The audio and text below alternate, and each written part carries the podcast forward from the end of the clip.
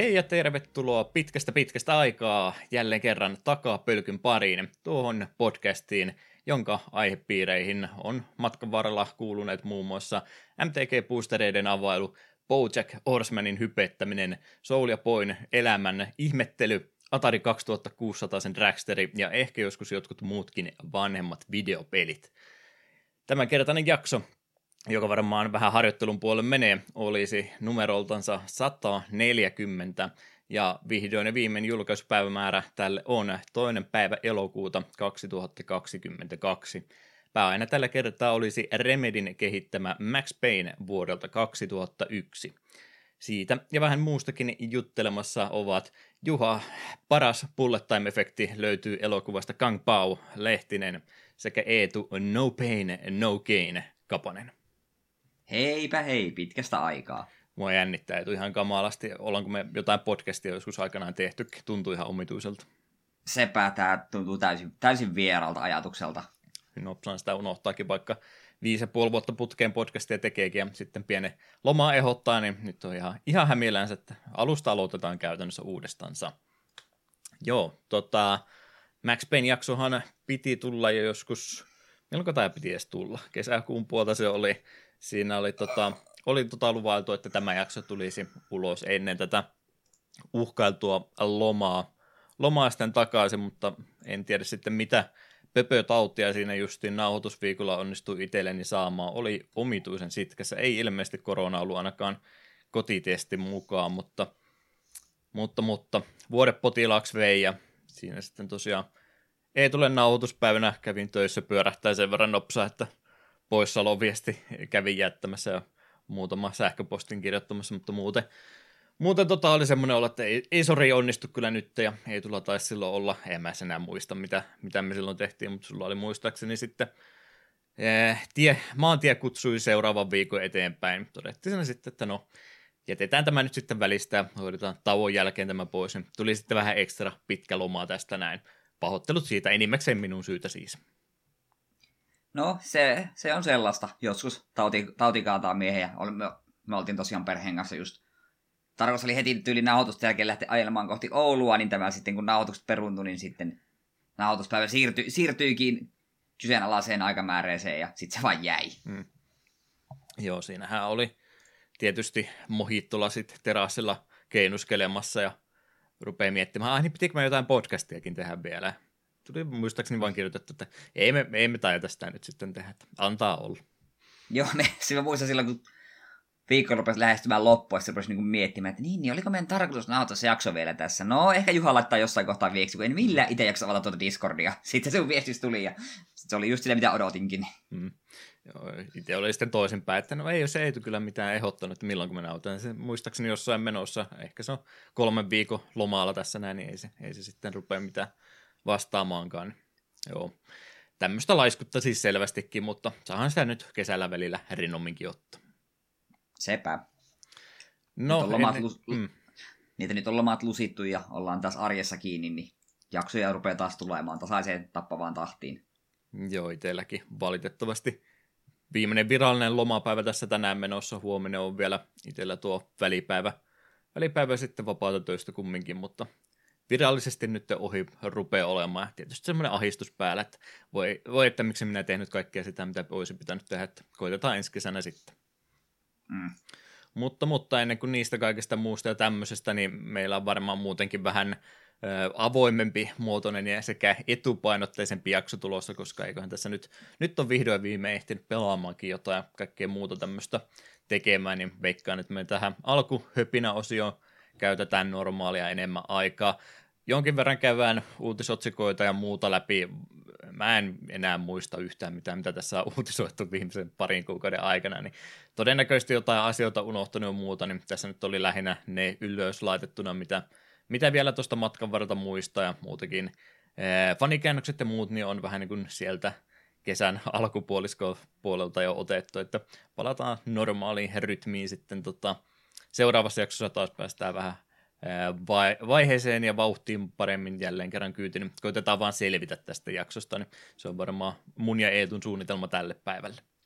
Joo, ei ole mitään järkeä, että me ruvettaisiin käymään koko tämän meidän loma-ajalta mitä retroaiheisia uutisia on tullut, koska niissä suurin osa on kaikille jo niin, va- niin old news, että sinne mitään, mitään pointtia. Siepä se, ja mitä tuossa parit messutapahtumat, striimitapahtumat oli, niin kyllä se sitä uudempaa peliä enimmäkseen on, että ei pitäisi nyt mitään liian oleellista mistattu ollakaan. Mm.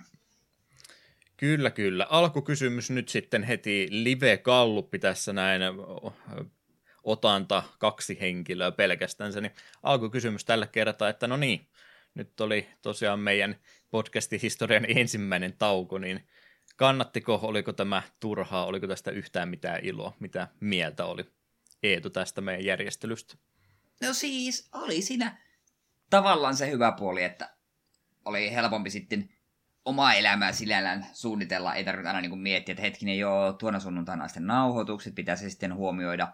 Muista suunnitelmassa pystyy sinällään vähän elämään NS vapaammin, että kun viikonloppusuunnitelma esimerkiksi teki. Ja sitten myös ei ollut semmoista stressiä siitä, että apua sitä pitäisi sitä jakson peliä pelata. Joka, se on itse asiassa tosi pieni stressi ihan loppujen lopuksi, eikä kertaakaan mulle ole tullut niin kuin suoranaista ahdistusta siitä, että nyt on peli, tullut pelattua jakson peliä liian vähän, mutta se oli silti ihan kiva tämmöinen hetken tauko, että pystyi keskittymään vain ja ainoastaan pelaamaan niitä pelejä, mitä itse oikeasti halusi pelata. Mutta kyllä siinä vähän oli myös sit semmo, tavallaan semmoinen ikä, ikävä, että ois, oispa kyllä kiva, että voi vitsi, että nyt oli tapahtui tämmöinen juttu, ja tässä olisi ihan kivaa podcastissa puhua, mutta ei ole ketään kenelle puhua, että yksinäkö täällä olisi pitänyt tuo ja nauhoitella. E, eli lyhyt vastaus oli mullakin sua ikävä. Aivan, se mm. siihen luit rivien välistä. Kyllä, kyllä.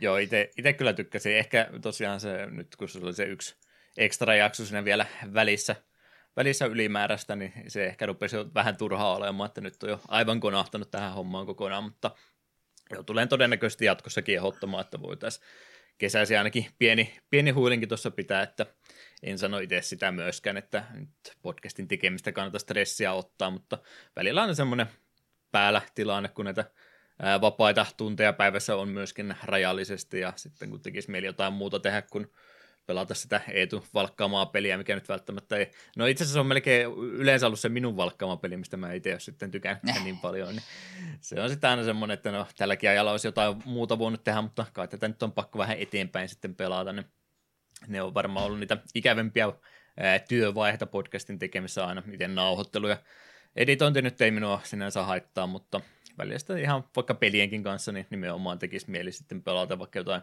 uudempaa tai tämmöistä, niin kyllä mä ainakin koen, että tämä ihan tarpeellinen tähän vähän väliin oli, niin todennäköisesti tosiaan jatkossakin tulee vähän lyhkäisemmässä muodossa toki, mutta että ehdottomatta voitaisiin ainakin yksi, yksi välikerta pitää siellä jossakin kohtaa, niin ehtii sinne sitten itsekin rauhoittumaan.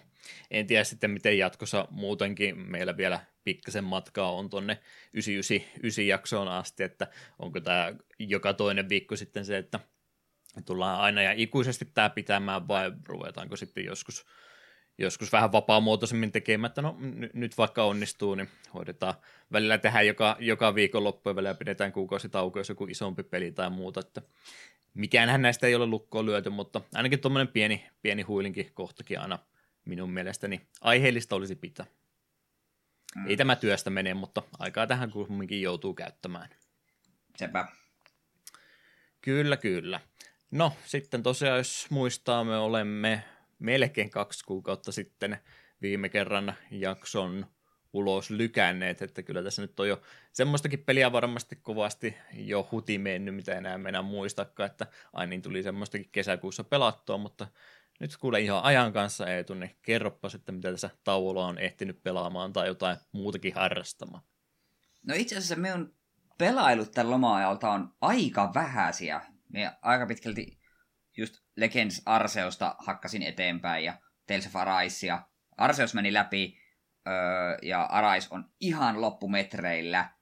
Ja yleisesti ottaen kyllä kerkäsin pelailla aika vähän, että kaikkeen muuhun sitten meni aikaa, kun tuli oltu reissussa. Ja siitä, niistä reissuhommista voisi sen verran sanoa, että tosiaan Oulussa käytiin Tietomaassa. Se oli oikein, oikein, oikein kiva paikka. Heureka käytiin silloin vuosi vai kaksi sitten perheenkaan, niin nyt sitten suunnattiin tuon Tietomaan perässä Ouluun. Ja odotin, että se olisi ollut semmoinen köyhän miehen heureka, mutta ei mennyt sellaista yhtään mikään huonompi versio oli. Se oli oikein mainio. Siellä oli paljon koettavaa ja nähtävää ja kyllä meillä siellä useampi tunti vierähti oikein lepposasti. Suosittelen kyllä lämmöllä, että jos on, on tu, tuon skipannut, niin kannattaa käväistä. Ihan tälleen aikuisenakin sieltä sai paljon iloa.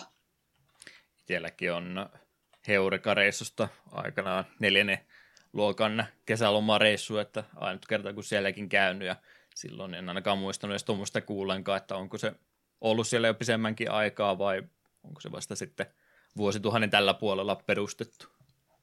Kyllä, musta tietomaa ihan kohtalaisen vanha on, koska kyllä me sitten muistelin, että joskus lapsuudessa olen siellä myös käynyt. Se on tuolla Ä... niin kaukana pohjoisessa, että ehkä jo vasten kuullut sitä aikaisemmin. Mm, Suomen ensimmäinen tiedekeskus se avattiin yleisölle 29. kesäkuuta 88. Okei. Okay. Hyvän aikaa ollut siis siellä sitten sekin. Mm. Sitten tuossa tuon Oulun kesälomareissun jälkeen me sitten lähdettiin vaimon kanssa semmoiselle ihan kahden hengen road tripille. Mehän kierreltiin ja kaareltiin vaikka missä. Ensin suunnattiin tuonne Vuokattiin Kajanin suunnille ja sieltä sitten jatkettiin Ähtärin ja Tuurin kautta Tampereen läpi ja sitten tuonne tuonne Forssaan ja sieltä sitten Lahden kautta ö, Imatralle ja Imatral takaisin kotiin ja se koko reissu kesti sen hetkinen neljä vai viisi päivää ja tuli niitä ajokilometrejä ihan muutama, vaimo niistä kyllä ajoi suurimman osan. Mutta tuli kyllä autossa istuttua ihan tarpeeksi, mutta kiva meillä kyllä oli. Ja tuli nähtyä vähän kaikenlaista. Ja ehkä nyt isoin homma, mistä haluan mainita, on se, että kun käytiin Tuurin kyläkaupassa, niin tuota noin, en ole ikinä ennen Tuurissa käynyt. Halusin sen kyllä niin kuin nähdä. Ja olin varautunut, että se on sellainen, miten se nyt nätisti sanoisi, valkoroskan mekka, ja se sitä, sitä se kyllä oli. Ei, he, herra Jumala, mikä paikka. Se, se, että kun astut pääovista sisään, ja siellä on jotain hemmetin semmoista pylväsisustusta ja enkelipatsas e- aulassa, niin on se vähän silleen, että ollaanko me nyt oikeasti kauppakeskus? Mitä täällä tapahtuu? Ja onko tämä keskisen Vesa nyt ihan terve päästä vai onko se vaan rikas kylähullu? hämmentävä paikka ja aivan, aivan liian iso. Ja minkä mm. takia jokainen ruokapaikka on Vesas jotain. Ihan oikeasti. Joo, tota, mä oon, äh, olemme asuneet, kasvaneet niin lähellä, no ei nyt niin lähellä, mutta paljon lähempänä kumminkin Tuuri, että se on semmoinen, semmoinen peruspaikka, että käytiin, käytiin kyllä aikana useamman kerrankin vuodessa, että itselle erittäin tuttu paikka, ja se on kyllä jo, joka kerta, kun siellä on käynyt, niin aina ihan eri järjestyksen muutenkin, että ymmärrän kyllä, että paikka on laajentunutkin jo kovasti ja muuta, mutta että on kyllä se ihan 90-luvulta asti tullut, tullut siellä aika säännöllisesti käytöön. Nyt ei enää, kun äh, perheen lapset ovat jo näinkin vanhoja, niin ei nyt enää olla porukalla reissuja tehty, mutta erittäin tuttu paikka kyllä, että hyvin vielä kuvailtu kumminkin, että kai se on semmoinen Suomen Walmart ja cosplayaava kauppa käytännössä, että väkeä, väkeä on ja en mä nyt tiedä kannattaako sinne enää tänä päivänä minkään tarjousten perässä mennä, mutta tuntuu edelleenkin poppoota vetävä. Ja se on Joo. se, mä en muista mikä se on se tota, tota, TV-ohjelma, missä on näitä kesätyöntekijöitä siellä, mutta jos, jos se sattuu telkkarissa pyörimään ja olen sohvalla istumassa, ei ole parempaa tekemistä, niin olen saattanut välillä sitä jopa kattelakin. No huhhuh. Mutta se kyllä mitä myös mainita, että mehän oltiin sitten yö siinä tai niin kuin edellinen yö tullut illalla saavuttiin tuuriin, niin oltiin siinä Tuurin camping-alueella yötä ja se oli kanssa omanlaisensa kokemus. Oli vain aivan käsittämättömän kova helle, että kun teltta laitettiin pystyyn, niin se oli viisi minuuttia, se teltta oli kuin sauna. Mm. Että oli, oli aika hiostavat kilit nukkua, mutta oli sekin kuitenkin ihan kiva kokemus tuolla, kun en muista, että olisin camping-alueella ollut. Olenkohan ikinä. Niin, ihan silleen niin kuin siistiä ja iso ja ymmärrän kyllä sinällään, että se varmaan vetää porukkaa, että jos kun kesälomareissun porukka tekee, niin sinne on niin helppo mennä, mitä telttapaikka oli 15 euroa yöltä, niin ei, ei tunnu missään, ja sitten siinä on kuitenkin se joku huvipuisto siinä vieressä, ja siinä taisi olla, että alle 11-vuotiaat lapset pääsee ilmaisiin tälleen, niin kyllä siellä varmaan lapsiperheet saavat päivän tai kaksi vietettyä. Itse en kyllä ehkä montaa päivää jaksaisi jollain camping-alueella tuurissa olla. Mm. Mutta sellaisena yhden yön kokemuksena niin oikein kiva. Ja muuten siinä kesälomareissuna niin oh, sieltä varmaan olisi ihan hirveästi kaikkia pikkuasioita, mistä voisi mainita, mutta mainita nyt on tuon lisäksi vielä se, että käytiin myös Ähtärin eläinpuistossa ja eläimiä on ihan kiva katsoa. Pandat oli aika sulosia, mutta oli ne kyllä laiskoja perkeleitä. Samaistuit. Ky- kyllä.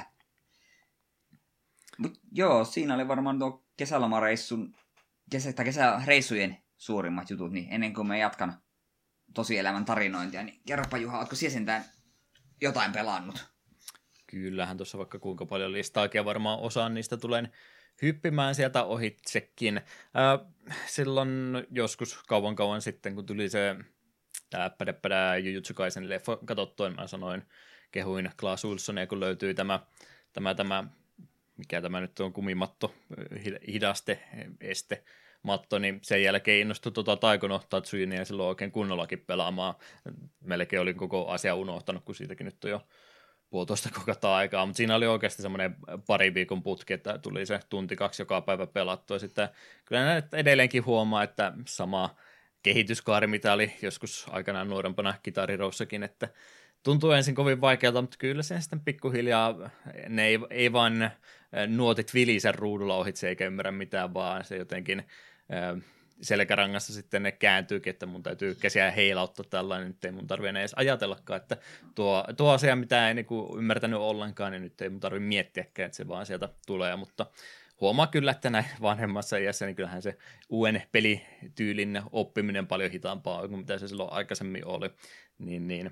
En sitten tosiaan ruvennut ihan, ihan vaikeammalla asteella vetämään, mutta hardilla rupesi siellä jo ne hankalimmatkin kappaleet ihan ok-tasolla menemään toi Tatsujunihan nyt muutenkin on sellainen äh, kasuaali-ystävällinen peli, että siinä ei ole mitään tämmöistä äh, tota, tota, epäonnistumistilaa ollenkaan olemassa, että sä voit vaikka kaikki nuotit huitoa ohitte, niin se peli ei niin kuin sua potkaise pois sitä ollenkaan, että sä nyt sitten vaan saat huono, huonon tuloksen, mutta saa vaikka ihan mitä tahansa huitoa, niin ei tule semmoista, että mittari tyhjenee, niin sori, se on nyt äh, takaisin kappale valintamenuun, että ei, ei mitään tuommoista, niin siinä mielessä helppoa, mukavaa opetella. Tämmöinen harjoitustilahan sen tietysti olisi kiva, että siellä on jotain kappaleita, mitkä menee, menee ihan täydellisesti jotain yhtä pientä omitusta kohtaa, ää, kohtaa lukuun ottamatta, mutta kun se sulla ei ole sitten mitään harjoitustilaa, missä sä pystyisit sen, sen yhden pienen pätkän valkkaamaan erikseen, vaikka vähän vauhtia hidastamaan, että sä paremmin hahmotat, minkä, minkämoinen tota, liike vaaditaan tämän, tähän osumiseen, niin semmoinen olisi kiva tuossa olla, että practice modea, kiitos Tatsyni, niin tykkäisin vielä enemmän, mutta tässä muodossaankin niin varsin, varsin kiva oli kyllä pelata, että maksoi itsensä takaisin, ei ollut vika, vikatikki hankinta tällä kertaa niin kuin joku arkadistikin hommaaminen aikanaan, että on tullut taikorumpua kyllä rummuteltua. Nyt ei ole enää vähän aikaa tullut pelattua, mutta senkin mitä jo tuosta sain, niin koen, että oli hyvä ostos. Totta, totta, totta. Mitähän kaikkea muuta sä siellä sitten haluaisit kuunnella? Ö, lista on selvästikin täynnä asioita, jotka herättävät Eetussa pettymyksen tunteita ja osa ehkä vähän innostaa kuullakin, mutta ensimmäinen pettymys, Activision Blizzard, eikö meidän pitänyt sitä poikotoida? Niin se pitäisi. Niin sitä pitäisi, mutta mä oon tehnyt kaikkea muuta. Diablo 3 jostain kumman syystä. Mm, me ollaan jo jonkin aikaa podcastia jo kyllä tehty, ja muistaakseni mun viimeiset Diablo 3 pelailutkin ollaan, mä muuten täällä Timespiralia availe samaan aikaan, selvästikään ei kiinnosta, niin täytyy jotenkin kiinnostusta pitää yllä. Niin, niin, muistaakseni meidän podcastin historiassa olen viime kerrasta puhunut Diablo 3 kanssa, ja mulla oli silloin semmoinen semmoinen ehto, että mä totesin, että no, tämä on nyt vähän muutenkaan en ole pari vuoteen enää pelannut ja ei varsinaisesti mitään uutta hirveän jännää sisältöä ole peliin tullut, niin tämä jääkö nyt sitten minun viimeiseksi seasoniksi ennen Diablo 4, että totesin, että en, en tule enää Diablo 3 pelaamaan, vaikka mieli tekisi, ja jos tekee mieli jotain tuommoista pelata, niin mä haluaisin sitä eh, Volsen nimistä, Lords of Mayhem nimistä ARPGtä sitten pelata. Tästä lupauksestakin on varmaan joku kolmisen vuotta vähintäänkin aikaa, aikaa jo, niin mä muistin kyllä tämän lupauksen. Mä asensin Volsen, niin ajattelin, että no mikäs tässä näitä, nyt on tuommoinen peli, mikä on saanut jo vähän kehitysaikaa julkaisunkin jälkeen, millä kuulemma oli vähän ää, kivikkoinen startti, niin kuin vähän monella muullakin vastaavalla pelillä ollut. Että ajattelin, että no nyt on varmaan sitten asiat hoidettu kokonaansa, kokonaansa kuosiin ei ole mitään valittamista, niin, niin ilmeisesti peli on kutakuinkin hylätty, ettei se oikeastaan mitään päivityksiäkään pitkään pitkään aikaan saanut. Niin yritin taas Volsenia pelata ja Hasensia puoli tuntia pelaisin ja se on aina, aina tämä ongelma, että jos Blizzard on tehnyt jonkun pelikenren edustajan, mitä mä oon pelannut, ja sitten mä yritän jotain muuta vastaavaa pelata, niin mä haluaisin niin mielellään monipuolista pelimakua ja valikoimaa, mutta aina se tulee sitten, että no olisi se Path of Exile olisi ihan kiva, mutta kun tässä Diablo 3 nyt on jotain, jotain muuta mukavampaa, niin sama kävi Volsenillekin, että sitä vaan haluaa semmoista mukavuus, lohturuoka pelaamista, ja Diablo 3 näyttää mulle sitä juurikin olevan. Mutta mut, monkin, munkin rolla sinne seasonal hardcore-haamuksia jonkun no, 80 tuntia taisin tuossa lomalla pelata. Sama juttu siinäkin, että en, en ole nyt viime aikoina enää siihen koskenut, että tuli se vaihe päälle, jotta nyt ei ole enää moneen päivään mitään upgradea tuntunut saava ja pystyy vielä etenemään, pystyy noita legendarikemejä levuttamaan kyllä ylöspäin, mutta se on semmoista promille, promille numeroiden parantelua ylöspäin, niin en enää koenut tässä vaiheessa, että sitä tarvitsisi enempää pelata, mutta Diablo 3 tuli pitkästä aikaa pelattua, kyllä se edelleenkin maistuu. Ei siihenkään mitään uutta hienoa enää tosiaan pitkään aikaa ole tullut, mutta peli, vaikka sitä kovasti haukuttiinkin julkaisussa ja sen jälkeenkin vielä, niin kyllä mä siitä edelleenkin tykkään. Mm. Hyvä peli se on. Mie silloin Pleikka nelosella joitakin vuosia sitten niin hakkasin sitä myöskin aika paljon. Jokaisella klassilla pelasin ainakin kertaalleen rundin läpi ja taisin kaikki hahmot kertaalleen ottaa. Mm. Ja hämmentävä kyllä edelleen mun mielestä se, klassi on Witch Doctor, jolla me pelasin ekan kerran. Se oli jotenkin, myös se oli vaan todella hauska klassi. Joo. Itsellä varmaan tosiaan, joo, joo. Witch Doctorillakin on yhden, kaksi, kaksi seasonia aikanaan kyllä pelannut. Ennen tuli siis jo joka ikinen seasoni, kun alkoi, niin aina piti, aina piti hahmoa vaihtaa, mutta munkki, munkki on varmaan millä mä oon kaikkein eniten pelannut ja sitten kaikilla muilla vähän tasaisemmin, mutta Witch Doctor ja Demon Hunter on ne vähimmät, vähimmät seasonit aikanaan tullut pelattua, niin ne on ne vieraimmat itselleni. Hmm. Joo, Diablo 3 on se konsoliversio, niin muistan kyllä, että tosi, tosi pelaajat, PC-pelaajat sitä haukkuu ihan kovasti, että tämän takia tästä, tämä peli on nyt kasualisoitu kokonansa, että Diablo 2 oli parasta ikinä ja nyt herra, ja se on vähän kontrastia enemmän tässä pelissä ja sitten tämä on selvästikin kehitetty pelikonsoliohjaimen ehdoilla, niin tämä nyt on ihan kamalaa senkin takia, niin en ole ollenkaan samaa mieltä sen kanssa, että ei, ei minun mielestä PC-versio haitunut ollenkaan ja sitten vielä peru hyvä konsoliversio tuossa tehtiin, niin mielestäni modernin ajan kyllä ihan parhaimpia pelejä ainakin omassa mittapuussani. Mm. Kyllä, kyllä. Varmaan halusit kuulla, mitä täällä Time Spiralissa, joka muuten olisi, jos ei oltaisi taukoa pidetty, niin oltaisiin niin ihan vi- vihoviimeisiä jo melkein menossa, mutta nyt on vielä onneksi viidenneksi viimeinen vasta menossa, niin ei tarvitse vielä ruveta tässä kohtaa, tässä kohtaa vaihtamaan. Legendaarinen Landi olisi täällä Rare-väritykseltänsä tämän boosterin herkkupalana, ellei siellä takana vielä jotain parempaa, mutta Flagstones of Trokar-niminen legendaarinen ländi näyttäisi tuolla olevan. Ei ole muuta kuin, että täppäämällä valkoista tekee sitten kauheasti tekstiä perässä, mistä minä en varmaan osaa yhtään mitään kertoa. Mm-hmm, no muistan kyllä kortin nimeltä, mutta enpäs efektiä ulkoa, niin piti ihan googlettaa. Äh, kun menee Greiville pelistä, niin saat etsiä Plainsin ja pistää sen pelin täpissä. Joo, no eipä sinne sen jännempää ollutkaan. Mä vaan huolestuin, kun oli neljä riviä tekstiä, niin se oli liian vaikeaa minulle. Mikä tämän... Siis joo, se korvaa itsensä, kun se tuhoutuu, mutta... Muuten tuntuu vähän tarpeettomalta. Joo, no siis varmaan, jos on, se pelaat paljon efektejä, millä se uhraat sun omia ländejä, niin sitten tämä niinku varmasti... No en tiedä. Ja kun se on kuitenkin legendaarinen, niin se voi dekissä olla niitä vain yksi kappale. Mm.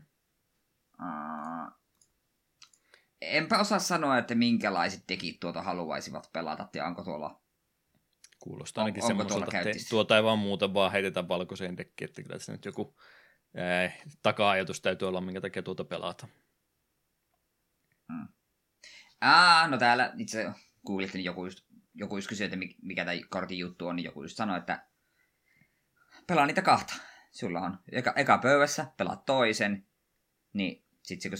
Ei, mutta ei se nykyisillä säännöillä edes toimi. Mm. Koska vanhoilla legendarisäännöillä, jos sulla on kaksi samannimistä legendaria, niin molemmat tuhoutuu. Niin sit sä voisit suoraan etsiä niin kuin kaksi dual landia, koska tuo ei, tuo ei sano basic planes, vaan sanoo planes card, eli se voit etsiä, voit etsiä niin kuin, niin kuin esimerkiksi Plains Islandin. Mutta nykyisillä legendarisäännöillä se uhraat vaan toisen, et se hyödy siitä mitään. Hmm. Ja toki, toki jos sulla on efekti, millä sä voit pelata haudasta tuon sitten takaisin pöytään, muun muassa Crucible Worlds, niin sittenhän se pystyt uhraat toi johonkin efektiin, sitten pelaat se haudasta taas takaisin, ja aina kun se uhraat, sä saatettiin myös Planesin, niin sitä kautta se saat jatkuvasti otettu sinne tekistä Planesia pöytään. Äh, no, mutta on, ne, muutama euron kortti. Ehkä minun ei tarvitse sen enempää sitten tuhlata aikaa. Niin. Kyllä, kyllä. Joo, ei, ei kuulosta kovinkaan tarpeelliselta.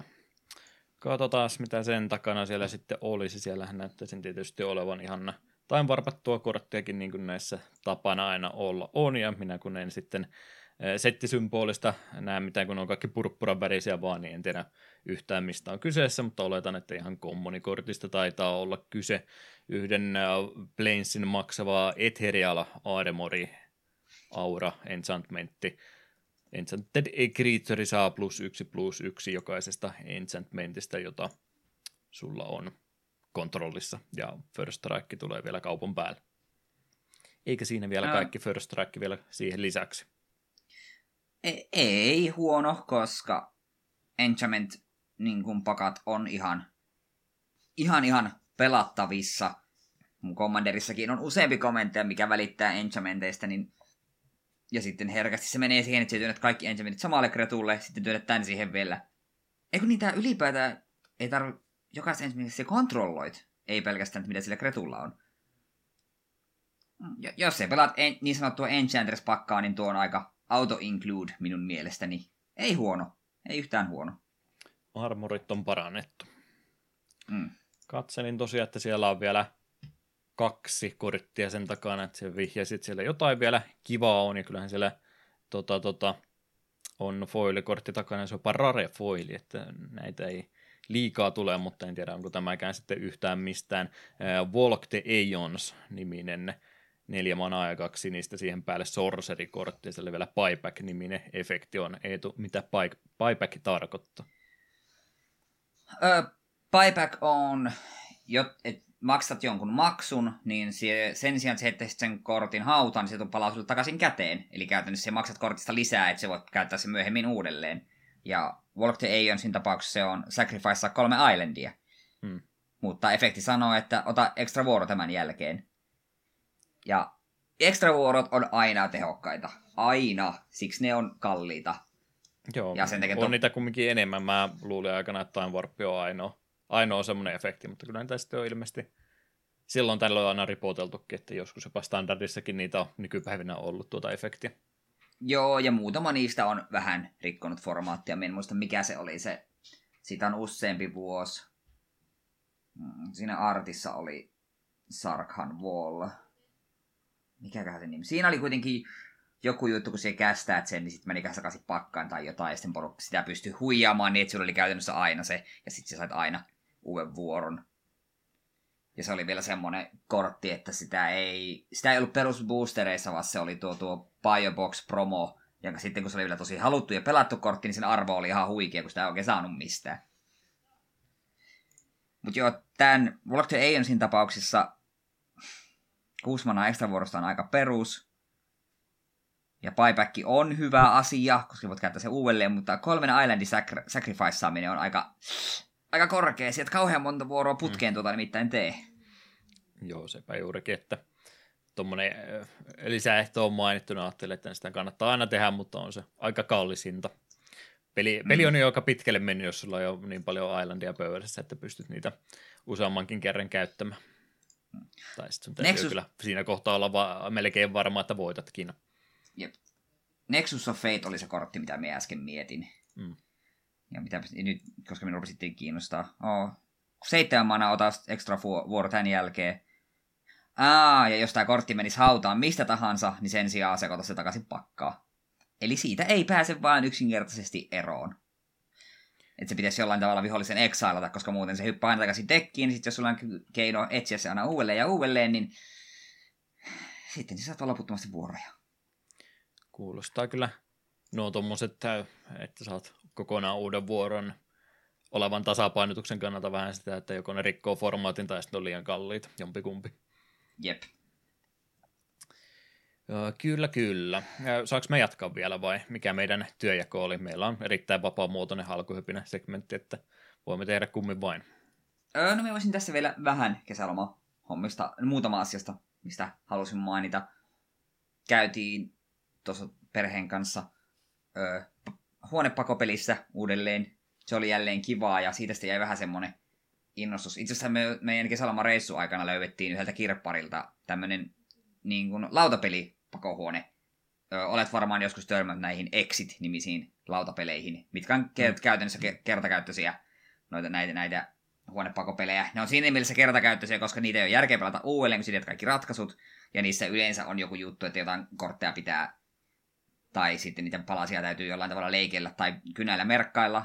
Löydettiin kuitenkin kirpparilta euro 50 oli, ja tarkistettiin, että hei, tämähän on koskematon. Että tämä on varmaan pelattu kerran, mutta mitään asioita ei ole tuhottu. No ostetaan testiksi. Todettiin, että se oli aika hauska. Se oli idän pikajuna tai joku vastaava taas olla nimi, ja käytännössä murhamysteeri. Ja se itse asiassa toimi tosi hyvin, ja meillä oli tosi kivaa sen kanssa. Ja sitten päätettiin, että no hitto, näitähän voisi välillä vaikka ostellakin, ja itse sitten ostin tuommoisen, se on to, tätä toista sarjaa, Escape Room. Oli tämmöinen Puzzle Adventures-niminen, mikä oli kanssa tämmöinen just huonepakopelimäinen systeemi, paitsi siihen, niin siinä oli myös vähän tämmöisiä palapelielementtiä mukana, piti siihen tiettyjä asioita, kun teit, niin sitten saat avata luukun, niin tuli paloja, niistä ne kokosit, ja sitten tämä kootuista paloista muodostui huone, jossa sitten tämä huoneessa näkyi sitten kuvia, ja näiden perusteella piti pusleja ratkaista, niin sekin oli oikein passeli, ja näissä on kyllä se ongelma, että niissä yleensä on just joku semmoinen, että jos haluat öö, niin kuin täysin hyödyntää, niin pitäisi niin kuin just kortteja leikellä tai kynällä merkata niitä, joka sitten uudelleenmyyntiarvoa vähän vaikeuttaa. Toki niitä voit sitten itse paperille piirtää vastaavia, niin ei tarvitse alkuperäisiä osia tuhota tai sitten tulostella uusia. Niin se on vähän harmillista, mutta toisaalta noin joku parikymppi kappale ja ainakin me silleen perheenä koettiin, että näistä saa tarpeeksi iloa, että aina silloin tällöin jos yhden tuommoisen hankkii, niin ei yhtään paha on monta kertaa noita niin katsonut, mutta sitten useamman kerran miettinyt, onko se sen arvosta, niin nyt kun sitten oli mahdollisuus noin halvalla saada yksi testiin, niin kyllä on sen arvoista. Jos huonepako pelit niin kuin kiinnostaa, niin suosittelen kyllä, etenkin jos löytyy pari kaveria, kenen kanssa pelata. Yksinään voi olla aika mällösää, ja sitten jos henkilöitä on enemmän kuin neljä, niin voi mennä vähän turhan ahtaaksi pöydän ympärillä korttien tutkimisen. Mutta sinällään niin ihan kivoja. Ja sitten vielä voisin nopeasti mainita, että tuli käytyä ensimmäistä kertaa elämässäni Ilosaari-rokissa, ja siitähän tuonne Discordinkin laitoin. Kävin ihan benchhypyn hyppäämässä, kun vaimo oli minulle luvannut kustantaa vähän niin kuin yhdistettynä synttäri kautta joululahjana, että benchhypyn mulle maksaa, kun sellaisen haluaisin kokea. Ja se oli ihan törkeen siistiä. Suosittelen kyllä kaikille sen kokemaan. Se vapaa pudotus tuntuu tosi hurjalta, kun en tiedä miten korkealla se nosturi oli, mistä hyppäsin, mutta aivan riittävän korkealla ainakin, että se vähän jopa huimasi sieltä alas katsoessa. Mm. Mutta oli, oli pirun siistiä. Tykkäsin oli. kovasti. Menikö jalkareunan yli ihan oma-aloitteisesti vai pitikö työntä? Ihan oma-aloitteisesti. Sai itse valita, meneekö selkä vai naama edeltä. Halusin mennä naama edeltä, sanoivat, että joo, siitä vaan kaadut sitten. Niin hetken sinä hengitin, sitten vaan rupesin kaatumaan eteenpäin. Se, ei osa, se tuntui niin kuin sinällään hurjalta, että lähin korkealta, minä vaan kaadun eteenpäin. Mutta sit kuitenkin oli luotto siihen köyteen, että kai ja näin, niin miten se on kiinni, että kyllä, että kyllä tämä köysi pitää, että ei tässä niinku mitään pelättävää ole. Mutta kyllä se silti se, siinä kohtaa, kun rupesi kaatumaan eteenpäin, niin kyllä hetkellisesti siinä pääsisällä oli semmoinen, että mitä helvettiä sinä oikein teet ajatus. Mm. Mä vähän epäilen, että vaikka mä kuinka uhoisin tai muuta, niin ei, ei vaan onnistuisi. Että se on ajatuksia ollut, että se olisi se tandem-hyppy joskus hieno, hieno hoitaa pois. Se toki hinnaltaan vähän arvokkaampi, ja siinä ilmeisesti täytyy sitten pieni kurssikin käydä aamupäivästä mm. ensin, kuin siihen pääsee, pääsee mukaan, että vähän semmoista panostamista vaatii enemmän, mutta se sitten, että on jo niin paljon korkeutta plus toinen ihminen siinä mukana, että se nyt menee sitten vähän niin kuin menet sinä sitten sylilapsena mukana, kun toinen hyppää. Niin se, se onnistuisi varmaankin, mutta tuommoinen, että pitäisi itse itsensä saada siihen ylitte, niin en, en oikein usko. Ja jos sen tekisikin, niin varmaan näkisin painajaisia sitten koko loppuelämäni, kuinka mä putoilen katoilta alas ja kaikkea muuta, että liian hurja. Mm. ah, Il- ilmeisesti ei siis tosiaan mitään muuta muuta kuin se vaan sanottu, että selkä tai pää edellä tai mitä tuossa äsken sanotkaan, että ei ilmeisesti mitään se isompaa palopuhetta sitä ennen ollut, että homma hoituu itsestänsä. No aika pitkälti joo, ei siinä tarvitse muuta kuin kautta. Se köysi kyllä hoitaa kaiken. Hmm. Ja kyllä siellä näki, että ihmiset oli sen verran tuubassa, että ei ne olisi monimutkaisempia ohjeita ymmärtänytkään. Hmm. Min, ei ennen minua hyppäsi tyyppi olin.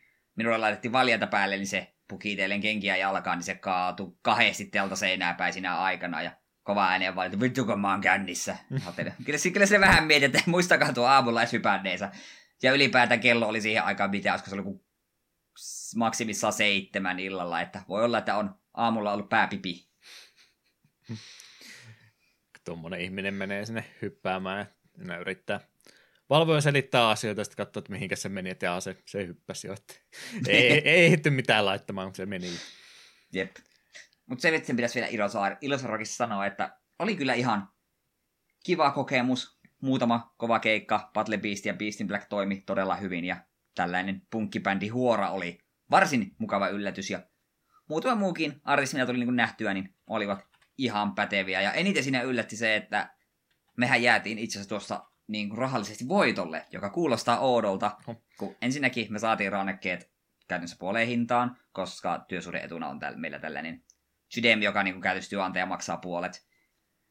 Ja otettiin perjantai- ja lauantai-liput, tarannekkeet, ja siellä oli tämmöinen panttisysteemi näillä anniskelualueilla. Että jokaisesta töllekistä, jokaisesta muovimukista, minkä vet sille panttialueelle, saat euron hyvityksen suoraan niin kuin sun tilille. Mm. Ja myös sitten ajateltiin, no tässä kun ollaan, niin kerätään muutama. Sitten me yhtäkkiä ruvettiin katsoa, että näitä tölkkejä on ihan joka puolella. Ja näitä muovimukeja on ihan joka puolella ei ole iso vaiva kerätä näitä vähän muovipussia vie välillä sinne tuonne, tuonne panttipisteelle. Ja sitten selvisi, että hetkinen, täällä on myös tämmöisiä Captain Morgan muoviämpäreitä, missä saa ostettu 40 drinkin. Että onne vaan niille, ketkä mä join niitä useamman viikonlopun aikana. Ja näiden ämpäreiden tämä pantti oli 5 euroa. Eli jokainen ämpäri, minkä joku känni idiootti jätti sinne ruohikolle, oli meille 5 euroa. Arvaa huvikses, miten paljon me tehtiin rahaa kahden päivän aikana. Silleen, että me molempina päivinä ehkä puolitoista tuntia, maks kaksi tuntia niin kuin oikeasti kerättiin, muu aika niin kuin vaan hengailtiin. Näitä arvokkaampia nyt varmaan ihan joka paikassa ollut, mutta veikataan 150. Aika paha, koska tuo oli pelkästään me yhden päivän tienesti. Me tienattiin sen kahden päivän aikana vähän yli 400 euroa. Ja siitä, siitä sitten, kun vähennettiin lippujen hinnat, niin me jäätiin parilla sala eurolla voitolle. Sehän jo kuulostaa siltä, että kannattaa etukäteen soittaa, että pääseekö ensi vuonnakin siivoamaan. no siis, kun siis, mä aluksi niin ihmettelin, että täällä on niin oikeasti porukka, mitkä on tullut vaaja ainoastaan keräämään tölkkejä, että onkohan sen, raha, sen arvosta. Ky- mm. Kyllä on. Se niin kuin oikeasti niin kuin mietittiin, että varmaan ens, ensi vuonna sama homma. Koska siis, miksi ei? Se, koska se ei ollut kuitenkaan sellaista, että hikihatussa siellä juostiin, vaan silleen katseltiin, aha, tuossa taas lähti porukka, ne jätti tuohon viisi tölkkiä, se on viisi euroa. Aha, nuo jätti kaksi ämpäriä, se on kymppi. Et se, et, aivan käsittämätöntä. Ja, ihan, ihan vaan vinkkinä muillekin, että jos festareille menette ja siellä on tuonne panttisysteemi, joka yleensä, yleensä on, niin kannattaa sitä vähän ainakin hyödyntää. Yllättävän nopeasti sillä tienaa vähintään niin kuin sen lipu, lipuhinnan takaisin. Ei sillä niin kuin omaa ryppäämistään kyllä rahoita, hmm. koska viinahan siellä on jumalattoman kallista, ja sen takia mietaisin viikonlopun aikana ole kaksi, kokonaan kaksi alkoholiannosta siellä. Joo, yllättävän paljon kyllä sitten maksaa. Hyvä systeemi kyllä kumminkin, että tulee nämä sitten ainakin osa ihmistä samaa vauhtia siivoakin, että toki se, että tapahtuman jäl- jälkeen niin on pakko paikat siivota, että kyllähän sekin maksaa sinne sitten ottaa, ottaa siivousfirmaa muuta hoitamaan asiaa alta pois, mutta kyllä tuo aika, aika isolta rahamäältä kuulostaa kumminkin sitten ruveta noin paljonkin jo maksamaan ihan peruskävijöille. Sepä. Ja se, toki kun se siinä sama, samalla aikaa tapahtuma-aikana e, siivoutuukin, niin ymmärrän kyllä, että kai, kai ovat miettineet asiaa, että kannattavaa näin on tarjota sitten, että noinkin paljon antaa siitä sitten hyvitystä.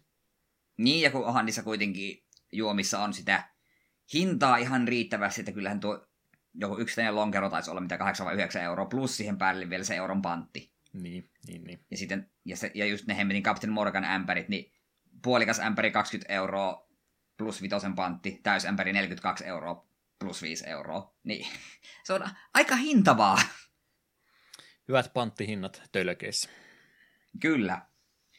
Mutta mun ylipäätään oli kyllä varsin kiva tapahtuma. Sää oli mainio ja sitten tosiaan vielä tuohonkin keräilyyn niin kuin kaikki ne keikat, mitkä me haluttiin niin kuin sinällään ihan nähdä kautta kuulla, niin niiden aikana me kuunneltiin. Siinä aikana me ei pyöritty kerämystölkkiä, vaan sitten kun siellä joku hemmeti Antti Tuisku soittaa, joka ihan hirveästi kiinnostaa, niin siinä aikana oli oikein, oikein hyvä keräillä. Hmm. Ei, et ollut Antti Tuiskun suurin fani, voi voi. Joo, en, en ollut, en.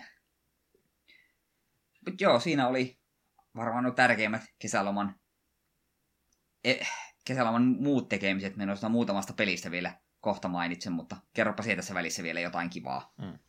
Mulla noita peliä näyttää tuolla enemmänkin olevan, niin kiristetään tahtia, vaikka ei meillä nyt mikään varsinainen kiire mihinkään ole. Eh, jatkan pettymysten linjalla, pelasin Voviakin vähän lisää. Mutta ennen en klassikkiversio nyt meni ihan retailin puolelle pitkästä pitkästä aikaa. Tuli silloin Shadowlandsin alussa pelattua se ekat pari kuukautta innoissa ja sitten taas ja vauhti taas hiipui, niin nyt kun taas vähän kuulu vinkki, että hommat on paremmalla mallilla, niin ajattelin, että no tuossa nyt on tuommoinen e, viikko, viikon tota, juhlat, en, en tiedä mikä oli edes syypää sille, mutta oli kumminkin pienet Eh, expa-bonukset siellä päällä viikon ajan, ja ajattelin, no ei oikein tota klassikki, klassikissa ei jaksanut Paladinia levuttaa, niin mulla nyt oli vähän ajatukset, että jos Paladinia sitten eh, päivitetymmässäkin versiossa tulisi joskus pelattua, niin tuli sitten toinen, toinen Ronorossi levuteltua tuossa matkan varrella sitten parikymmentä tuntia siinä näköjään meni nyt sitten alusta, alusta loppuun asti nykypäivän vauhilla semmoisella rennolla pelaamistahdilla, että mikä siinä sitten historiavideoita YouTubesta ja podcastia kuunnellessa – siinä samalla toiselta ruudulta, niin ihan, ihan hauskaa tuntui sekin taas olevan. En tiedä, tuleeko enää koskaan ihan niin paljon siihenkään sitä aikaa käytettyä, mutta ei sitä koko, koskaan irikään pääse. Mähän silloin uhkailin ja uhoisin kovasti, että nyt, nyt lähetään ja postasin, että no nyt se on Final Fantasy 14 aika, niin kaksi päivää mä jaksoin, mutta kun sama juttu, mitä tuossa äsken puhuin Diablosta ja Path of Exileista ja Volsenista, että jos siellä on se Blizzardin edustaja tässä kentässä olemassa, mä oon sitä ehtinyt sitä ennen pelaamaan, niin ne on ne pienetkin asiat, että mitenkä hahmo liikkuu tai mitenkä käyttöliittymä on suunniteltu tai jotain muuta, niin se on ihan pieni, pieni, pieni tekosyy, niin tulee pistettyä peli pois päältä ja palattua siihen tuttuun ja turvalliseen, oli se sitten huonompi, huonompi vaihtoehto niistä kahdesta, niin siitä huolimatta, niin ei, ei, ei siihen Final Fantasy 14 nyt sitten iskustunut kumminkaan. Hetken aikaa elin unelmaani kissapoikana, mutta en, en nyt sitten kumminkaan siihen se enempää paneutunut vieläkään. Mutta mut, indie-pelaamista taitaa melkein enimmäkseen tuossa olla, niin mennäänpäs vaikka vanhimmassa järjestyksessä. Mä en ilmeisesti muistanut kyseistä peliä mainita, mutta niitä itse.ioon pelipakettia, mitä aikana tuli hommattua, niin aina silloin tällöin sieltä tulee jotain pelejä poimittua, niin puhuinko Inmost-nimisestä pelistä koskaan? Mm, minun, mielestä, minun mielestä et. En ainakaan ollut Faxenadun jaksoon, enkä sitä ennenkään kirjoittanut sitä ylös, niin semmoinen, oliko itä-eurooppalaista laatuosaamista, Kyseinen indie-tapaus kyseessä periaatteessa Metroidvaniasta, enimmäkseen mustavalkoisesta semmoisesta oli kyse, mutta paljon paljon tarinavetoisempi Metroidvania, että ei ole mikään toiminta Metroidvania, enemmänkin puzzle-platformeri, mikä on sitten kumminkin tarinapainotteisempi. Sekin erikoisuutena siinä, että se on oikeastaan kolmeen eri mm, mm, osioihin jaettu se koko peli, eli, eli kun peli tota, tarina, tarinaa kertoo, niin sitä käytännössä kerrotaan ei sanota suoraan, mikä tämä oikea aikajärjestys on, mikä on tapahtunut milloinkin ja mikä on kyseinen, ei välttämättä edes aluksi tunnukaan sitä, että miten nämä nyt toisensa liittyy, mutta pelissä niin käytännössä kolme eri, eri tämmöistä pelityyliä, miten se on sillä samaa Metroidvania kumminkin tehtyä siellä. Mä muistan alkoiko tämä sillä, mutta ei tainnut alkaa sillä, mutta siellä osittain on semmoista vähän toiminnallisempaa kohtausta. Melkein Hollow Knightin puolelle jo mennään, jos vaan semmoinen seikkailuja muu otetaan pois semmoista Hollow Knight-tyyppistä 2D-toimintaa on siellä. Pienet segmentit, siitä kerrotaan vähän niin kuin se olisi jotain historiallista tapahtumaa, fantasiatapahtumaa suorastaan ollut, mitä siinä tapahtuu, sitten se peli hyppää välillä ihan tämmöiseen ää, aikuinen mieshahmo, sitten lähdetään seikkailemaan tämmöistä vähän niin kuin hylättyä kaupunkiympäristöä käytännössä, ja tosiaan edelleenkin, että enimmäkseen semmoista vähän niin kuin limpo, limpo-tyyppistä platformingia oikeastaan kyseessä, mutta sitten siinä samalla Metroidvania, että se vähän niin kuin laajenee joka suuntaan erikseen, ja sitten tarkkaavainen pelaaja tietysti voi kaikkea lisää keräiltävää ja muutakin löytää matkan varrelta, jos haluaa oikein tarkka olla. Mutta enimmäkseen semmoista limpo-tyyppistä tota, Metroid Vania henkistä pelaamista, oikeastaan se pääosa pelistä, ja sitten toinen ja kolmas viimeinen tämmöinen tarinallinen osuus, niin siellä sitten pienellä tyttölapsella pelataan ö, tiettyjä tiettyjä osioita sieltä tarinasta, mikä niin kuin, se on edelleen Metroidvania, mutta se on käytännössä oma kotitalon sisällä tapahtuu ja sä pelaat niin pienellä, pienellä tota tyttöhammolla, että sillä ei niin pystyisi hyppäämäänkään ollenkaan, että kaikki tota, yritä löytää avain tästä näin, niin on semmoista, että täytyy tuolle ja kaikkea muuta miettiä, että miten tänne nyt oikein ylähyllylle päästäisiin kiipeämään ja muuta, niin vaikka vähän tällainen monivivahteinen peli on, niin tykkäsin kaikesta huolimatta, että vähän sitä kaavaa rikottiin aina silloin tällöin, ja nimenomaan kun oli sitten eh, tarinavetoisempi peli, niin tässä ei semmoista, nyt kun Eetu on kaikki maista Metroidvania, jos sitä ennen pelannut, niin ei tässä mitään haastetta sulle ole, jos sä tämmöistä lähtisit pelaamaan, mutta jos sä niin pelikenrestä sen peruselementeistä tykkää, että haluat siihen vähän tarinaa, tarinaa päälle, mitä ei sellainen suoraviivaisesti kerrotaan, niin semmoiselle pelaajalle niin oli ihan, ihan jees tapaus. En tota, todennäköisesti tule kiikkustuolissa enää muistamatta, mikä oli pelin nimi, mutta itse pelaamisen vaiheessa niin oli, oli ihan hauskaa sen kanssa, vaikka vähän synkähköihin aihepiireihin toki pelissä mentiinkin, mutta kaikesta huolimatta niin mainio tapaus. Tämmöisiä menisi helposti ohitte, jos ei niitä jossain bundlen mukana tulisi. Mm. Pitääpä pistää korvan taakse, kun sen bundle, sen bundlen itsekin hankin. Kyllä, kyllä. Pari muuta ää, indie-peliä tai indie kokoista peliä, mitä tuossa vaikka nyt mainittakoon.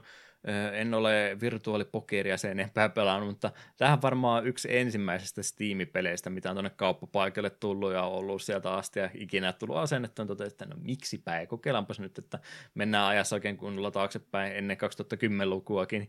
Poker Night at Inventory, niin oli oikein blast from the past ruveta katsoa, että mitä siellä niitä isoja Steam alustan hahmoja on ollut, että nythän siellä vaikka kaikki maailman pelit, että periaatteessa mitä voisi olla, mutta sitten miettii, että mitä he, heillä oli valikoimaa siihen aikaan, niin siellä on Max, Sam Maxista pelaamassa pokeria sun kanssa, siellä on Strong Pad, Homestar Runnerista, siellä on Heavy Team Fortress 2 ja sitten Taiko tuolta Penny Arcadeista, niin miettii, että hmm, täällä oli vähän, vähän tota, kaposemmin ilmeisesti hahmovalikoimaa aikanansa, mutta siis ihan Texas Hold'emia pelataan. Siinä itse olet sitten viiden, viidentenä pelaajana pöydässä ja kuuntelet, kun ne sitten keskenensä heittää läppää ja reustaa toisiansa ja kaikkea muuta, että siis ihan perus Texas Hold'em, että eihän tämä nyt tänä päivänä millään tavalla säväytä, mutta muistuttaa vanhasta ajasta, kun asiat olivat vähän yksinkertaisempia, niin tuostakin varmaan joskus joutuu jotain rahaa maksamaan, mutta tuo on varmaan ilmaiseksi ollut niin monen kertaan matkan varrella, että jostain semmoisesta se on aikanaan tullut mukaan sitten poimittua. Oli ihan kiva pari tuntia pokeria pelata heitä vastaan siinä ja sitten rupesi huomaamaan, että nyt rupeaa jo luuppaamaan aika hyvin nämä vitsit ympäri, että ehkä nyt on pikkuhiljaa aika keksiä jotain oikeitakin pelaamista. Hmm. Oletko Texas Hold'emia harrastanut kovasti elämäsi aikana? Kyllä, muutaman kerran ja muun muassa työkavereiden kanssa, niin mehän pidetään silloin tällä pokeri-iltoja, ja itse asiassa tuossa, tässä tuossa muutaman viikon päästä onkin seuraava pokeri-ilta, niin ei sillä isoista rahoista pelata, mutta kivaa aina on. Ajan viettohan se enemmikseen on, ettei Kyllä. kukaan, kukaan tota, säästötilejänsä tyhjäksi pelaa. Mm, ja en, en väitä olevani pokerissa kovinkaan hyvä, mutta se on silti kiva peli. Kyllä, kyllä. Horizon Chase Turbo on ollut oikeastaan tuorein peli, mitä tässä viime iltoina olen pelannut, eli kilvannut jo peliä, mikä nyt ei tietysti kiinnosta pätkän vertaa, mutta vähän semmoista vanhempaa ja nimenomaan vanhempaa ää, tyyliä. mitä tuolla aikanaan oli verrokkeina varmaan jotkut superhangonit ja tämmöiset pelit, mitkä käytännössä, no tässä joo on kierrokset, kierrokset kyllä olemassa ja eri ratoja siinä mielessä lähempänä, lähempänä semmoista, miten nyt, nyt ehkä tehtäisiin aika rakade-peli, mutta jos ei etu muistaa niitä ihan, ihan, ihan vanhoja ennen kuin täysin kolmiulotteisia kiloajopelejä tehtiin, niin nehän oli sellainen kuin puoliksi raiteillaan, että sä näet, että se ää, tota, tota rata kääntyy vaikka jyrkästi vasemmalle, mutta sun ei käytännössä tarvinnut ikinä koskaan jarrutella tai mitään muuta tehdä, koska se vaan meni sitä. Ehkä sä valuit koko ajan sinne ö, radan ulkoreunalle, jos et sä kääntynyt jyrkästi, mutta siitä huolimatta, niin siinä oli aina semmoinen fiilis, että sä menet jonkinmoisella raiteella sitä eteenpäin, että se oli se kolmiulotteisuus oli tietynlainen illuusio niissä peleissä, jos mm, tämmöisiä tapauksia kyllä. muistat ajan varrelta, niin se, siihen pohjalta on tehty, että tämäkin just semmoista pelit, ei tässä mitään jarruja kyllä painella ollenkaan, että välillä täytyy kaasusta päästä irti, koska sä menet sitten valua, valua tota, tieltä asfaltilta pois ja osut sitten jonkin puuhun ja heität vähän volttia ympäri ja sekunti 20 sen jälkeen oot jo täyttä vauhtia taas menossa eteenpäin, niin, niin. Sillä pelityylillä tehtyä, tehtyä vanha aikaista vähän neon väreillä toki nyt sitten nykypäivänä ja hienoilla musiikkiraidoilla ja kaikilla muulla niin perinteisemmälle arcade-tyyppisemmälle ajopelaajalle, niin ihan, ihan mukava tapaus. Kovasti lisää tekemistä, jos oikein haluaa kaikki unlockit ja muuta tehdä, niin sitten joutuu niin oikeasti, oikeasti ihan keskittymään tuon kanssa. Että, että ei riitä sitten enää sekä, että sä vaan voitat ne kisat, vaan sun täytyy sitten pensasta pitää huoli, että siellä on pensatoukkeneita, mitä täytyy kerätä, ettei pääse menovesi loppumaan kesken kisa ja ne on yleensä aina vähän, vähän sieltä optimaalisen ajolinjan ulkopuolelta, että välillä täytyy sitten pikkasen kaartaa, kaartaa ja huomioida, että missä niitä olikaan, että sitten kun olet ajanut siitä ohi, niin sä et rupea enää ympäri tai mitään muuta, että se on sitten kisa ohi, jos sä liian monta kertaa ajat niistä huti, plus muuta sitten tämmöistä kerättävää sinistä lätkää on siellä myöskin yleensä joku parisenkymmentä per, per rata, mitkä tulee kauhealla vauhilla ohitte, mutta ne pitäisi sitten sen kolmen neljän kierroksen aikana muistaa myöskin, myöskin keräällä pois, niin se on se. Pitää keskittyä tosiaan, kilpakumppanit päästään ohittamaan ja sitten kerätä nämä kaikki muukin, niin se menee yllättävän tiukoille. Siinä ei ole varaa kyllä montaa virhettä tehdä, että sä et sitten enää sitä kisaa voitakaan, jos näin käy. Tuo on, tuo on nimenomaan niin, jos sä haluat kaikki sataprosenttisesti pelin pelata läpi, niin se on se kaksi kertaa, jos sä osut toisen auton takapuskuri ja sieltä lähtee vauhittaa ja kerran kolautat johonkin kiveen sen lisäksi, niin se on aika lailla, aika lailla peli menetetty jo siinä kohtaa sitten, että sä et vaan enää yksinkertaisesti saa niitä muita, muita kilpakumppaneita sen jälkeen kiinni, että ja jos se ärsyttää, että ja täytyy aika täydellisesti ajaa, jos haluaa voittaa, niin se tietysti rupeaa varmaan sitten semmoista vähän sunnuntai-pelaajata tuommoisessa ärsyttämään. Mm. Mutta muuten niin itse ainakin tykkäsin semmoista kivaa kevyttä haastetta on tuossa ollut. Kyllä, kyllä. Haluatko sä vaihtelun vuoksi, niin mä en saa välillä ääntäni liputta. Joo, voisin nuo pari peliä tuosta mainita, mitä tullut pelattua. Tosiaan kun se Pokemon Arceus meni läpi, niin vihdoin ja viimein aloittelin Trial Strategyn tuo Switchillä, ja sehän on tämä äh, käytännössä samalla pelimoottorilla kuin tuo, tuo, tuo Octopath Traveler tehty, eli ulkoisesti hyvin, hyvin nättiä tällaista 6-bittistä grafiikkaa tavallaan. Ja sitten genrenähän on tällainen strategia-roolipeli, eli hyvin lähellä on Final Fantasy Tacticsia ja vastaavia, ja ai että se kyllä maistuu. Pelaaminen on tosi kivaa, taistelut on tosi niin kuin, mukavia, niissä on riittävästi erilaisia tällaista niin kuin, strategisia ajatteita, mitä pitää ottaa huomioon. Just korkeuserot vaikuttaa damakeen, selkään lyöt, niin tekee damakeen, jos se ympäröit vihollisen omilla yksiköillä, niin ne saattaa lyödä sitten niin kuin perässä sitten alhaalla näkyy, että missä järjestössä hahmot liikkuu ja tietyt iskut hidastavat vastustajien vuoroja ja näin poispäin, että paljon on liikkuvia osia ja taistelun on kivaa ja tarina ja hahmot on ollut ihan mielenkiintoista, mutta sitä tarinaa on ainakin pelin alussa aivan tolkuttoman paljon. Silleen ensimmäisen kahden tunnin aikana oli kaksi taistelua, kutakuinkin. Hmm. Et kaikki muu aika oli pelkkää niinku dialogia ja dialogin perään välillä kävit maailmankartalla tallentamassa, sitten valitsit seuraavan kohtauksen. Ymmärrän, peli on tarkoituksella hyvin tarinavetoinen ja tämmöinen, mutta se alu, alussa se vähän niin tuntui, että joo, niin ymmärrän, että haluat esitellä meille kaikki hahmot ja tälleensä, mutta saisinko minä pelata vähän enemmän? Ja Se nyt tuossa kun pää... kovin etupainotteinen monet tuommoiset pelit, kun ne haluaa niin kovasti kaiken, kaiken pohjustuksen antaa ekaan tunnin aikana, että se olisi paljon mukavampaa, kun pääsi vähän kontrolleita edes testaamaan siinä alussa, ja sitten jos sitä tarinaa enemmän haluaa, niin mä melkein haluan sen siellä jossain pelin keskivaiheella sitä enemmän kuin siinä heti alkuun kaiken. Mm, ja sitten kun me pääsin nyt semmoiseen vaiheeseen, että pääsin jopa niin kuin tällaisia mitä mock battleja, eli käytännössä niin kuin grindaustappeluja, mitä voit, missä voit ihan, jossa ei ole, ne, ei, ne ei liity millään tavalla tarinaan, ne on koko, kokonaan ekstra, niissä voittaa pieniä palkintoja. Niin ne kun avautu, niin me pelailin niitä kahta sille hetkellä olevaa taistelua, mitä oli tarjolla, niin useamman kerran ihan vaan, että jes, nyt minä haluan hetken aikaa vain pelata, minä an, antaa tarinan nyt hetken aikaa odottaa, minä haluan taistella. Mutta veikkaan, että kunhan peli vähän etenee, niin ehkä se tasapaino löytyy vähän paremmin. Ja kun se tarina ja hahmot on tähän mennessä ollut ihan mielenkiintoisia olosia tällaista pol- poliittista meininkiä on kolme suurvaltiota ja yhdessä ruvetaan tekemään yhteistä hyvää tulevaisuutta, mutta eiköhän siinä kohta joku petturi ilmaannut ja sitten ollaankin isoissa sodissa. Niin se on kyllähän mielenkiintoista. Ja siitä ehdottomasti plussaa, että kun on dialogi kesken, niin öö, painat X, niin peli näyttää sinulle sillä hetkellä puhuvan henkilön niin kuin tämän portreitin ja antaa pienen niin kuin tiivistelmän, että kuka se hahmo on.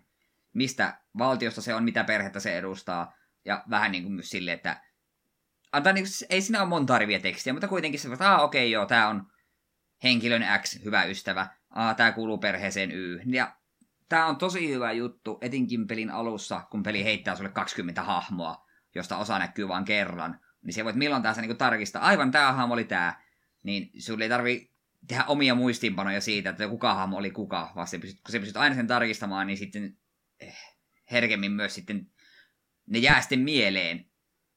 Niin sitten kun se niin tiedät, että okei, tämä hahmo on tuttu, mun ei tarvitse tästä katsoa, no kukahan tämä oli? Yksi napin painus, aivan tali tämä. Tosi hyvä systeemi. Minä haluan tämän useampaan peliin. Hahmo Kovalkaadia kumminkin taitaa olla. Kyllä, Ka- 20 sepä. oli vasta alku, alkuasetelma. Mitä? Että 20 hahmoa oli kumminkin alkuasetelma vasta, että siihen sitten vielä kaikki matkan varrella päällä. No minä vähän veikkaan, että kutakuinkin tuon verran siinä on jo. Hetkinen, mulla on kahdeksan ihmistä partissa, ja sitten vähintään saman verran näkynyt hahmoja, mitkä ei ole sun partissa, ja sitten muutama vielä semmoinen yksittäinen hahmo lisää, niin kyllä niitä on ihan muutama jo esittäytynyt.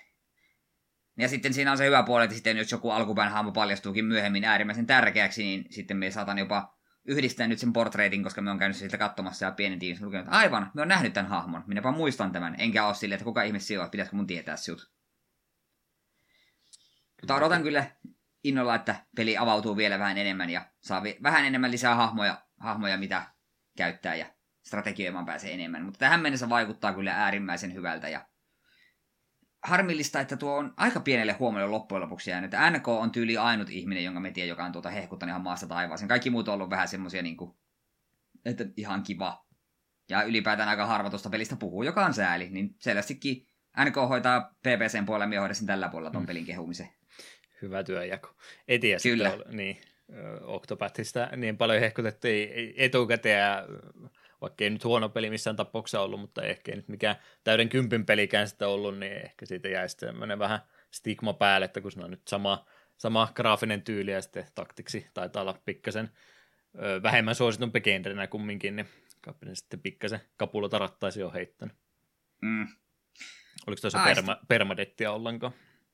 Öö, ei ole. Okei, okay. voi, voi olla aika vaikea tasapainottaakaan sillä, että pystyisi sitä mitenkään järkevästi tukemaan, ettei tule vaan tota, ärsyttäviä kuolemia, kun lähtee henki kerrasta. Mm, sepä. Ja sitten itse asiassa näköjään hyppäsin mun omalla listalla yhden pelin yli. Hämmentävä kyllä, kun mun listalla on näistä kaksi peliä. Mm. Mutta tuo Cupheadin DLC tuli ulos tuossa, minkä aikaa se nyt on? Joitakin, joitakin viikkoja sitten. Olin sitä kovasti jo odotellutkin ja mulla sattui olemaan Switchillä kultapisteitä juuri sen 8 euro eestä, mitä se DLC maksoi, niin ajattelin, no hemmetti, se on mulle käytännössä ilmanen, nappasin sen tyyli heti julkaisupäivänä vai seuraavana ja muutama, muutamana päivänä sitä nakuttelin ja se meni läpi ja se oli kyllä odotuksen arvoinen. On se lyhyt, että mitä onko siinä kuusi varsinaista bossia sitten muutama tämmönen öö, haaste, haastebossi, missä voi, niitä voidaan vahingoittaa vaan, vaan tällä ihme dashilla tai mikä ihme, pa, eikö parru, parrulla siis. Niin sinällään sen sisältöä on vähän, mutta se animaatio on aivan aivan niin kuin jopa eri ulottuvuutta verrattuna peruspeliin. Peruspeli jopa näyttää, ei nyt rumalta, mutta vähän jopa tylsältä, nyt kun on niin kuin nähnyt tuon DLCn tykitystä. Se on, jokainen bossi on niin kuin ihan käsittämättömän yksityiskohtainen. Koko ajan ruudulla tapahtuu miljoona asiaa ja se on vaan pirun nättiä. Ja vaikeusaste oli edelleen niin kuin tosi sopiva.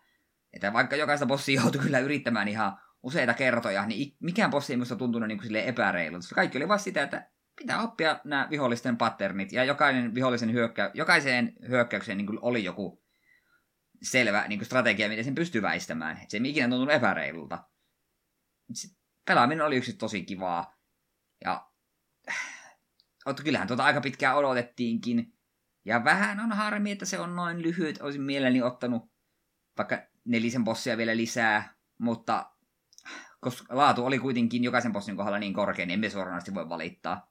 Ja hal- mun mielestä tuli kanssa vielä suhteellisen halpa. Ja ottaen huomioon, että tuossa oli yksi uusi pelattava hahmo, joka toimi ihan eri tavalla kuin, niin kuin tämä perushahmot, niin kyllä maistui. Lämmin, lämmin suosittelu kaikille, ketkä on alkuperäisessä Cupheadissa tykännyt. Tuo ehdottomasti on pelaamisen arvone. Tuo on kyllä niin käsityötuote kuin olla ja voi, että on muitakin tapauksia, kun DLC tekemissä menee, menee kovastikin aikaa, mutta siellä yleensä aika menee sitten kaikkeen muun tekemiseen. Tuossa menee jo pelkästään varmaan yksittäisen animaatiofreimin tekemiseen on niin paljon aikaa, että ymmärrettävää kyllä, että tuommoisen tekemisessä aikaa menee. Kyllä se alkuperäisen peliikin, niin eikö sitäkin yli viisi vuotta tajettu tehdä. Oli joku, joku aika pitkä aika oli kumminkin minun mielestä kyseessä. Eikö se ollut ihan joskus, kun Pleikkari 4 ja Xbox One tuli, niin eikö se ollut jo Xbox One ihan niin julkaisun vuotena ekaa kertaa mainostettiin mm. Cupheadia, että tämmöinen on tulossa ja siitä meni sitten vaikka kuinka, kuinka kauan sen jälkeen, kun se vasta saatiin ulos. Mm, niin taisi olla, joo. Että ehdottomasti taidetyylin ja tämänkin takia niin ei ole ainut ansio varmastikaan. En ole vieläkään valitettavasti pehu, pelannut, niin en voi omasta omasta suustani niitä kehuja antaa, mutta ei, ei pelkästään animaatiotyylinsä takia, mutta siihen nimenomaan tuon ulkoasunsa niin joutuu niin paljon aikaa käyttämään, että veikkaanpa, että ei tuo kehitystiimi niin välttämättä enää uudestaan tuolle tielle lähde, että eiköhän se sitten jotain ihan muuta seuraavalla kertaa tulla. Mm. Ovat nyt saaneet, eh, saaneet tuota studionsa hyvälle, hyvään vaihteeseen, niin ehkä nyt on jotain pienempää projekteja tai semmoista, mikä on eh, hiukan nopeammin tehtävissä, niin olettaisin, että varmaan se fiksumpi strategia heille seuraavaksi. Mm. Haluatko vielä, mm, vielä kolmannesta pelivalinnastasi puhua? Itse asiassa tuo viimeinen ei ole peli. Ai joo. Voi, voi, Ai, silti... mitä? Häh? Siis puhu, hetkinen, onko se samainen se pelikin sitten vai sekoitanko mä nyt johonkin ihan toiseen? Mm-hmm. No voimme tuosta puhua, mutta kyseessä on siis anime nimeltä Overlord. Joo, joo. Ai niin, joo, siis joo, sehän on sama niminen se pelikin ollut se Overlord.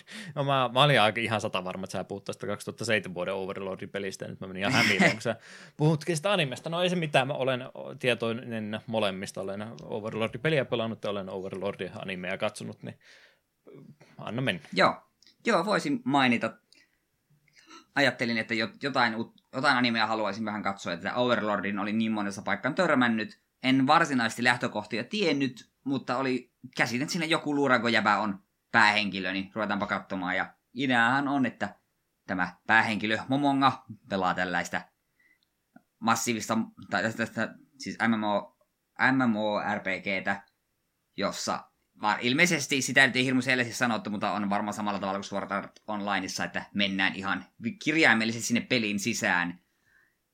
Ja tämä Momonga on, on tällaisen varsin mahtavan killan vahvimpia jäbiä. Levelin 100 max-levut on ja kaikki on ihan tapissa. Ja valitettavasti peliä ollaan sulkemassa ja Momonga se kuitenkin ajattelee, no tää on nyt viimeinen päivä tässä pelissä, että minä haluan olla siihen serverien sulkemispisteeseen asti täällä pelin sisällä. No, tämä serverien sulkemisetkin tulee, mutta hämmentävä kyllä hän ei joudukaan pelistä pihalle, vaan yhtäkkiä kaikki nämä niin kuin NPC ovatkin ihan itsenäisesti toimivia hahmoja, käyttäytyvät sen mukaisesti, kun niiden pitäisikin. Kaikki niin, kuin, niin sanotusti pelivalikot ei toimi, mutta kuitenkin kaikki taijat ja vastaavat toimii. Ja ollaan vähän että mitä täällä nyt oikein tapahtuu, että en pysty niin kuin, poistumaan tältä pelistä, en pysty ottamaan yhteyttä muihin pelaajiin. Ja nyt kun asia katsoo, niin onhan tämä meidän kiltatalo edelleen, tai kiltalinna edelleen paikallaan, mutta kaikki muu on niin kuin muuttunut. Mehän ollaan kokonaan toisessa maailmassa. sitten Omonga ajattelee, että no ruvetaanpa vähän tutkimaan, miksi tässä on hom kyse. Ja päättää sitten, että no hitto, vallataan koko tämä uusi maailma ihan vaan sen takia, että sai, ehkä me sitä kautta löydän jonkun, jonkun muunkin, joka on sieltä pelistä Yggdrasilista myös tänne joutunut. Ja siinä mielessä vähän tuommoinen perinteinen kai homma, että joo, joudutaan pelin sisään tai ylipäätään toiseen maailmaan. Mutta jekkuna mun mielestä vähän se, että kun tämä Momongahan on käytännössä pahis. Ei suoranaisesti, koska se on kuitenkin niin kuin, ei ole niin kuin paha ihminen, mutta se kyllä niin kuin huomaa silleen, että hmm, me on tämmöinen hemmetin nekromanseri jäbä ja en niin kuin tunne mitään, kun tapan viattomia. Että tämä on ehkä vähän tavallaan huolestuttava, mutta ei kuitenkaan. Ja kuten sanoin, se on maksimelevelillä. Se on aivan käsittämättömän OP. Se on se hyvä se ensimmäinen kunnon taistelukohtaus, missä menee vastustaja ritareita tulee vastaan ja siellä on hirveät enkelilaumat ja ei saa edes damakea. Se on että aha, teidän fyysiset iskut on niin heikkoja, että ne ei mene mun protectionin läpi ja sit se vaan yhdellä sormia napsottamalla tyylin teurastaa joukko enkeleitä ja se on silleen, että ok, tää, tää, tää, tää on viihdyttävää.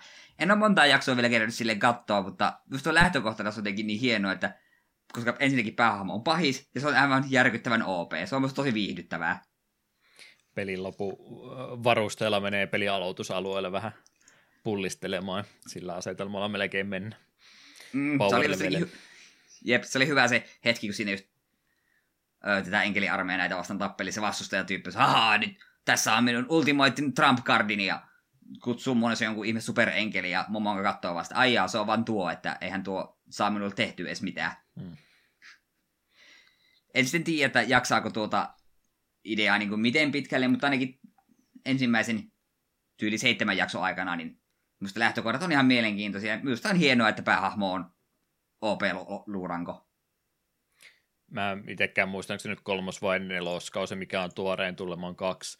Kaksi kautta ottanut, mutta mitä nyt ainakin kakkosenkin kohdalla, niin vähän jo pohjusteltiin, että maailmassa on kyllä muitakin, muitakin vahvoja olentoja olemassa, että hän ei ole ainut sentään siellä kyseessä, niin tuntuu vähän semmoiselta One Punch Manin hengeltä taas, että ykköskausi on vähän niin kuin huumori kieliposkessa hengessä menee ja sitten niin kuin meidän tarinasankari on vähän niin vahva, että tämä on nyt pakko tästä vähän tota, tota, huumoripitoisemmasta johonkin muuhun lähteä tätä viemään, että tässä jotain jatku, jatkuvuuttakin pystytään enää rakentamaan, niin se menee ilmeisesti sinne suuntaan sitten myöhemmin, Joo. mutta en ole itsekään ihan ajan tasalla sitten vielä vielä, että mitä siellä on tullut. Täytyy kyllä itsekin vilkasta eteenpäin. Olen kärryltä pudonnut itsekin sen kanssa. Mm. Mutta joo, siinä oli aika pitkälti kaikki, mistä me tässä kohtaa halusin puhua. Todennäköisesti mä oon unohtanut jotain loma-aikana vastaan tuleita asioita, mistä haluaisin mainita, mutta niitä kerkee tässä tulevissa jaksoissa häpistä, niin Joo. Kerropas, kerropas siellä vielä, mitä sulla tähän loppuun olisi ennen kuin mennään eteenpäin. Joo, tosiaan saa kyllä jos tulee mieleen, niin ei, ei ole mitään pakotetta tässä kaikkia mahdollista ottaa. Tota noin, herrejästäs mä menin tielle, jota aina haukuin ja totesin, että en tule tälle tielle koskaan lähtemään, mutta nyt varsinkin Lionheadit ja kaikki Lionheadin kaltaiset ihmiset ilahtuvat kovastikin tästä tiedosta, että olen tätä pelannut kovastikin. Etu, mitä sä tykkäät simulaattorpeleistä? Enkä puhu nyt mistään ää, kilvan ajopeli ja Assetto Corsesta eikä mistään tämmöisestä, vaan näistä simulaattoria vuosiluku perään peleistä, mitä kaupan hyllyille tuossa vuosikymmen sitten rupesi nousemaan kuin sieniä sateella. En ole juurikaan genreen tutustunut, sanotaan vaikka näin. Olet kiertänyt tarkoituksella ne ainakin jonkinmoiselta etäisyydeltä.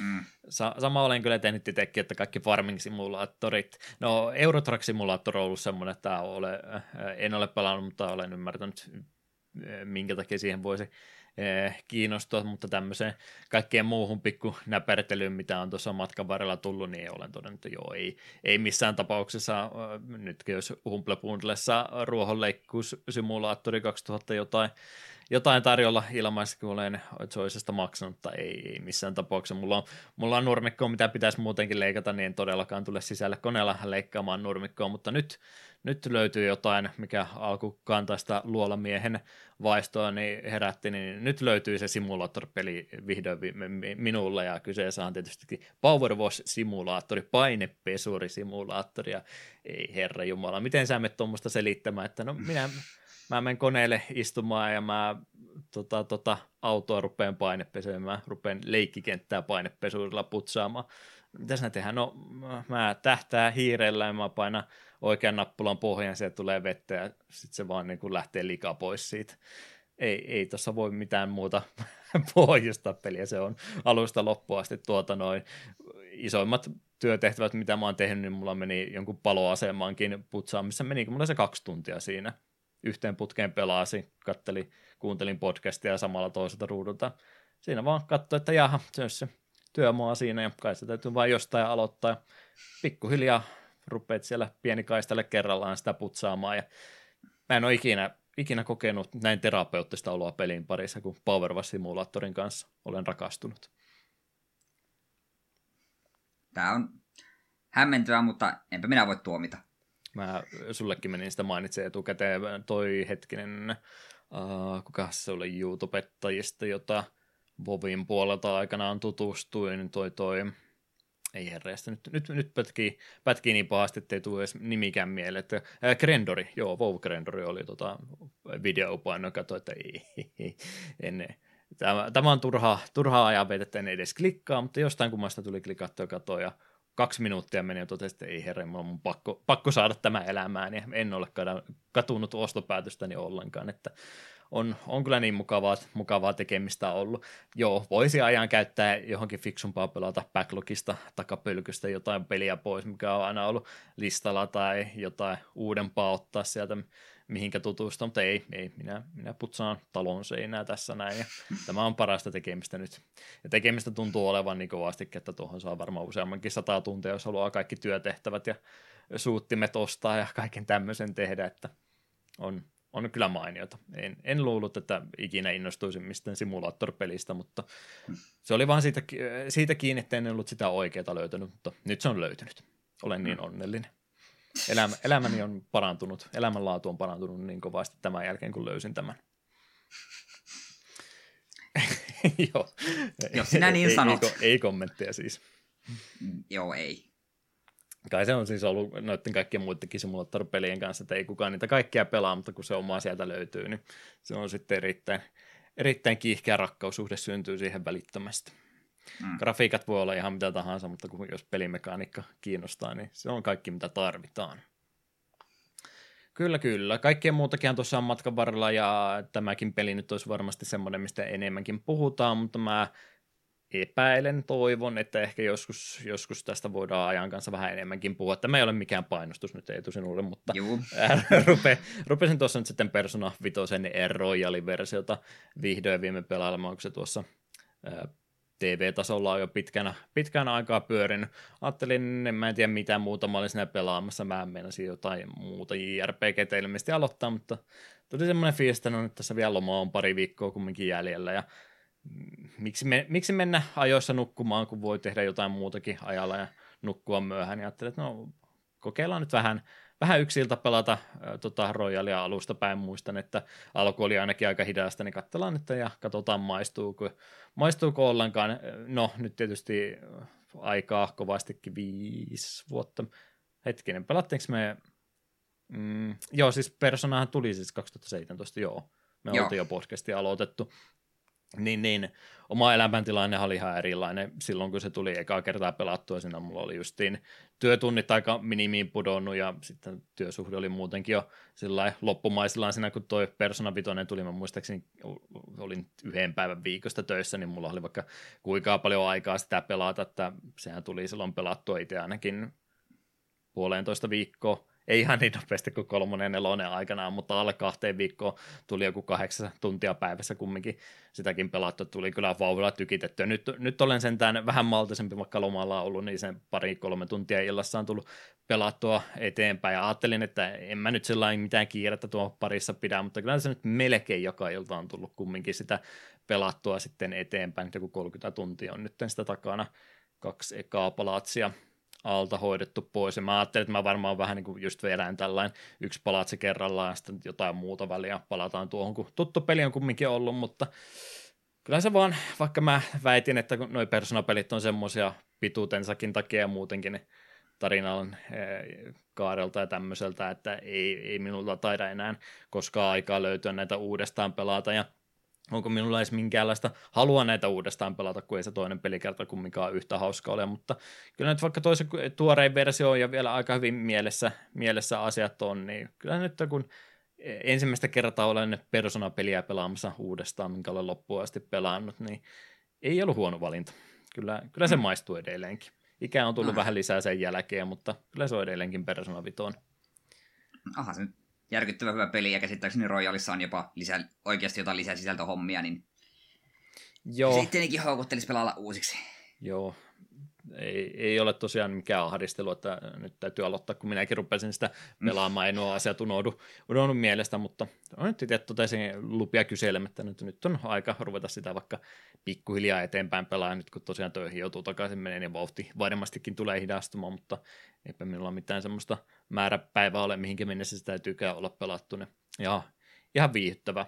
Mä just sen kanssa, että onko toi rojaali nyt sitten se välttämättömyysjuttu. Kyllähän siis sama juttu kuin Persona 3 Fessin kanssa tai varmaan Persona 4 Goldenin kanssa, että ne periaatteessa korvaa sen vanilla-version siitä pelistä, että ei ole sellainen, tässä vaiheessa jos ei ole alkuperäistä pelannut, niin ei ole syytä sitä, sitä hommata, mutta on nyt sillä loppuviimeinen se alkuperäinen peli on täydellinen peli ollut jo siinä mielessä alun perinkin, että jos nyt jostain kumman syystä alkuperäisen saa halvemmalla kuin tuon versio, niin emme nyt koe sitä mitenkään ajan hukkana sitä alkuperäistä peliä pelata, mutta sellainen ihan fiksusti ujutettu vähän lisää sosiaalilinkkejä ja jotain pieniä parannuksia sinne tänne, mitä nyt en meinaa välttämättä sitten muistakaan. No se varmaan tärkeimpänä muistat varmaan kuinka ärsyttävää alkuperäisessä pelissä oli, että ilta se ei oikein saanut yhtään mitään tehdä kuin morkana koko ajan, että ei, ei, nyt, nyt täytyy mennä nukkumaan, niin nyt, nyt sen mm. tämä annetaan, että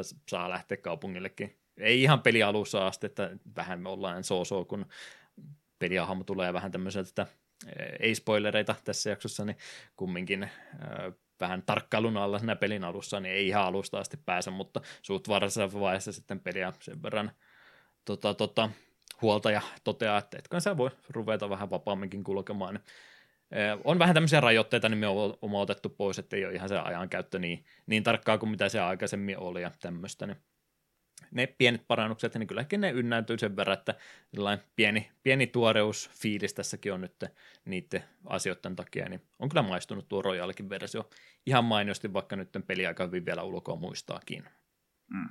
En uskaltanut Mercedesille kyllä valitettavasti laittaa, että Hardille, Hardille meni nyt ja sekin on vähän paikoitelle ongelmia aiheuttanut. Se on valitettava totuus noissa sanoa, että ää, sulta se joku tietty tieto puuttuu, että tämä ää, välipossi – omaa sen elementin, mille sä oot heikko, niin se on sitten just niin se, kun se kerran kilauttaa suhun sen weakness ja saa sen toisen vuoron ja päättää lyö sua uudestaan, niin aika monesti se tarkoittaa game overia tuossa hardillakin niin jo. Mutta nämä on niitä asioita, mitkä grindaamalla poistuu sitten kautta vähän paremmin pelaamalla. Se antaa kumminkin jatkaa noiden tärkeimpien tappeluiden kohdalla alusta, ettei tarvitse sentään lataus tai tota save pointista jatkaa eteenpäin, niin ei se nyt ole niin kovasti harmittanut, mutta valitettavasti tuo edelleen olemassa, että jos partimen, ää, tai siis päähahmo kuolee, niin se on game over saman tien.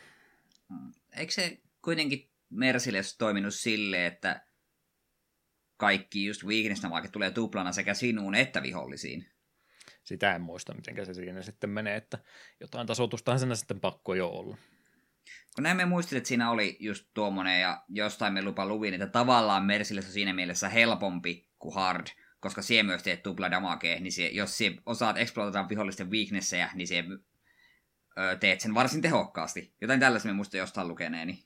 Joo, kyllähän se menee noissa peruspatleissa aika pitkälti siihen, että vastustaja ei sitä vuoroa saamaan ollenkaan. Tuossa nimenomaan, jos sä osaat vastustajan weaknessia hyödyntää, niin sä saat aina uusia vuoroja. Sitten sä pystyt tosiaan sillä paton passilla siinä viestikapulaa heittämään toiselle, niin sä käytännössä se siinä itse, itse vedät kaikki vuorot ennen kuin ne ehtii yhtään mitään tekemään, niin niinhän se monesti menee, että sä pystyt sitten tosiaan weaknessit exploittamaan sillä, että ei, ei tota vahinkoa perusotteluista ollenkaan, niin en usko, että se Mercedesissä sitten nimenomaan noin perustappelut menee varmaan vielä helpommin, että eikö se on se kaikki vaikeusaste siellä posseissa sitten.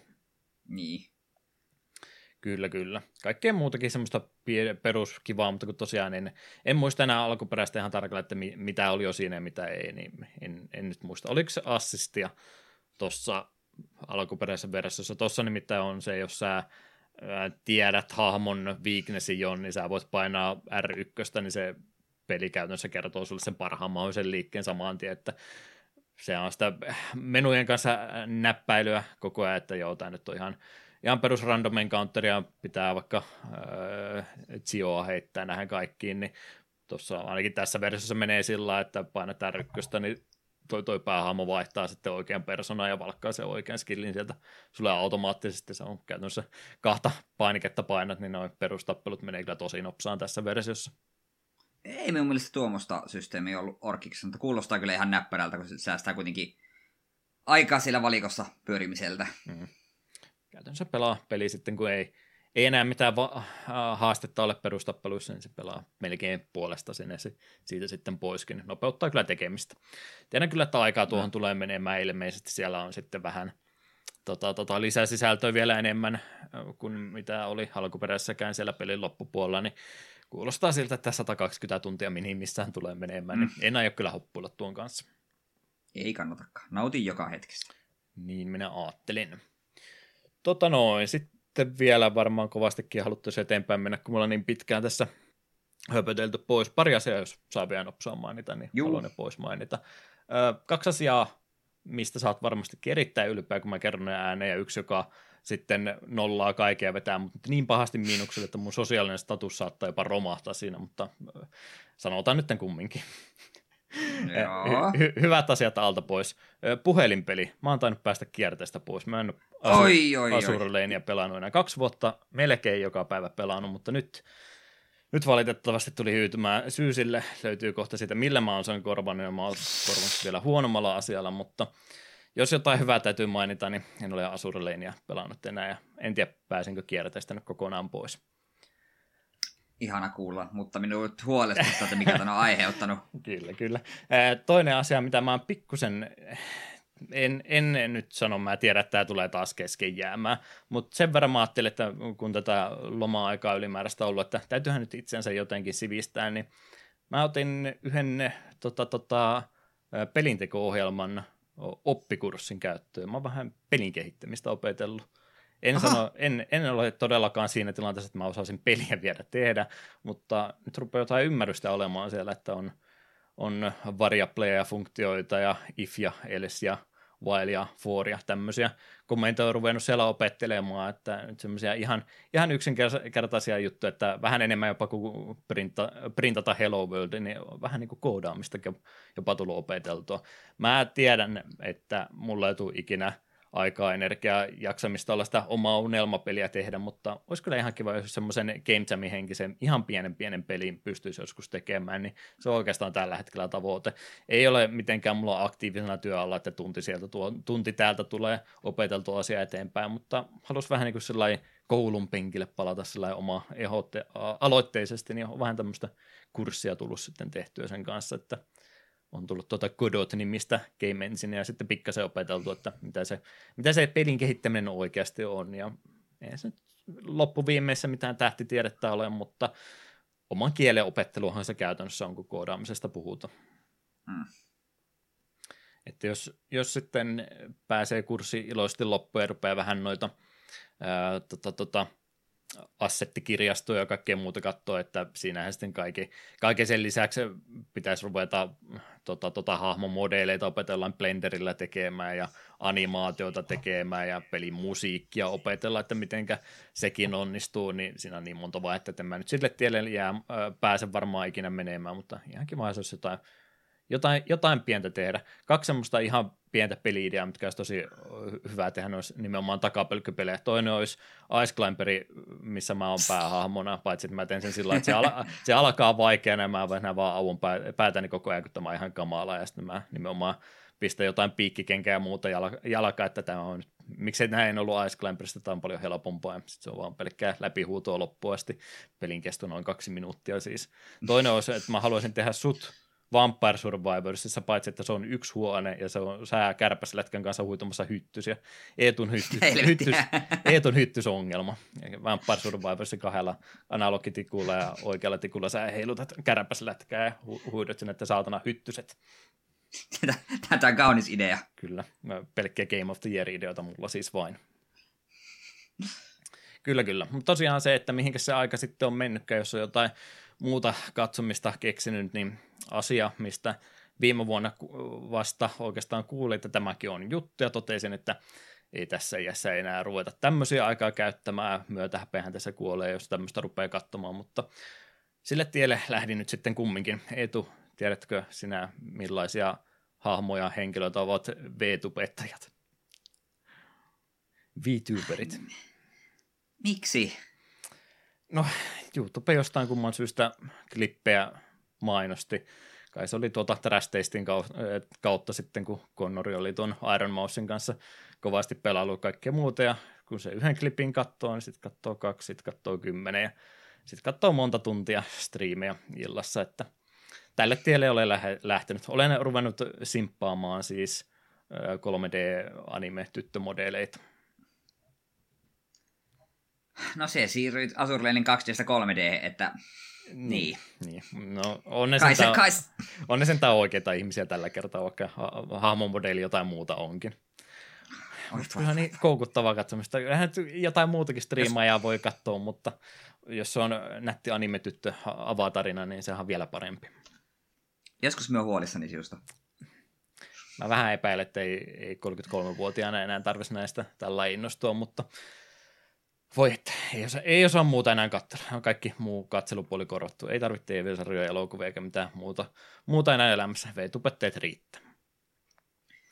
Voi viittisikö pari tonnia vipaata, niin mä saisin itsellenikin jonkun modelin, niin mäkin voin ruveta striimaamaan sitten veitupettajan rebrändään itteni kokonansa.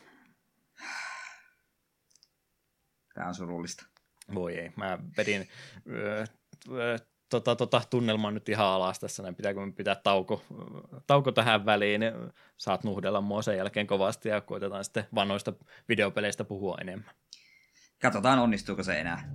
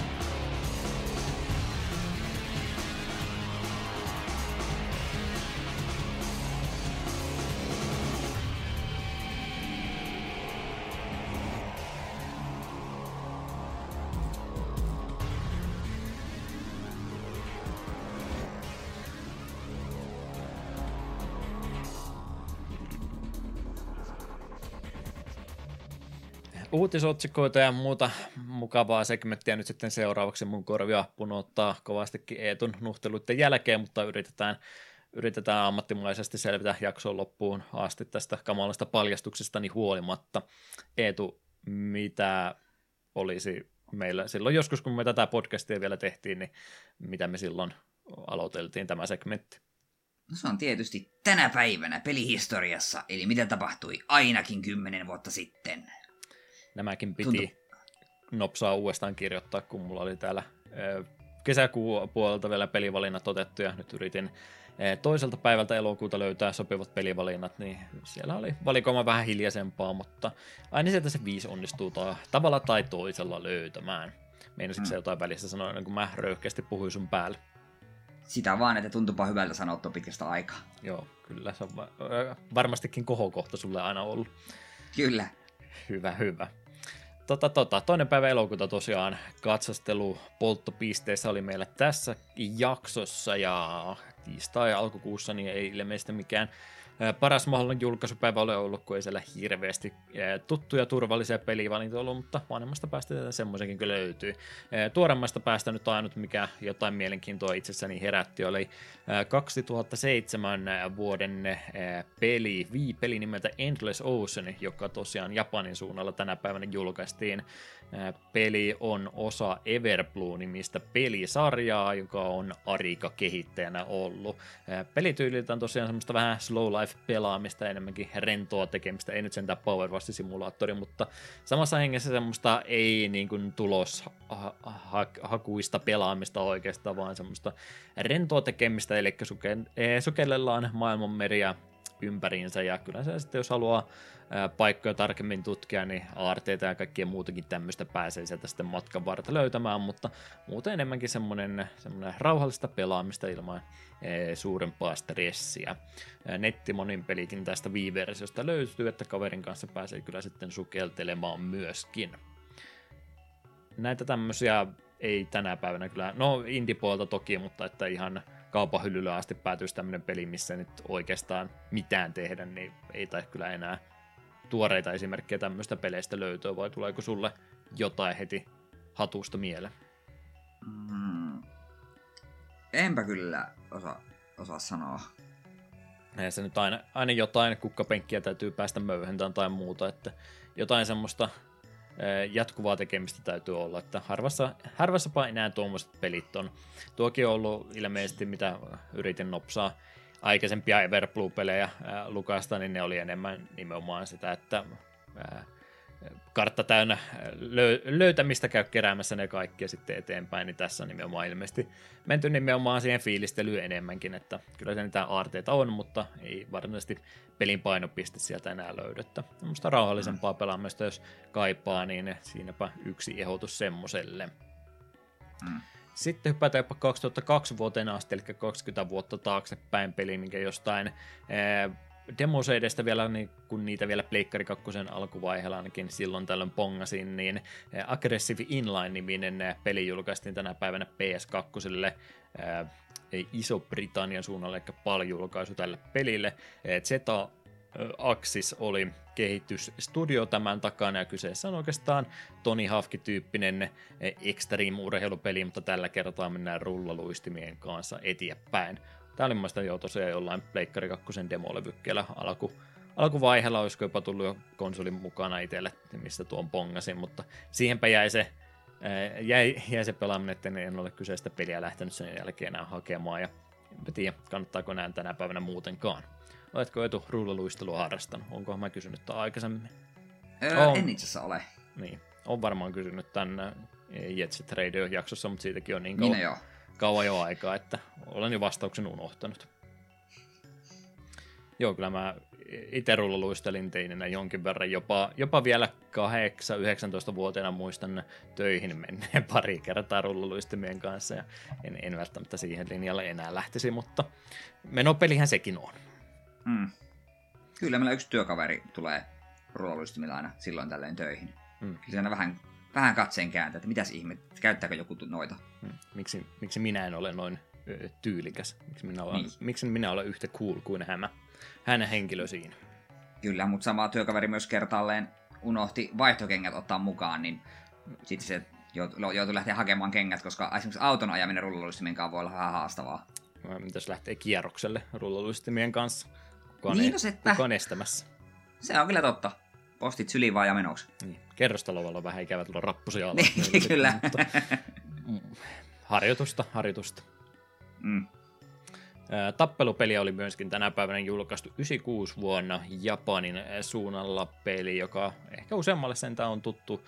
Topal Number One oli tänä päivänä nimittäin julkaistu. Dream Factory oli tämän tappelupeli sarjan takana. Tarina kertoo näin, että vuonna 2027, eli kaukaisessa tulevaisuudessa, maan alus on saavuttanut Topal-nimisen planeetan, joka, josta olemme jo tietoisia, että se on täynnä kallisarvoisia mineraaleja, mutta sehän on tietysti epäselvää, että kas nyt uuden planeetan nämä varannot saa itsellensä, niin ainut tapahan tämä selvittää on pistää tappeluturnaus pystyy ja voittaja vie sitten kaiken miten nyt aina yrittää jotain sellainen poimintaa löytää, että miten nämä pelit sitten ehkä muista kilpailuista poikkeaa, niin tässä oli ilmeisesti vähän enemmän tämmöistä grappling-pohjasta meininkiä, ehkäpä vapaa-painipelien suunnalta. Ei tarkoita sitä, että kaikki hammut olisivat grapplereita, vaan se, että siitä päästään sitten tämmöiseen grapplingin tilaan vielä erikseen, mistä pääsee sitten muitakin heittoja ja kaikkea tämmöistä tekemään, että käytännössä on tämä lyönti, lyömisosuus, striking-osuus ja sitten grappling-osuus, niin on kaksi eh, yhdenveroista osiota tässä pelissä. En ole kyllä pelannut, to paljon ilmeisesti ihan, ihan ok noista Pleikkari 1 tappelupeleistä, että ei, ei välttämättä kannattaisi testaamattakaan jättää. Mm, ihan mielenkiintoista kyllä kuulostaa, mutta ei ole itselle edes etäisesti tuttu. Mm. Ykkönen oli, oli jo sen verran vanhainen, että oli jo tapaus mennyt muista. No en tiedä, 97, kun itse rupesi Pleikkari 1 pelaamaan, niin taisi se, taisi olla aika lähellä itse asiassa siitä aikaa kumminkin, mutta kaikesta huolimatta niin meni kyllä tekkeneihin, Mortal Kombatteihin tämmöisiin se kaikki aika, niin ei tullut tuommoisiin sitten tutustuttua. Hmm. Mortal Kombatista puheen ollen 92 oli vuosi, kun Mortal Kombatin arcade-versio tuolla Yhdysvalloissa julkaistiin ja nimenomaan tänä päivänä Midway alun alkujensa oli firma, jonka logoa tähän alkuperäisen Mortal Kombatteihin laitettiin, ja 2D-tappelupelistä nyt tietysti kyse on. Maailmojen välillä käydään Mortal Kombat-nimistä turnausta, jossa ehtona on, että jos kymmenen kertaa kertaa häviää Earthrealmi tämän turnauksen, niin se on sitten tämä planeetta valloitettu samaan tien, ja tämä on sitten ainut lupaus, mikä enää tämä rauha on säilyttänyt, ja nyt on nimenomaan tässä pelissä se kymmenes turnaus tulossa, että nyt olisi sitten korkea-aika voittaja Raiden ihan sitten tietysti valiojoukot lähettää täältä maankamaralta ää, taistelemaan Earthrealmin tulevaisuudesta. Ja Restus Mortal Kombatissa on ihan, ihan ok lore, kyllä välillä on tullut haukuttua mm. sitä, mutta Mortal Kombat on ihan jees. Ei se ole mun suosikki tappelupelisarja, mutta on ihan jees. Siinä on ihan riittävä tarina, että se antaa tekoisyyn vedä toisia turpaa. Ei se tarvi olla mitään monimutkaista se ei pääse. Mortal Kombat tietysti sitten väkivalloilla ja kaikilla muilla ehkä se oman mediahuomioon silloin kerää sekin, mutta ei se pelkästään sitä ollut. Kyllä se itse ihan se peli siellä kaiken tämän kamaluuden alla niin oli, oli ihan pätevää myöskin. En tätä ykköstä niin kovasti, että me nimenomaan oli jo sitten kun me päästiin Mortal Kombatiin käsiksi, niin se on se kolmonen, kolmosversiossa sitten jo mentiin ja ei sitten oikein koettu, että ykköstä ja kakkosta enää tarvisi pelata, kun kolmonen oli sinne. Kolmonen on itsellekin edelleen se, mitä on kaikkein eniten tullut pelattu, ja sitten myöhemmin vasta kun nämä rebootit tuli, niin silloin on sitten taas uudestaan niitä vähän testaillut. Hmm. Sama homma. 91 vuodelle pysähtyy meidän aikakoneemme sitten tällä kertaa, että tuttua pelivalintahan siellä oli, niin ei kai tuosta nyt enää voi mitään, mitään enempää sanoa, mutta kun Streets of Rage 91 toinen päivä elokuuta Japanin suunnalla Genesikselle julkaistu, ja se on kehittämä beat'em josta olemme jaksossa jossain puhuneet, jotain kesää se muistaakseni oli, on siitäkin jo useampi vuosi. Olisiko tokana mm. vuonna ollut, kolmantena ehkä? Mm, taisi olla kolmantena, haluaisin sanoa, mutta saattaa olla, että on väärässä. Näitä asioita, mitkä olisi niin helppo tarkistakin, niin tehdäänpä sekin nyt sitten ihan nopsaa. Mutta siinä mielessä oli vähän erikoisempi jakso. Meillä ei olla edes tehty samaa sen jälkeenkään, mutta se mitä me tehtiin, niin mehän vedettiin ne kaikki kolme silloin just niin kun me odotettiin tuolta nelososaa tulevaksi, niin ajateltiin, että pelisarja, mistä olisi kiva puhua, mutta kun ei osattu oikein valita, että mikä niistä, niin käytiin mm. ne kaikki kolme läpi, niin muistikuva ainakin tästä jaksosta, mistä näköjään ainakin kolme vuotta jo aikaa on. Jakso oli numero 64, niin ihan hyvä olo jäi puseroon siitä, että tämä oli ihan hyvä idea vetää kolme peliä kerrallaan, niin täytyy varmaan tuota konseptia käyttää, käyttää uudestaan sitten kuin toisenkin pelisarjan parissa. Joo, käydään kaikki Final Fantasy tuolle läpi. Niin, niin, se on helppo, helppo ja hauska. Kyllä, kyllä. Persona 3, 4 ja 5 spesiaali, niin siitä se lähtee. Muut, muutama tunti saataisiin vierähtää. Joo, ehkä ihan tommosen kanssa, mutta jotain semmoista peliä, mistä on vaikeaa tai hölmöä tehdä erillistä jaksoa, niin täytyy tuommoista ideaa kyllä muistaa jaksossakin hyödyntää. Laajentaa mm. tuota ää, pelivalikoimaa, mitä voidaan käsitellä kovastikin, kun voidaan ottaa pienempiäkin pelejä, kun niputetaan pari muuta siihen samaan sitten yhtä. Sepä. Mutta sitä suunnitellessa, niin tosiaan nyt se ää, uutisosio, retroimpia semmoisia, ää, niin, niin on mennyt paljon asioita ohikin. Mä nimenomaan nyt Coltin tauolla, niin mä vähän yritinkin olla katselematta se enempää. Enempää mitä oli, niin nämä on enimmäkseen tosta silloin just kun oltiin tauolle jäämässä, niin sen aikaisia juttuja tai ehkä jotain muutakin, jos mieleen vielä tulee, niin käydään ne nyt ensi alta pois, jos koette, että oli joku aihe, mistä olisi pitänyt mainita, mikä oli tuossa meiltä ohi mennyt, niin saa vaikka Discordin puolella asiasta mainita, niin otetaan vaikka ensi jaksoon, mutta ainakin nyt vielä mitä silloin tuli ylös kirjoitettua, plus kaikki muut, mitä mielen päällä on, niin voi vaikka ne tässä nyt alta, alta hoitaa pois, niin pysyy tämä jakso edes jonkin järkevän mittaisena, niin vähän rajoitamme itseämme tällä kertaa näin. Mm.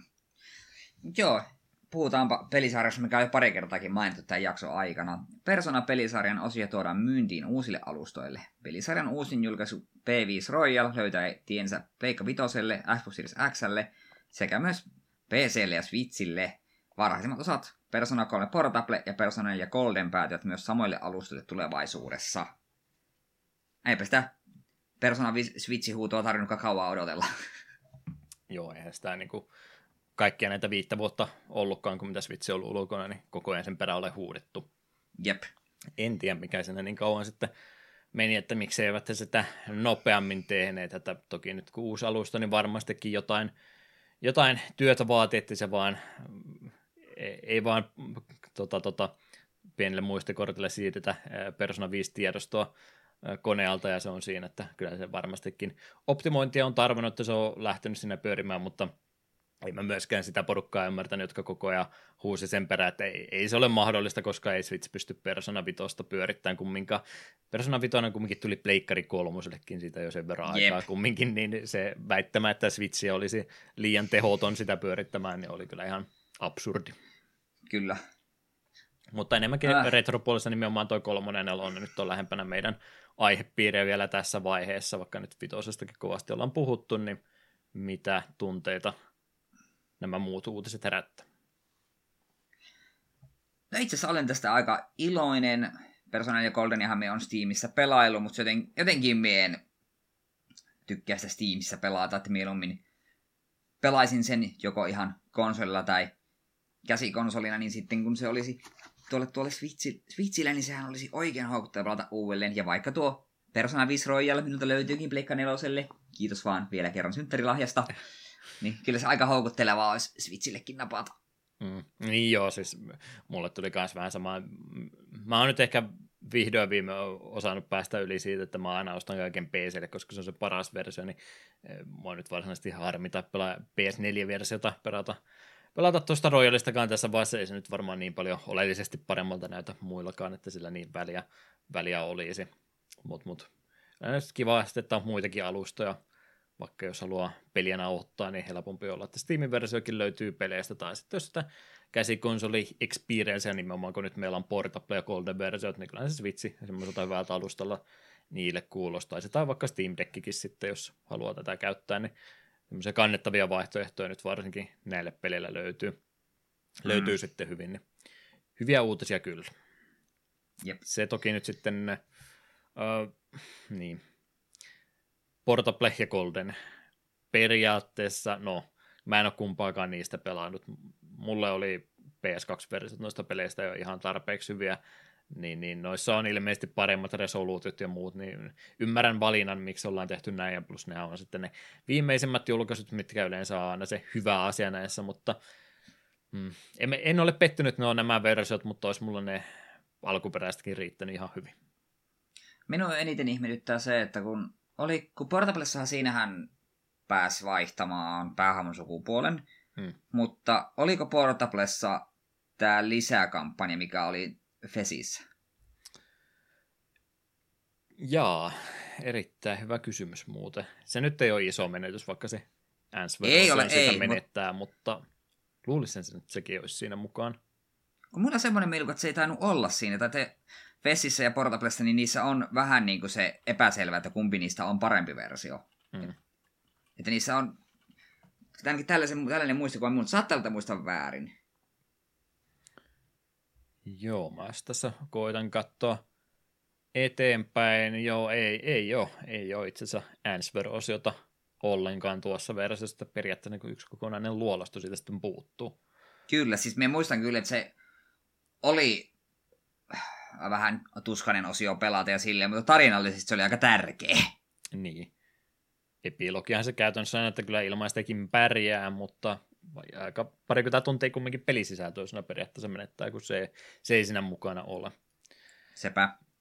Joo, mulle se nyt on enemmänkin siis loppuviimein tosi pieni kokonaisuus noita pelejä, mutta se, että pääsee vapaasti liikkumaan paikkojen välillä, niin se, se on se, mitä kaipaa, että joo, ehkä nyt enää, enää niin hienoa Persona kolmosen koulun käytäviä juosta eteenpäin, kun nyt vaan valitaan valikosta se suoraan, mutta sen pienen lisämausten tuo, jos Persona vitosesta puuttuisi ensimmäisen päivän häröily Shinjukun rautatieasemalla, että mistä liittymästä minun pitäisi mennä porteista läpi, niin peli olisi automaattisesti huonompi, niin sen takia mä tykkään mm. siitä, siitä semmoista tyhjästäkin osasta, mitä noissa peleissä että se ei ole vaan pelkkää valikkojen pläräämistä. Mm. Kyllä, kyllä. Mutta hienoa, että pääsee kolmosen kanssakin, niin jälleen kerran näin vitsimuotoisesti pohjoista, että hienoa, että on jälleen kerran ensimmäinen Persona-pelikin pelattavissa muilla alustoilla, eli Persona 3, joka aloitti tuon pelisarjan. Kyllä. Joo. No, sehän muuten taas kuitenkin Portablessa olla, että siinä pääsee siirtä, laittamaan niin kuin tekoälyn pois päältä. Mm. Kun se taisi, vielä, se taisi vielä Fesissä olla se, että ne tyypit teki mitä ne halusi ja Mitsuru ja Marinkarin tietäjät tietää. Joo, kyllä. Tota, tota, nimenomaan me ollaan, me niinku koko ajan, me ollaan nimenomaan niitä, jotka se vitsiversioiden muiden perään huutaa. Sehän on niinku, me ollaan just sitä yleisöä. Ää, aloitettiin sieltä, mä en tiedä, miksi mä käytän tähän uutiseen enää paljon aikaa, mutta me aloitettiin kumminkin sieltä, että tuleeko Persona 5 Switchille. Me oltiin muistaakseni sitä mieltä, että erittäin todennäköistä. Sitten meidän keskustelu siirtyi siihen, että olisi tosi hienoa, kun nyt tuli toi Persona 4 Goldeni Steamiin. Sitten me ruvettiin puhumaan, että olisi ihan kiva se kolmonenkin saada. Me oltiin mielestäni sitä mieltä, että aika mahdollista, että sekin tulisi. Jos se Goldeninkin on, niin miksei, miksei Persona kolmonenkin. Niin mitenkäs nyt sitten, jos mä heitän jälleen kerran maali, maalitolppaa eteenpäin Persona 1 ja Persona 2 PSP-versiot. Kuinka, to, kuinka todennäköisenä pitäisi, että tämä tulee tapahtuu. Mä menen nyt alle jos mittari on nollasta sataan, niin se menee alle 50, että en pidä todennäköisenä, mutta en ole varsinaisesti ihmeessänikään, jos sekin vielä jonain päivänä tapahtuisi. En kyllä miekään usko, että tulee, mutta todellakin kelpaisi. Tosi vähän. Kakkonen on kuitenkin vielä pelaamatta. Niin, tosi vähän Atlus puhuu niistä kahdesta ensimmäisestä, ja niilläkin nyt on kumminkin kaksi semmoista ihan ok-versiota, niistä jos ei ne halua, halua tota PS1-versiota niistä peleistä heittää ilmoille, niin ne PSP-versiot, kun Steamistäkin löytyy niin paljon noita vanhoja, vanhoja PSP, PS Vita-käännöksiä nyt jo, niin, niin, niin luulis. Mä tiedän, että se reaktio on niin sitten ihminen, joka jo on pelannut uudempia, mutta entä vanhempia ollenkaan, niin tulee olemaan aika negatiivinen, mutta olisi se minun mielestä syytä, kun ollaan nyt tähän asti tultu, niin mennään nyt maaliasti sitten. Mm. Sitten sen jälkeen me ruvetaan tietysti Persona Q-peliä vaatimaan kaikille muille alustoille ja me Kaikki vanhat Megami Tenseit. Joo, Megami Tenseit, jota ei koskaan englanniksi käännetty, niin me ei olla koskaan tyytyväisiä, me vaaditaan koko ajan lisää. Kyllä, kyllä. Mutta seurataan tilannetta. Mitäs Capcom on ilmoitellut silloin joskus pari kuukautta sitten? Joo, Capcom ilmoitti toisen arcade-pelikokoelman, Capcom Arcade Second Stadiumin, Viime vuotisen kokoelman tavoin tuleva paketti sisältää myöskin yhteensä 32 pelijulkaisua vuosien varrelta. Tulevi... Öö, lista näyttää seuraavanlaiselta. Voi Jeesus, tässä on paljon tekstiä. 1943 Kai, Black Tiger, Block Block, Capcom Sports Club, Darkstalkers, The Night Warriors, Echo Fighters, Gunsmoku, eli Gunsmoke, Hissatsu Buraikun, eli Avengers, Hyperdyn ja Sidearms, Hyper Street Fighters 2 Anniversary Edition, Knights of the Round, Last Duel, Magic Sword, Megaman The Power Battle, Megaman 2 The Power Fighters, Night Warriors, Darkstalkers Revenge, Knickles Rally 2001 Storm, Saturday Night Slam Masters, Savage Bees, Ex- Exit Access, Son Son, Street Fighter, Street Fighter Alpha Warrior Stream, Street Fighter Alpha 2, Street Fighter Alpha 3, Super Game Fighter Mini Mix, Super Puzzle Fighter 2 Turbo, The King of Dragons, The Speed Rumbler, Rush and Crash, Three Wonders, Tiger Road ja Vampire Savior. Äh! Ja listasta löytyy tiettyjä päällekkäisyyksiä Capcomin tulevan Fighting Collection sisällön kanssa. Sitten... Äh, ja siitäkin Tuo- toi, tuo- joo, joo, tuo seuraava uutista, josta puut, puuttui linkki vaan. Ei ole ihan sentään noin paljon tuossa paketissa. Minä rupesin katsoa, että mitä täällä tapahtuu. Äh, kyllä, kyllä. Onkohan noita Power Battleja, Megamani tappelupelejä, lainausmerkissä tappelupelejä, niin onkohan niitä ollut jossain muussa paketissa, mutta kuin Megamani omassa kokoelmassa? Pisti. Mm, hymyn, kumminkin huulille. ei. Mm. Hymyn kumminkin, että on sitäkin mahdollista päästä taas pitkästä aikaa pelaamaan, jos haluaisi. Mutta ihan antelias mm. paketti kyllä, että paljon semmoista peliä, mitä ei ole Kyllä, kyllä. ole tota, hirveän usein julkaistu ja nyt sitten näissä kaikissa taitaa online-pelitilakin olla, niin eh, Maximilian ja muut ovat varmastikin tyytyväisiä. Jep. Capcomillakin kuitenkin tuo pelikirja on sen verran laaja, niin ne voivat hyvällä omatunnolla iskeä tällaisia paketteja. En tiedä, minkälainen tappelupeli on Rally 2011 Led Storm, mutta nimi on ainakin jo mainio. En sitä tappelupeliksi heti kyllä uskoisi, mutta uskotaan nyt sitten. Sitten aiemmin paljastun Mega Drive Mini 2 julkaisusta annettiin lisätietoja. Laitteen Pohjois-Amerikan jakelua tulee yksin oikealla hoitamaan Amazon, ja samalla pelivalikoiman sieltä tarkennettiin. Ja lista näyttää tällä hetkellä tältä. Sonic CD, Shining Force CD, Silpheed, Mansion of the Hidden Souls, Night Striker, The Ninja Warriors, Afterburner 2, Outrun, Outrunners, Virtua Racing, Super Hang-On, Sonic 3D Blast, Shining in the Darkness, Vectorman 2, The Ooze, Bonanza Bros, Alien Soldier, Rainbow Islands Extra, Splatterhouse 2, Rolling Thunder 2, Lightning Force Quest for the Dark Star, eli Thunder Force 4, äh, Fantasy Zone ja Star, Mo- Star Mobile. Pelivalikoimaa tullaan länsimaistakin jul- laitteesta löytämään yli 50 kappaletta. Julkaisupäiväksi ilmoitettiin lokakuun 27. ja Euroopan julkaista ei vielä kerrottu enempää. Tilannetta seurata- seurailemme kyllä. Eiköhän se sieltä tulla. Öö, silloin kun ostin, ostin alkuperäisen paketin, niin en uskonut, että siitä niin paljon iloa tulisi saamaan, mutta kyllä sitä yllättävän paljon hyötyä sitten on ollut. Minikonsoli mania on jo taakse, eh, taakse jäänyttä elämää varmasti yle, yleiseltä yleisöltä, mutta kyllä nyt noista, mitä nämä muutamat on tullut hommattua, niin on nyt ihan oikeasti tullut käytettyäkin.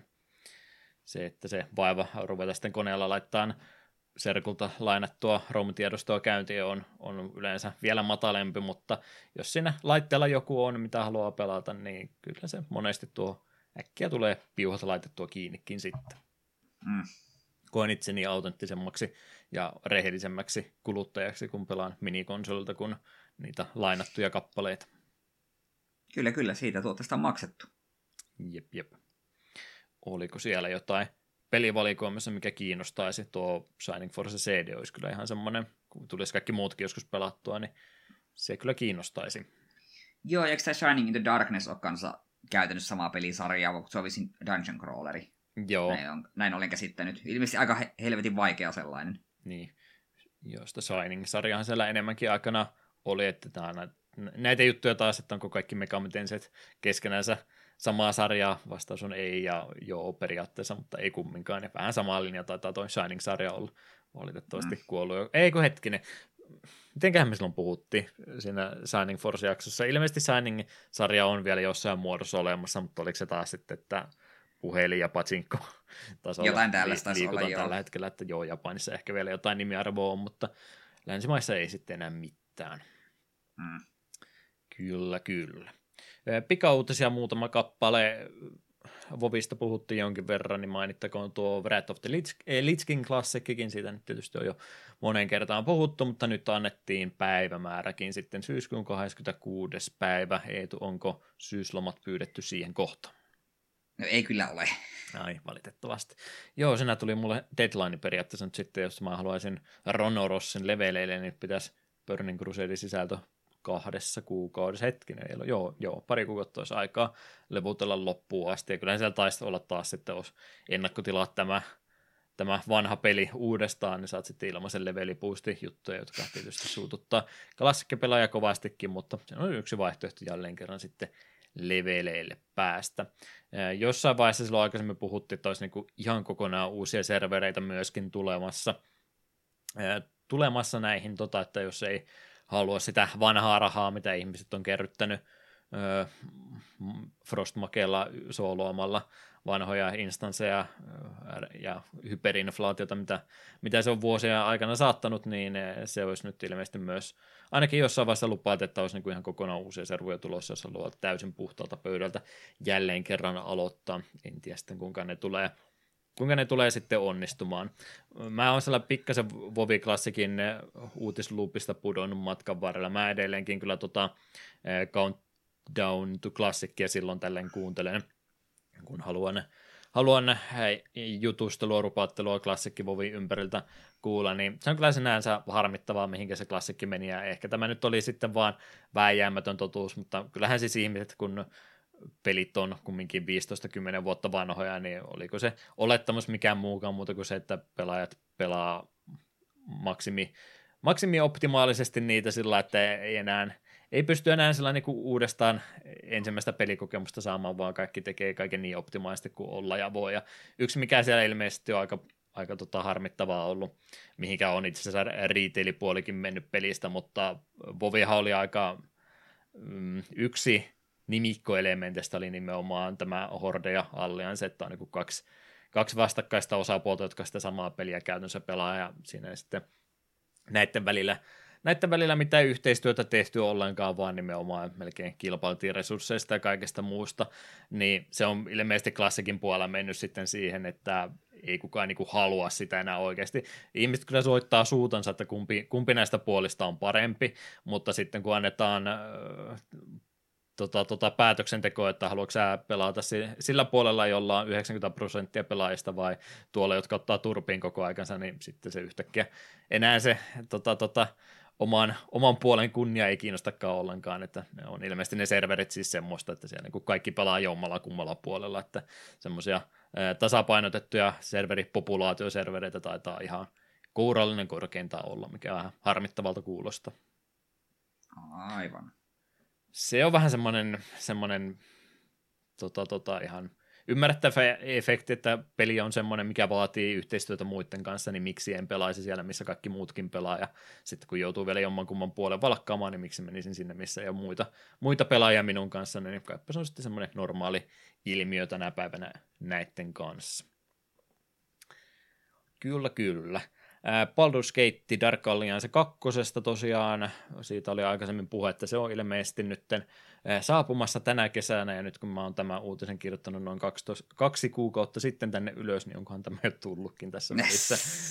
äh, joo, mä sanoin, että tämä on vähän tämmöinen vapaamuotoinen jakso tällä kertaa, niin tämä on melkein googletusta tässä kesken jakson meininki. Katsotaan, onko täällä jotain päivitetty Dark Alliance 2 Steamissa. July 20. päivä, niin joo, kyllähän tämä on, on tässä jo sitten hiljattain tullutkin myyntiin, että olemme erittäin ajantasalla näiden uutisten kanssa. Aina. Sitä pääsee pelaamaan siis, jos huvittaa. Sonic Origins-kokoelmakin oli, tota, onkohan sekin jo itse asiassa tullut nyt, Hy- hyvä jakso, aivan loistava, mutta Sonic Origins-kokoelmassa harmi, harmitusta yhdessä vaiheessa herätti se, että ää, kolmosesta, Sonic kolmosesta puuttuu sitten nämä kappalet, joihin Michael Jacksonikin oli osaltansa osallistunut tekemään, mikä nyt ei nyt yllätys ollut, mutta harmitus siitä huolimatta. Joo, joo. Rikinski on näköjään tullut joku kuukausi sitten, että jes, jes, jes.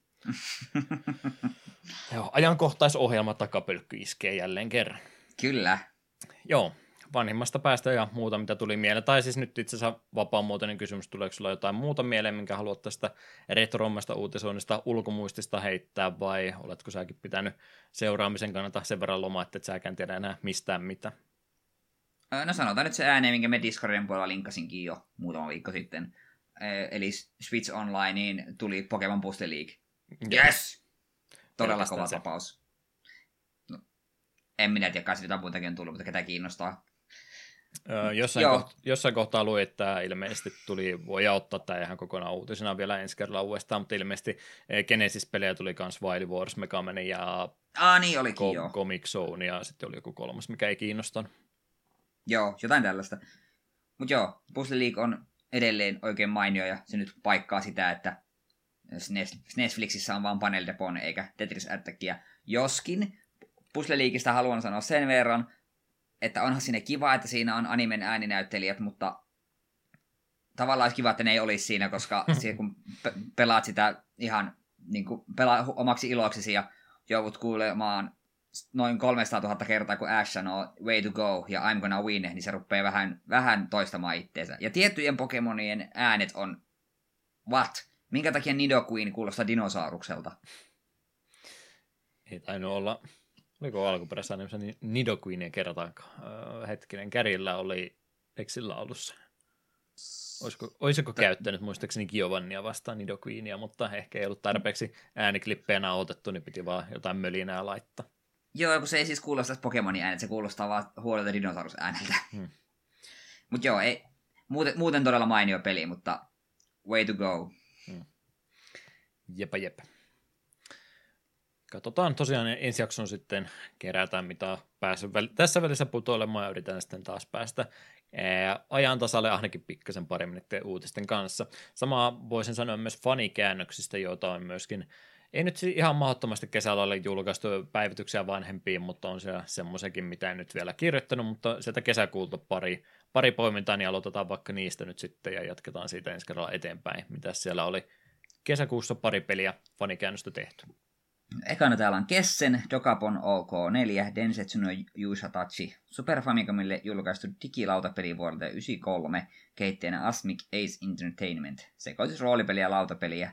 Vaikka nimessä onkin luku 4, tämä on tämä pelisarjansa ensimmäinen julkaisu, ja numero 4 tarkoittaa pelaajamäärää, ja kääntäjänä Crocodile.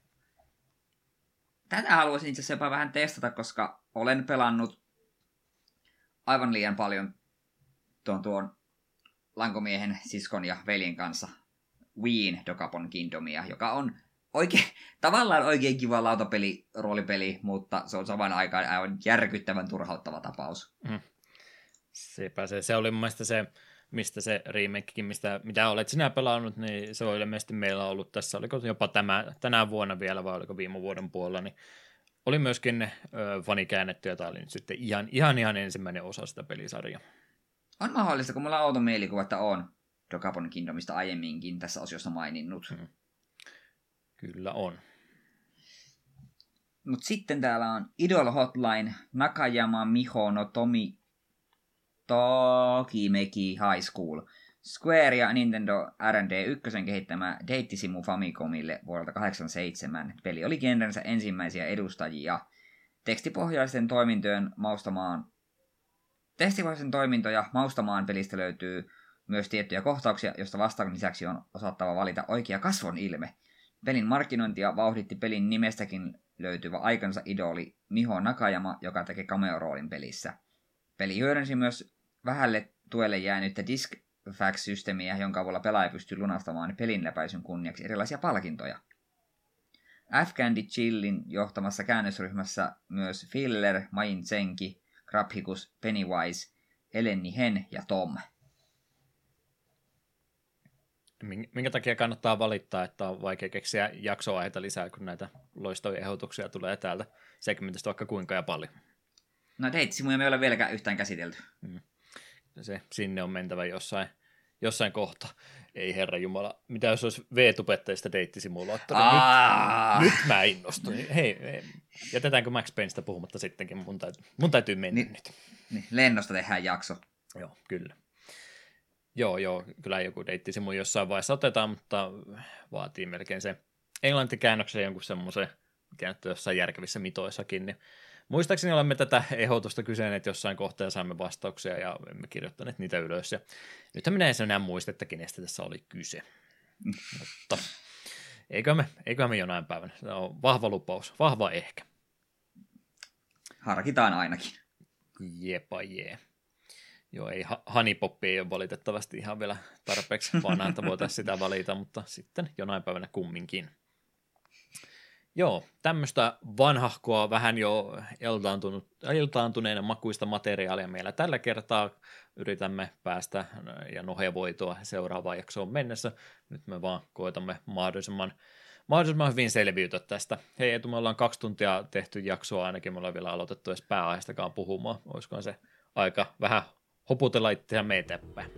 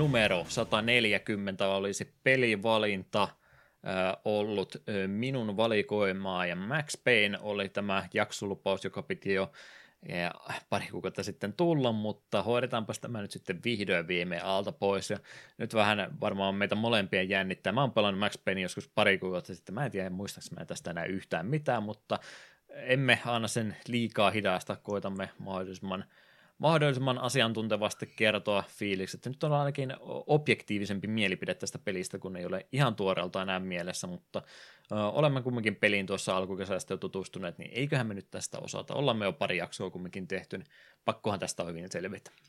Joo, eiköhän me jonkinlainen keskustelussa ainakin aikaa saa. Keskustelua herättää varmaankin tämän kyseisen pelin kehittäjä, nimittäin Remedy Entertainment, joka meillä on jo kertaalle ja aikaisemminkin ilmaan, ilmaantunut tässä jakson historian kanssa Death muodossa, niin kerrotaanpas pikkasen vielä, että mikä tämä Remedio oikein studioitansa on ollut. Kyseisen studion juuret tosiaan löytyy täältä Future Crew-nimisestä demoryhmästä, joka oli tuo aktiivinen demopoppo täällä 90-luvun alkupuolella. Sen työporukan pohjalta sitten tosiaan tämä Remedy perustettiin vuonna 1995, joka ryhtyi sitten tota etsimään, etsimään suunnittelemaan, että meillä nyt semmoista osaamista olisi, niin pitäisi varmaan jollekin isommalle pelijulkaisellekin ruveta jotain peliä sitten tarjoamaan, mitä ruvetaan kehittämään. Ja, ja, ja TET-niminen ryhmä nousi sieltä esille, jonka ää, grafiikkatekniikan pohjalta luotiin High Speed-niminen ää, peli, tämmöinen prototyyppidemo, missä vaiheessa nyt varsinaisesti mentiinkään. Apogeo oli julkaisi, joka tästä kiinnostui. Siihen vähän perinteisempää ajeluun lisättiin aseet ja kaikki muut, ja sen myötä sitten tosiaan tämä meidänkin aiemmin ja läpikäymä Death peli saatiin julkaistua.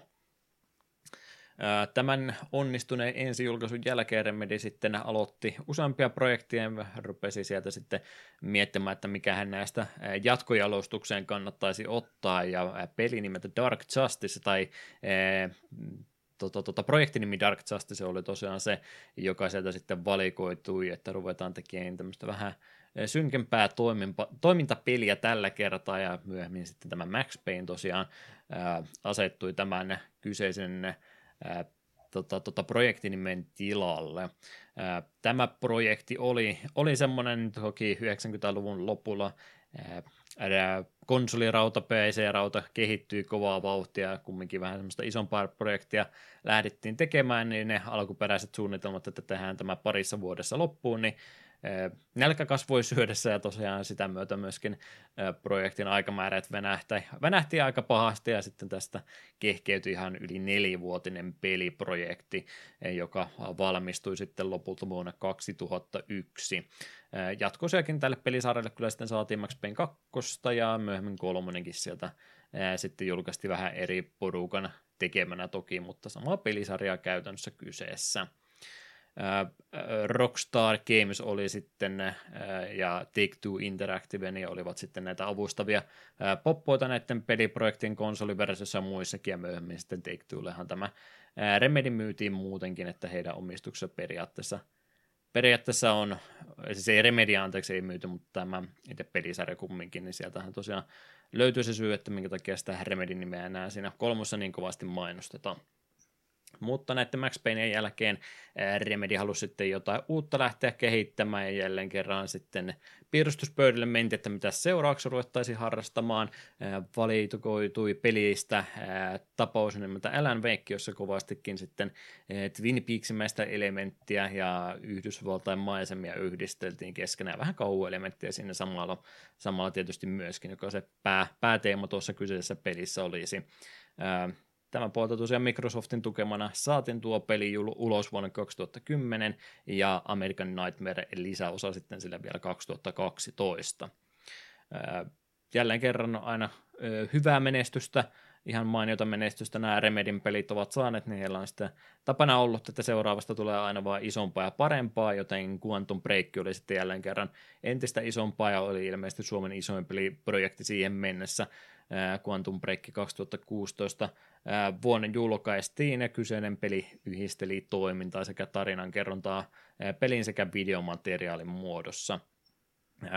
Hapenveto tähän peliin. Quantum Break on varmaan Remedin peleistä se, mistä aika, aika vähän puhutaan. Ei hirveästi, no siis huomiota jo toki kun Suomen peli oli, niin herätti, herätti kovastikin, mutta kyllä se kiinnostus taas aika nopsaan mennä. Ei Quantum Breakista kyllä minä enää nyt vasta pitkästä aikaa kuulin, kun minä tätä itse kirjoitin, että ai niin sekin tuli jossain kohtaa. Joo, se on, ei sinänsä huono peli ole, mutta se on aika semmoinen unohdettava. Että Control sitten taas vähän nosti rimaa ylemmäs.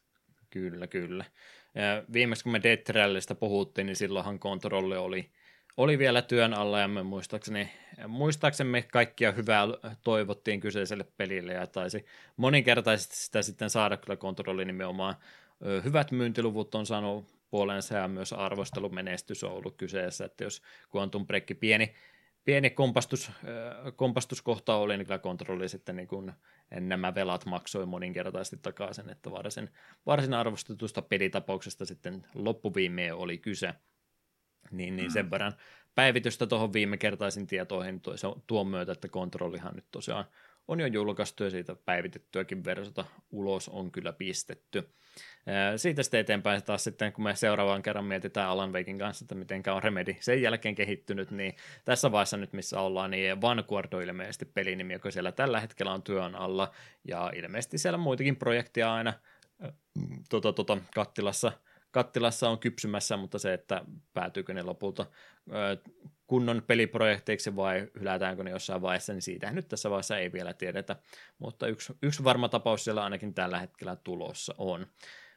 Onhan se on remedisiä matkavaralla tosiaan niitä mobiilipelejä, ollut myöskin kehittämässä, että niitäkin sieltä kovasti löytyisi, mitä voisi mainita, mutta näiden rinnalla vähän pienempiä tapauksia kumminkin kyseessä on. Ja tietysti sitten tämä 3D-markkihan taittiin myös silloinkin mainita, että Future-markki on, on osa Remedia ja tämä benchmarkingin ohjelma, niin käytännössä siis Remedin käsialaa, jos ei nyt suoraan heidän, niin Future Markin kumminkin. Heihin liittyy tämäkin ohjelma periaatteessa. Mm. Mutta ollaan aika hyvin Remedia käyty läpi. Mä vähän veikkaan tosiaan, että se alan veikki sulla monen kertaan nostettu pinnalle, on, että sekin varmaan tässä tapahtuu ehkäpä ennen sitä, sitä sen pelin remasteria, mikä oli semmoinen tietynlainen kannuste tälle Max Payne jaksollekin, kun tästä puhuttiin, että näistäkin olisi se päivitetyt versiot tulossa, niin haluttiin hoitaa nämä alta pois ennen sitä, niin vähän veikka, että se Alan Wakeille tulee myös samalla tavalla käymään. Todennäköisesti. Että, että eiköhän me tulla Remedin peliä aika tarkasti tässä vielä jatkossakin läpi käymään. Gathering of Developers oli tämän pelin alkuperäinen julkaisija. Take-Two Interactive tosiaan otti hallinnan sitten heti tämän pelin julkaisun jälkeen, olisiko jopa ollut ää, kyseisen pelijulkaisen, eli GODn viimeisimpiä, viimeisimpiä pelijulkaisuja tosiaan, mitä sai oma alkonsa enää peliin laitettu, että ei enää kyseistä firmaa tämän jälkeen juurikaan hyödynnetty. Julkaisupäivämäärä päivämäärä tälle pelille oli aikanaan se 23. päivä heinäkuuta vuonna 2001, eli kyllä tästäkin vaan yli 20 vuotta sitten jo aikaa näyttää olevan. Alustat tälle pelille, mitenkä pääsee pelaamaan. PC-versio alun perin, Mac-porttaus löytyy myös Linuxista, en löytänyt mainintaa, mutta en pidä ihmeellisenä, jos sekin löytyy. PS2 ja Xbox oli sitten nämä konsoliversiot, mistä, mitkä pelistä myöskin myöhemmin sitten julkaistiin, ilmeisesti ihan tykättyjä versioita nekin. GPA-porttaus löytyy, kävin nopsaan vilkaisemassa pelitapausta. Periaatteessa joo, sama peli on, mutta toki sitten ihan joutuu grafiikat ja muut pistään uudestaan, että isometrinen toimintapeli oli käytännössä se, mutta mahdollisimman autenttinen alkuperäisellä kokemuksella sekin yrittää alustastansa huolimatta olla. iOS ja Android-porttaukset tästä on sitten myöskin lähihistoriassa tehty, että jos ne mobiiliversiotkin pelistä haluaa, niin semmoisetkin olemassa on. Mm. Jepa J, kolmannen persoonan räiskintäpelistä olisi meillä tällä kertaa kyse, mutta muitakin elementtejä varmaan on tuntomerkkejä, mistä Max Paynekin tunnistaa, niin puhutaan niistäkin ehdottomasti lisää. Mutta Eetu, toivottavasti kirjoitit tarinasta jotain ylös, koska nyt on vähän ruvennut muisti pätkimään. Eetu, kerro Max Paynein maailmasta. Joo, Max Payne on tosiaan meidän päähenkilömme, hän on poliisina New Yorkissa. Sitten eräänä päivänä saapuu kotiinsa ja valitettavasti löytää sieltä sekä vaimonsa että tyttärensä tapettuna ja tappajina on tällaisen valkyrhuumeen alaisena olevat narkkarit. Pian tämän jälkeen Max siirtyy sitten huumeenviraston leipiin ja yrittää niin selvittää, että mistä tämä valkyrhuume oikein on päässyt niin kuin, maailmalle ja leviämään. Mutta sitten tut- kesken tutkimusten Max kuitenkin lavastaan työkaverinsa murhaajaksi. Sitten onkin sekä poliisit että alamaailma Maxin perässä ja Eihän sillä, tällä miehellä ole enää mitään menettävää, hän vannoo kostoa sekä perheensä että työkaverinsa puolesta.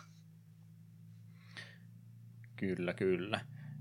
Kovasti tosiaan ulkoasultaan ja tarinaltaan niin tietysti ammentaa, ammentaa tuolta vanhoista dekkareista, kovaksi keitetyistä, etsivistä ja tämmöisistä kertovista tarinoista, mutta ehkä se on enemmänkin sitä alkuasetelmaa, että sitten kun ruvetaan toiminnallisempiin vaiheisiin pääsemään, niin kyllähän tämä nyt sitten menee semmoiseen oikein, oikein toiminta leffa yliampuva semmoiseksi. Semmoiseksi menee vähän jo rampumaiseen räiskintään suorastaan menee enemmän Rampo kakkosesta eteenpäin kuin ykköstä, mutta kumminkin, että aika ylitse ampumaksihan tuo menee, että vaikka alkuasetelmat ja maailmanluonti periaatteessa on, on, on tota New Yorkia ja tämän tyyppiseen maisemiin aika, aika tota maan maavetoisesti, mikä nyt on oikein down to earth suomeksi, parempi, parempi termi olemassa, niin on periaatteessa sillainen realistiset alkuasetelmat, mutta itse pelimekaniikolta, niin kyllähän tämä enemmän semmoista toimintavetoista räiskintää olisi, vai väittäisitkö, että tämä enemmänkin, ei, en puhu mistään parodista kumminkaan, mutta ei tämä peli nyt itsensä hirveän vakavissakaan kyllä auta. Joo, ei sen verran. Näyttävää ja räjähtävää toiminta tosiaan on, että tässä tavallaan ollut kiva, jos tämä olisi ollut semmoinen äärimmäisen realistinen ja down to earth, mutta toisaalta ymmärrän, että saan ehkä pelinä toimii paremmin, kun on näyttävät hidastukset ja muut. Hmm. Ehdottomasti kyllä. Miten tosiaan tota tarinapuolta tuossa eteenpäin viedään toki enimmäkseen ihan pelaamalla kenttiä eteenpäin tarina avautuu, siinä kyllä ei ole muuten, mutta mitenkään noin kun tarinasta vielä puhutaan, niin yksi tämmöisiä nimikkoelementtejä, mistä Max Paynein tunnistaa, oli nämä välivideot, mitä sitten chaptereiden ja kenttien välillä kovastikin hyödynnettiin. sarjakuvamaista tyyliä käytännössä on stillikuvia, jotka avautuu vähän niin kuin sarjakuva lehti käytännössä, niin se on oikeastaan ollut se, se asia, millä sitä Max Paynein tyyliä lähdettiin sitten lähdettiin luomaan, ja tarina ymmärtääkseni kertoo näin, että kun Remedy sitten rupesi, rupesi sitä peliprojektia tekemään ja tehtiin vähän tuonne New Yorkiin suuntaan reissuja ja kuvamateriaalia ottaa, että mistä sitä ideointia, maisemaa ja tämmöistä maailmaa lähdetään ammentamaan, niin ihan siis tota, tota, kameraruudulta sitten katsomaan, että mitä kaikkea kuvaa tuli otettua, niin ilmeisesti nimenomaan filtreiden kanssa leikittiin, että mikä se meidän taiteellinen tyyli tälle pelille olisi, ja sitten kun sitä jo oli niin paljon filteröity moneen kertaan läpi, että se rupesi enemmän näyttää sarjakuvalta kuin miltään todelliselta paikalta, niin siitä sitten rupesi löytymään se, se ilme, mitä haluttiin näissä välivideoissa hyödyntää. Ja, ja en missään tapauksessa ollut myöskään yllättynyt siitä, että vaikka pelillä niin kuin aikansa nähden on AAA, no varmaan budjettikin ollut, mutta ainakin niin kuin ihan AAA-peliä ollaan lähetty tekemään, niin en ollut yllättynyt, kun rupesin niitä velivideoita katsoa, että nämä, nämä näyttävät jotenkin suomalaisen näköisiltä nämä kaikki näyttelijät tässä näin, mitä on, että ehkä ääninäyttelyitä ja muita on, on saatu ihan englantia puhuvaa, näin äidinkielenä puhuvaa laitettua, mutta nyt jotenkin näyttää, näyttää nämä pelihahmot näissä välivideoissa semmoiselta, jota olisi ehkä K-Marketin kassajonossa enemmänkin täällä Suomessa näkevinään kuin missään New Yorkin alamaailmassa, niin ei tullut siis yllätyksenä, kun luin sitten jälkeenpäin, että joo, työntekijöitähän tässä on nimenomaan käytetty, jotka on ollut peliä tekemässä, niin ehkä, ehkä se on illuusio ollut muksuna niin kovaa, kun mä en kiinnittänyt tähän huomiota ollenkaan, mutta nyt kun tuota kattelin, niin oli jo vähän semmoinen näköinen, että no mene nyt siihen kameraan eteen, että tarvitaan pari, poseeraa pari kuvaa meille, niin saadaan vähän välivideota tuossa eteenpäin, niin en tiedä, jo, jollekin tämä illuusio olisi tässä pilalla ihan kokonaan, mutta en mä tiedä, minä pidin sympaattisena suorastaan, kun siellä oli sitten laitettu, laitettu työntekijät vähän poseeraamaan kameraa eteen, että hyvä tästä tulee. Mm kyllä tässä vähän kasvoissa ja näissä niin myös pelin ikä näkyy. Välillä oli vaikea ottaa vakavasti. Joo. Joo, ei, kannata, ei kannata liikaa yksityiskohtien stressata, että tehty niillä resursseilla, mitä siihen aikaan käytössä on ollut. Ja siihen aikaan oli ihan hienoa, nyt ehkä vähän, vähän jo ihmettele, että tämä, tämäkö vielä meni AAA-pelistä aikanaansa, mutta täytyy vaan hyväksyä, että aika oli vähän erilainen tuohon aikaan vielä. Jep niistä välivideosta no ihan ylipäätänsä tosiaan, kun se on se ää, kumminkin, kyllähän tarinaa kerrotaan pelin aikanakin joo, mutta näin isompi tarinan kaari käydään nimenomaan välivideoiden aikana läpi ja tota, tota, Sam Lakein kasvoja lainava päähahmo Max Payne sitten enimmäkseen sisäistä monologia siinä sitten näiden välivideoiden aikana käy läpi, niin ää, mitä tunteita herättää Max Paynein ääninäyttely ja muut, eli siis käytännössä nimenomaan sitä pään sisäistä dialogia käydään tuossa läpi, ja kyllähän se nimenomaan on sitä, kuvittelet noissa vanhoissa elokuvissa, ehkä niitä parodiovissakin jutuissa, niin eikö se melkein tota Max Paynein juttelu kuulosta siltä, että siellä on nyt se etsivä toimisto, tupakan savunen semmoinen mahonkin pöytä täynnä papereita, miten sattuu leviteltynä pöydälle, ne käydään sitten kaihtimien läpi katsotaan New Yorkin katuja ja sillä sitten käydään oikein runollista monologia läpi, niin mulla ainakin tuli semmoinen fiilis Max Paynein puheesta koko ajan. No kieltämättä nyt, kun asian tuolla tavalla mainitsit. Mm-hmm. Että, että selvästikin vahvoja vaikutteita kaikesta muusta mediasta otettu, mutta väitän kumminkin, että sillä omalla tavalla unikilla tavalla sitten näitä elementtejä onnistui kumminkin yhdistelemään. Mutta Max Paynein välivideot, se oli se loppu, loppu tota, asia, mitä halusin sanoa, niin mainiota viihdettä. Kyllä, kyllä, ja siis se on sarjakuvamainen tyyli, niin se on kiva, tykkään siitä. Mm. Kyllä, kyllä. Joo, peli tosiaan on, on jaettu semmoisiin vähän isompiin chaptereihin oikeastaan, plus sitten semmoisiin pienempiin osioihin, mikä nyt on ollut tietysti pelimoottorirajoitteitakin varmasti, että ei ole semmoisia pitkiä yhtenäisiä kenttiä haluttu laittaa, että semmoisia aika tiiviitä kokonaisuuksia on monesti joutuu äh, käytävissä niin on lukittuja ovia vaikkapa, mitkä täytyy avainkortteja ja kaikkia muuta laittaa. Et siinä mielessä on aika pieniä, pieniä kokonaisuuksia ollut, mutta tietty punainen lanka niissä aina säilyy, että yleensä mitä sitten oot aseita, painkillereitä ja kaikkia muuta noiden kenttien aikana saanut, niin saat ottaa ne ottaa ne sitten sinne seuraavaankin paikkaan, vaikka siinä nyt jonkinlainen siirtymä on välissä saattanut tapahtuakin, niin yleensä panokset ja kaikki nämä määrät pysyy samana niiden välillä. Toisenaan tulee tarinassa isompia hyppyjä, mitkä nimenomaan näitä ää, ihan kappaleen muutoksia, niin niissä saattaa sitten tulla tilanne, että lähdetään vähän puhtaammalta pöydältä taas uudestaan liikkeelle, mutta tämmöistä pienestä, ää, pienestä palasesta muodostuu kumminkin minusta ihan hyvä näppärä isompi kokonaisuus. Se minun mielestä tuohon tarinapuoleen vielä liittyy, ja halusin sen siitä mainita. Mm. Mutta ihan pelin mekaniikasta muuten, niin eiköhän me sen sitten tulitaistelupuolelle mennään, ollaan nyt tosiaan etsivä puhetta omassa päässämme jonkin aikaa kuunneltu, ja sitten jos alkaa pistää haulikkoa laulamaan, Max Payne ei kyllä todellakaan asioita selvittele puhumalla ainakaan kovinkaan herkästi, että kyllä tässä ensin ammutaan ja sitten puhutaan vasta sen jälkeen, niin erittäin paljon nimenomaan tulitaistelussa aikaa vietetään tämän pelin parissa ja kolmannesta persoonasta sitä räiskintää tosiaan tässä päästään harrastamaan. Tulitaistelut yleensä tässä on yhtä vihollista vastaan kerrallaan aika vahvasti jälleen kerran skriptattu on astu tämän kynnyksen yli, niin asioita rupeaa tapahtumaan. Välillä saattaa tulla vähän tämmöistä gauntlettihenkistäkin meininkiä, että sieltä tulee sitten vihollista enemmänkin ja koita vaan elossa pysyä sitten sen aikaa, mutta ei semmoisia ihan – mitä zombilaumoja sieltä rupeaa yhtäkkiä kohdalle tulemaan, ei ole mitään Doom Eternalin pelaamista tämä, vaan mm. tuli taistelua muutama haamun keskenään välillä aina yleensä tässä päästään harrastamaan.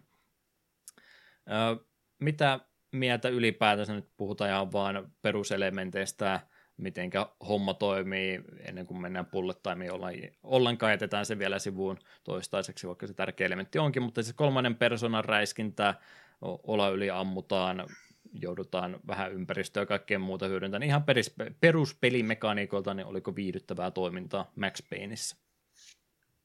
Öö, no siis peruspätevää, että jos tosiaan jätetään tuon bullet time vielä hetkeksi pois laskuista, niin eihän tässä sinällään mitään kovin erikoista ole. Aika perusfuttua, mene, ammu, mielellään päähän. Mm. Että ei siinä niin kuin silleen sä mitään niin kuin ole pyörää yritetty keksiä uudelleen. Joo, vähän semmoista ylitse ampuvaakin toisena, että pidetään koko lipas kerralla, roiskitaan seinille ja toivotaan parasta, että tässä ei ole, kannattaa armeijan tarkat tähdätyt laukaukset unohtaa. No ei nyt ihan kokonaan sitä, kyllähän sitäkin siis täytyy mennä harrastamaan, mutta elokuvamaisempaa toimintaa ja se, että heität pienet dodgerollit sivuille, niin yhtäkkiä suhu ei osu sitten yhtään mikään, että on ne viholliset välillä vähän semmoisia stormtroopereita, että tätä tarkoitus enemmänkin olla tunnelma olla siellä luomassa ampumalla seinille kuin varsinaisesti sinua kohdin, mutta kyllä ne viholliset osaa välillä yllättävän, yllättävän tarkkojakin olla tuossa tämän kanssa. Se on varmaan semmoinen, mitä nyt kun lähet jotain no, enemmäkseen pelit on jo ekan persoonan räiskintä jotain muuta, mutta yleensä sulla on jonkin verran jotain bufferia tai jotain armoria tai muuta päällä, että et nyt ihan ensimmäiseen kolmeen luotiin, kun sun äh, kuole sitten, mutta Max Payneissa saattaa kyllä henki lähteä yllättävän nopsaan pois. Mä ainakin huomasin tämän monta kertaa, että jokainen tulitaistelu tuntui tosi vaaralliselta tässä pelissä. Joo, se on kyllä herkästi ö, yksikin vihollinen, jos se sattuu oikeasta kohdassa sinun napsauttamaan, niin se on henki pois äkäisiä. Etenkin haulikkoviholliset. Mm. Eli semmoinen, jos tulee nurkan takaa, niin se on sama painaa vaan quick loadia heti. Kyllä joo. Ja jossain pelissä semmoinen elementti, että ovat oven ja sen oven takaa paljastuu haulikkomies, joka ampuu sua, niin se olisi niin kuin välivideon kautta melkeinpä kuvattu. Se on pakko ollut tehdä tehdä välivideon kautta, jossa peruspelin mekaniikat ja säännöt eivät enää koske, että se huomautetaan sitä, että tämä teki kipeätä. Max Payne ei tarvitse tehdä sitä, jos haulikkomies ampuu sinua metrin päästä, niin se on, jos ei nyt ihan helpommalla pelaa, niin se on todennäköisesti henki pois samaan tien, olit sitten ihan täysissä helteissä kumminkin, niin on, on yllättävän vaarallista. Se vähän aiheuttaa sitä tässä kyllä sitten toki, tämä menee ehkä tuonne vaikeustasokeskustelun puolellekin, mutta saamme vapaa-luontoisesti asioita käydä läpi, niin tässä jotenkin niin vaikea sellainen kuivin jaloin koskaan mistään tilanteesta selvitä, ja se vähän aiheuttaa ainakin itsellä sitä, sitä pelityyliä, että quick save ja quick loadia tulee tosi ahkeraan käytettyä. Kyllä, se, sama. Joo, siis on toi peli tehty sen eholla, että pelin kehittäjät on aivan varmasti tiennyt, että sitä tullaan tekemään. Mä itse ainakin huomasin moneen kertaan, että on joku tietty, tietty kohtaus siinä päällä, niin tuli kolme, neljä, viisi kertaa tehtyä sama, sama huone uudestaan, aina halusi pikkasen paremmin sen tehdä, ja siinä ei välttämättä aina ollut mitään suoraa syytä, että minkä takia se toinen kerta meni, meni paremmin. Välillä teet sen saman, samat liikkeet viisi kertaa putkeen, joka kerta saattaa eri, eri lopputulos tulla, että välillä ne viholliset vaan on yksinkertaisesti niin paljon tarkempia kuin toisella kertaa. Se vaan kun sä et ole ihan sata varma siitä lopputuloksesta, niin se sitten vähän, kun on niin helppoa quick loadia ja quick savea käyttää, niin aina vähän fiilis tulee, että no se pikkasen osuu mua pikkuvarpaaseen tuossa ja mulla milli lähti helteen, niin jos nyt kerran vielä lataa ja koitan, niin täysin vahingoittumatta päästä tästä läpi. Mutta se, että kuvittelet, että Max Paynein pelaat sillä läpi, että sä käytät quick save ja quick loadia yhteen kertaan, niin sehän kuulostaa melkein väärältä. Voiko tätä peliä edes pelata sillä? Aika tuskallisella kuulostaa. Kyllä se on varmasti mahdollista, mutta jotenkin tuntuu, että melkein, melkein pakko tehdä näin. Ei sillä, että se vaikeutta on välttämättä sitä vaatisi, mutta ainakin pelaajalle jää semmoinen fiilis, että olisi kiva vähän niin kuin, vähän niin kuin suorastaan stunttia lähteä tekemään. Että no, se oli ihan hyvä, hyvä tota, otos se äskeinen, mutta jos vähän, vähän, vähän vielä paremmin koetat seuraavan kerran, niin tulee, tulee kyllä aika tarkkaan, tarkkaan sitten koetettua erilaisia tekniikoita ja kaikkea muuta, niin ei se, ei se minua haittanut ollenkaan. Yleensä mä vähän itseäni peli-iloa pilaan sillä, kun tulee quick save ja quick loadia niin paljon käytettyä, mutta tässä se ei haittanut. Melkein sanoin jopa, että ehosti pelikokemusta, kun pääsi moneen kertaan uudestaan kokeilemaan, että miten asiat voisi mennä. Mm. Joo, vihollisten tekoälyhän siinä periaatteessa, tuolla oli se muistiinpanoihin ylös kirjoittanut, mutta se periaatteessa siihen samaan asiaan liittyy. Ne on tosiaan skriptattu aika vahvasti, ne tulee aina tietyin aikoihin, aikoihin sieltä ulos, mutta on vähän semmoista elävyyttä on nimenomaan siihen peliin saatu sillä, että välillä välillä ne saattaa olla yllättävänkin mainiota tarkka ampuja ja välillä niitä saa sitten pyöriä niiden ympärillä koko ajan dodgerolla tai niin kuin Dark Soulsissa konsana, en osu yhtään mihinkään, niin varpaillaan saa koko ajan olla, että ihan perus, perusvihollinen saattaa yllättäen tehdä ja venyä aikamoisiinkin sankarisuorituksiin, niin varovainen täytyy niiden kanssa kyllä olla. Mm ympäristöä jo jonkin verran pääsee hyödyntää. Eihän tämä ole mikään Gears of War-tyyppinen ole tota, tota, esteiden takana ja kurkkaa sitten, mutta kyllä näissä sama pelimekaniikka on, että eihän tässä nyt kannata missään keskellä kenttää osua, että sitten, sitten se henki kyllä lähtee kovasti, että kyllä tässä pakko niitä nurkkia, tynnyreitä ja kaikkea tämmöistä on suojana käyttää, että tietyllä tapaa on cover shooteri, mutta en mä sen genren sitä ihan suoraan laittaisi, vai oletko asiasta eri mieltä? Ei, ei, ei sitä, vaikka niitä välillä tuli hyödynnettyä, niin kyllä se kuitenkin tuo bullet time, mistä kohta puhutaan, niin se oli kuitenkin se, se avain voittoon. Hmm. Ja aseita matkan varrella tosiaan useampaa tulee pistoolilla. Lähdetään aloittaa. Meleasekin kyllä pelistä löytyy. Käytitkö meleasetta kertaakaan mihinkään muuta kuin laatikoiden rikkomiseen? En. Joo. valitettavasti meleaseiden sorkkaraidan käyttäminen, niin tässä nyt ehkä ei, ei niin hyödyllistä ole, että kyllä näitä tuliaseita enemmänkin lähdetään käyttämään. Ei kovinkaan iso, isoa valikoimaa sieltä löydy, ihan loppupäässä mennään sitten tuonne mm, mm, mm, granaatiheittimen suunnalle, että se on sitten melkein sitä vahvinta, vahvinta asetelmaa, aseen valikoimaa, mitä sieltä löytyy, mutta muuten ihan peruspistooli, konekivääri, sniperi tällä rintamalla sitten mennään, ettei mitään liian ylitse ampuvaa sieltä kyllä löydy. Ja painkillerit on sitten se panosten lisäksi se kolmas asia, mitä vielä pelimatkalla kerätä, että yhdeksän painkilleria, tämmöistä mukana kannettavaa helttikittiä käytännössä siis kyseessä on, niin niitäkin kannattaa matkan varrella sitten ottaa täyteen elämämittariin yleensä se kolme painkilleria meneekin, että jos tukalaksi menee, niin kyllä niitä yllättävän nopsaan tulee naposteltuakin sitten pois. Oletan, että Dr. House-tyyppisesti saatetaan olla kipulääkkeisin pikkasen jo koukussa pelin loppupuolella. Mm, todennäköisesti. Kyllä, kyllä. Tuo on tietysti aina yksi näiden eri aseiden ja näiden kanssa pallottelu, kun yrittää resursseista pitää huolta, ettei pääse loppumaan, niin ihan on ylipäätänsä muistako enää millä vaikeusasteella pelaasit ja siihen liittyen nimenomaan tuo, että oliko koskaan tiukkaa panosten kautta painkillereiden kanssa, että hankaloittiko niiden rajallisuus menemistä? Olisinko me normaalilla pelannut? Painkillereistä en muista, että oliko niistä varsinaisista. Kyllä niitä, aina kun niitä meinasi olla lopussa, niin niitä yleensä sitten tuppas löytymään aina pari satsia lisää. Ja panostenkaan oli välillä semmoinen tilanne, että nyt on kyllä Pislan ja tuon, tuon, tuon, tai niin pistoolin panostus lopussa, ja pitää haulikko on tietyssä tilanteessa vähän huono ase, niin piti vähän harkiten mennä ja toimia. Mutta ei mulla muissaan kohta ollut semmoinen tilanne, että olisi ollut pakko melehen turvautua, mutta välillä kyllä piti vähän asetten kanssa katsoa, että minkäs verran minä haluan tätä asetta tällä hetkellä käyttää. Mm.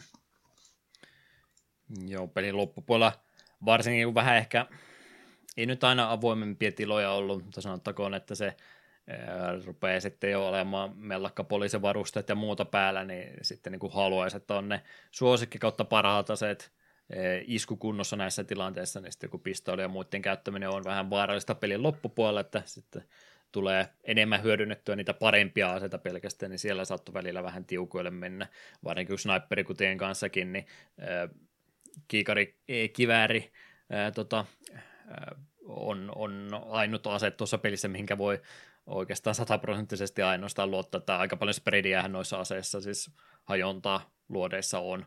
On tässä näin, mikä sitä pelaamista vaikeuttaa, niin se olisi tosi näppärä, kun voisi vois sitten sniperin kanssa vaan tarkka ampua kaikki pois, mutta sekä ei ole niin näppärä ase, että sitä kannattaisi ihan joka paikassa käyttää. Panoksia on siinäkin aika rajallisesti. Mm. Mutta itse panosten kanssa nyt ei sillä koskaan, koskaan niin paha, paha meinannut. Tämä Painkillereista oli pulaa peliä alkupuolella itsellä ainakin plus jossain kohtaa oli jotain bossitaistelua tulossa, mitä mä ehkä ihan niin parhaalla mahdollisella tavalla tehnyt, niin tuli sitten tuhlattua kaikki siihen pois, mutta pelin loppupuolella oli kyllä mulla aina se maksimi yhdeksän aina käytössä. Toki tämä on jälleen kerran se sama quick save, quick load juttu, että eh, jos olisin vähän maltillisemmin sitä hyödyntänyt, niin toisi painkillereitäkin mennyt enemmän, mutta se ainakin mitä silloin muksuna ja muksuna tätä peliä pelasin, niin muistan, että oli Painkillereista aina pulaa. Ehkä se oli sitten siitä kyse, kun konsoliversiossa ei tullut tallenneltuja koko ajan ees takaisin, niin siinä ne oli, oli paljon arvokkaampia kuin PC-versiossa. Mutta muistan, kun muksuna on tätä peliä aikaisemmin pelannut, niin silloin nimenomaan Painkillereistä niiden puutteesta, niin se oli se iso harmitus tässä pelissä, mutta nytten tällä pelikerralla niin en, en ainakaan niistä päässyt valittamaan. Mm. Mutta, mutta se, mitä ollaan tuossa jo kovastikin mainostettu ja sitä pelin ehkä ikonisinta elementtiä, niin bullet timea tosiaan peli hyödyntää. Eetu, mitä bullet time tarkoittaa? Bullet time tarkoittaa sitä, että hetkellisesti maailma hidastuu ympärillesi ja voit tähdätä huomattavasti tarkemmin. Ja siinä vaiheessa, kun vihollinen käy sinun näkökulmassa seisovat tönkkönä suorana, niin pystyt kaikessa rauhassa tähtelemään sieltä headshotit ja tyhjentämään kokonaisen huoneen vihollisista ilman muutamassa sekunnissa käytännössä. Ja tämähän on nykyään tämä aikahidastus, niin ties kuin monessa pelissä, mutta kyllä Max Payne taisi olla se, joka sen todella niin kuin iski läpi. Ja siis, ja totta kai vielä sitten Max Paynein tapauksessa Bullet Time aktivoituu, kun teet tämän hienon ö, syö, syöksyn, koska ethän sinä nyt voi vaan seistä paikallasi, kun sinä Bullet Timeissa ammut, vaan sinun pitää syö, syöksyä kuin mikäkin supersankari. Mm. Kyllä, kyllä. Ja on varmaan oikeassa, ö, oikeassa lähitaistelussa ne tuommoinen hyppely ja muu, niin välttämättä ne ei, ei kuulu oikeasti, että se on enemmän sitä Hollywoodin juttua. Nää, tämä, tämä osio tässä näin, mutta kyllä jälleen kerran pelille lisää tyyliä kovastikin tuo. Ja tosiaan, että tosiaan Max Payne on, on semmoisenaan aika heikko hahmo, että henki saattaa yllättävän nopeasti lähteä, mutta sitä tasapainottumaan on nimenomaan sitten tämä bullet olemassa, että jos on niitä vaikeita tilanteita tulossa, niin ei muuta kuin hidastus päälle, niin nythän asiat rupeaa eh, menemään paljon näppärämmin. Käytännössä juostaan vaan vihollisluotien välistä ja hoidetaan viholliset pois kuin mikäkin supersotilas, mutta rajallinen määrähän sitä on, että ei pysty siihen turvautumaan kyllä jatkuvasti missään tapauksessa, ja tämäkin on niitä juttuja, mikä vaan täytyy sitten vihollisia pudottelemalla ihan normaalilla tapaa, niin ainut tapa, miten sitä mittaria takaisin tuleekin. Niin silläkin on myös pidetty sitä huolta, että et pysty sillä bullet timea siihen turvautumaan ihan joka tilanteessa tuossa pelin varrella.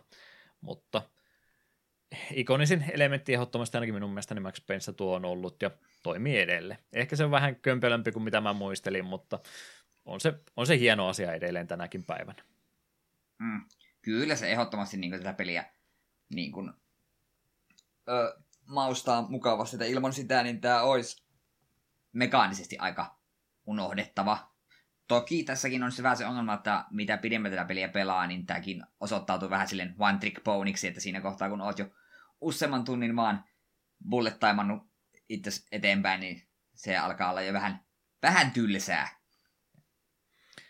Sekin on vähän semmoinen elementti, mitä joutuu sitten harjoittelemaan. Onhan se siis melkein tota, fantasio tästä että olisi hienoa vaan, kun pääsisi hyppäämään sivuutta ja ampumaan kaksi pistoolia lippaa tyyssi siinä ajassa ja turvallisesti laskeutumaan toiselle puolelle, niin eh, kyllähän tässä vähän kompuroitua tulee tämän kanssa, että kuulostaa todella hienolta näppärältä, mutta tiettyjä 3D-ympäristöllisiä eh, ehtojakin tämän kanssa. Itsellä kävi ainakin tosi monta kertaa sillä, että tuli vaan hypättyä oviaukolle ja sitten katsoa, että hetkinen se on semmoisessa kulmassa, että se pää näkyy siellä vaan pelkästään, niin tulee vaan kolme luotia ammuttu johonkin laatikkoon ja sitten kädet puskassa lennettyä loppumatkaa, että eihän mä nyt osu tästä enää yhtään mihinkään, niin e, ehkä se ei semmoista Hollywoodin elokuvaa enää siinä vaiheessa muistuta, kun mä vaan lennän hidastettuna johonkin nurkkaan sitä pois, en osunut matkan varrella mihinkään, että vähän joutuu miettimään, että mitenkä meidän ää, tota, tota, painopiste on aika matalalla, että jos viholliset on jossain suojien takana, niin se ei välttämättä aina edes autakaan. Mm.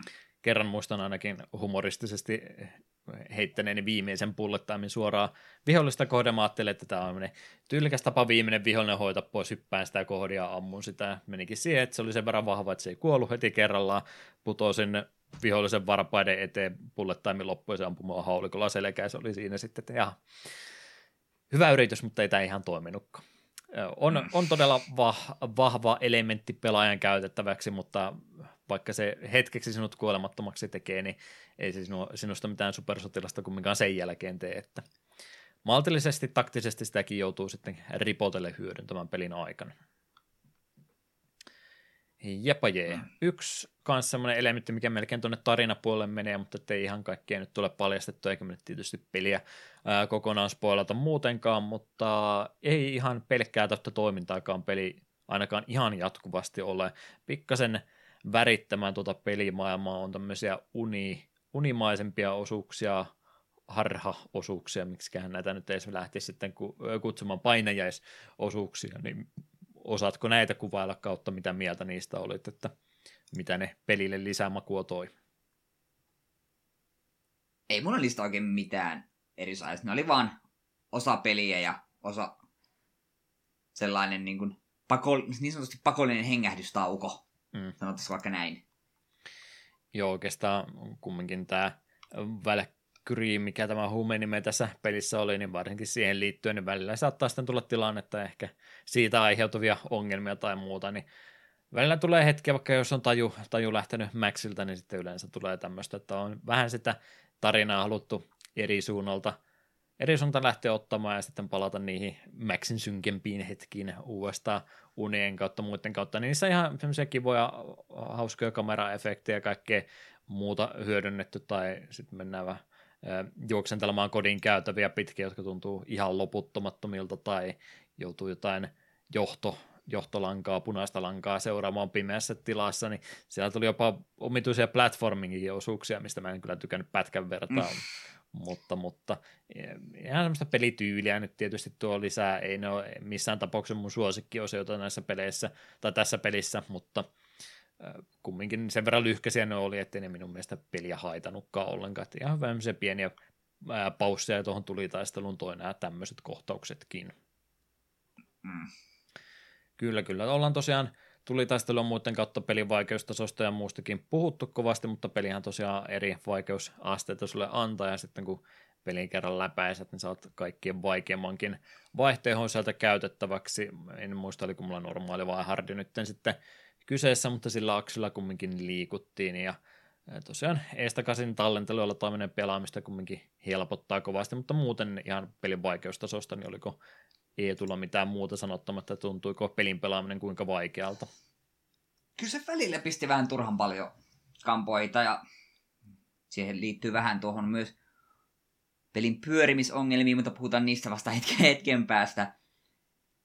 Mutta kun välillä tosiaan niin kuin just tuntui se, että okei, me selvisimme taistelussa, vedin parit penkillerit, kaiken pitäisi mennä hyvin, mä seuraavaan huoneeseen, puoli sekuntia mun kuollut. Sille, aha, viholliset päätti nyt, että nyt, nyt ne vaan osuu joka ikiselle sotilla päähän. Hmm. Niin välillä tuntui just silleen, että turhan ankaralta. Ja muutama huone minusta niin tuntui siltä, että okei, jos tuonne huoneeseen ei ole bullet timea, niin ei, tämä ei ole, tää ei ole menossa läpi. Kyllä tässä vähän semmoista he, henkistä ruome, äh, tota, tota, huoneen skannaamista ja muuta, muuta suunnittelua oli, että vaikka välillä oli heltit ja panokset ja kaikki muut ihan täyllä, niin tässä koskaan varpailta kumminkaan pois tullut, tullut laskettua itseänsä, että aina, aina varovaisesti tuli mentyä eteenpäin, että jos, jos ajattelee, että tämä on kiva, kiva peli, että mä vaan kävelen läpi ja sinne juoksesta juoksusta suoraan kaikki pudottelemaan matkan varrelta, ehkä jonkun helttipäkin ottaa matkan varrella, niin tätä peliä vaan ei pysty pelaamaan, niin että kyllä tässä aika varovainen saa jatkuvasti olla. Se, että onko se liian vaikea, no meillä on tapa tallentaa peli niin monta kertaa välissä kuin haluaa, niin tästä kyllä helppo. Saa niin helpoin sitten halutessaan kuin mahdollista, mutta kyllä sitä, sitä vaikeuttakin kyllä löytyy, jos sitä haluaa. Se voi olla vähän ehkä epäreilua vaikeutta, miten se peli on tehty, mutta en mä usko, että se pelin vaikeustaso kumminkaan ketään, varsinkin kun helpommaksi laittaa sitten, niin ei, tämä, ei tämän pitäisi ketään pelottaa poiskaan sen takia. Mm. Kyllä, kyllä. Mitäs muutama vielä pelistä voidaan mainita? Musiikkipuolta, Kärtsy Hatakka ja Kimmo Kajasto olivat henkilöt, jotka olivat nimensä tuonne pelin musiikkiraitaan saanut. Max Penny oma tunnarisella enimmäkseen on ehkä ainut semmoinen, mikä enimmäkseen sieltä raidalta sitten nousee esille, mutta ei mulla muuta mitään pahaa sanottavaa Max Payne musiikkiraidasta ole kevyempää puolta ja tausta metelihän se tässä tapauksessa oli. Nyt täytyy kyllä myöntää jo, että OSTn kuuntelusta on se pari kuukautta, niin olen tainnut vaan kaiken muun siinä unohtaa, niin saatan olla vähän turhan kriittinen tätä kohtaan nyt, mutta se menee nyt enemmän sen pikki, että en enää niin tarkasti muista, muista kumminkaan. Ei ole kumminkaan, ei tuo peli tota musiikkipuolta missään tapauksessa eturintamalla. No, ei. Ei mullakaan oikein mitään erityistä sanottavaa mm. soundtrackista ole. Taisi olla sitten myöhemmät osat, varsinkin kolmonen, mistä pystyisi enemmän pelin musiikkipuolista asioita puhumaan. Mm. Kyllä, kyllä. Muuta osio, mitä haluttiin vielä mainita, niin tästäkin nyt sitten varmaan aika puhua. 2001 vuoden PC-peli Eetu, lähtikö ekalla käynti? No kyllä ei lähtenyt. kyllä ei. Se oli ensimmäinen asia, mitä tapahtui, kun Steamista painoi käynnistä nappia, niin okei, okay, Steam väittää, että peli on käynnissä. Missään ei näy peli-ikkunaa, mi- missään ei ole mitään. Okei, sitten se vaan yhtäkkiä lukee, että tai peli käynnissä nappula muuttuu, että käynnistä. Eli toisena peli ei vaan yksi, se ei vaan lähtenyt ekana käyntiin. Ei niin millään. Ihan saa monta kertaa yritin. Sitten rupesin googlettelemaan ja selvisi, että tarvii patchin. Että tämä on kuitenkin vanha peli ja vaatii vähän patchia, että se toimii. Ja löysin varsin kattavan patchin, minkä pitäisi korjata monia ongelmia. Ja siitä sai ihan valita asentaessa, että mitäs juttuja siellä sitä patchista asentaa. Että löytyy jotain suorituskyvyn parantamista tällaista. Että että äh, me haluan vaan, siinä oli ihan suoraan vaan just startup fix up. Niin mä olin, okei, okay, otan sen, niin peli käynnistyy. Käynnistyi, kyllä. Sitten tulee pelin ensimmäinen latausruutu ja peli heittää joku satakunta error, error-viestiä painoin aina eteenpäin, niin tuli vaan seuraava errori. Mm. Ja sitten kun errorit lopulta loppuivat, niin peli kaatui. Tässä kohtaa sitten me todella, että asennetaanpa se patchi uudelleen, laitetaan ihan kaikki korjaukset päälle, jonka jälkeen peli kyllä käynnistyi ja peli toimi, paitsi että jostain syystä resoluutiossa tai kuvasuhteessa oli jotain häikkää, koska molemmissa näytölaidoissa oli ehkä 5 senttiä paksut mustat tolpat, mutta se pelikuva jatkuu niin kuin niiden tolppien alla, joten esimerkiksi oikealla puolella, missä näkyy sun panosmäärät ja nää, niin mien nähnyt mun kokonaispanosmäärää, aseiden nimet oli osittain peitetty, ja sitten vasemmassa laidassa siellä on sun helttimittari. Mien koko peli aikana nähnyt mun helttimittaria. Mulla ei ollut mitään hajua missään kohtaa peliä, että paljon mulla on helttiä. Ja painkillereitä pystyt vetämään, vaikka se olisi heltit täynnä. Joten mulla oli aina vähän, joka taistelu oli mulla vähän sellaista arpomista, että jos mä käytän yksi tai kaksi painkilleria, niin ne on mahdollisesti täynnä. En ole varma, mutta mahdollisesti. Ja sitten niinä hetkinä, kun me päätin, no en käytä penkille, että mä kai hyvissä heloissa, ja menen seuraavaan huoneeseen, ja yksi vihollinen ampuu minun kerran pistolla ja me kuolen, niin sieltä, aha, mä olin, olin ilmeisesti huonoissa heloissa, mutta enhän minä sitä tiennyt. Hmm. Ja sen lisäksi ainakin yksi bugi kävi. Se oli siinä aika alkupuolella peliä jahataan sitä yhtä tyyppiä, öö, niin kuin kattoja pitkiä ja rappu, rappusia, niin siinä se tuli niinku sellainen välivideo, että se ju- tyyppi juoksee portaat alas ja sitten sieltä jostain juoksee lisää porukkaa tapettavaksi, niin se välivideo triggeröi jotenkin väärässä kohtaa. Pelin kamera niinku jumahti, ja sitten me pystyi itse käymään kamera ulkopuolelle. Sitten se välivideo rupesi pyörimään, ja yhtäkkiä me olin keskellä huonetta jonkun viien tyypin keskellä. ja ne vaan ampui mut seulaksi. Ja tämä toistui monta kertaa, kunnes me lopulta sitten huomasin, että okei, tässä kohtaa kun kamera jumittuu, niin sen välivideon pitäisi triggeröityä. Niin mä menin siihen, sitten, sitten juoksin takapakkia jonkin matkaa silleen kameran ulkopuolelle, odotin hetken, sitten se välivideo tapahtui, ja sitten se spoonasi mut niin oikeaan paikkaan niihin vihollisiin nähden. Se oli vähän tuommoista mielenkiintoista. Me hetkellisesti menisi jo luovuttaa tätä apua, että tämä peli ei, ei päästä minun eteenpäin, koska tämä välivideo triggeroi väärässä kohdassa ja se spoonaa mut suoraan vihollisten keskelle. Moni olisi kyllä varmaan luovuttanut, että olit, olit reipas, kun jaksoit vielä jatkaa sen jälkeen.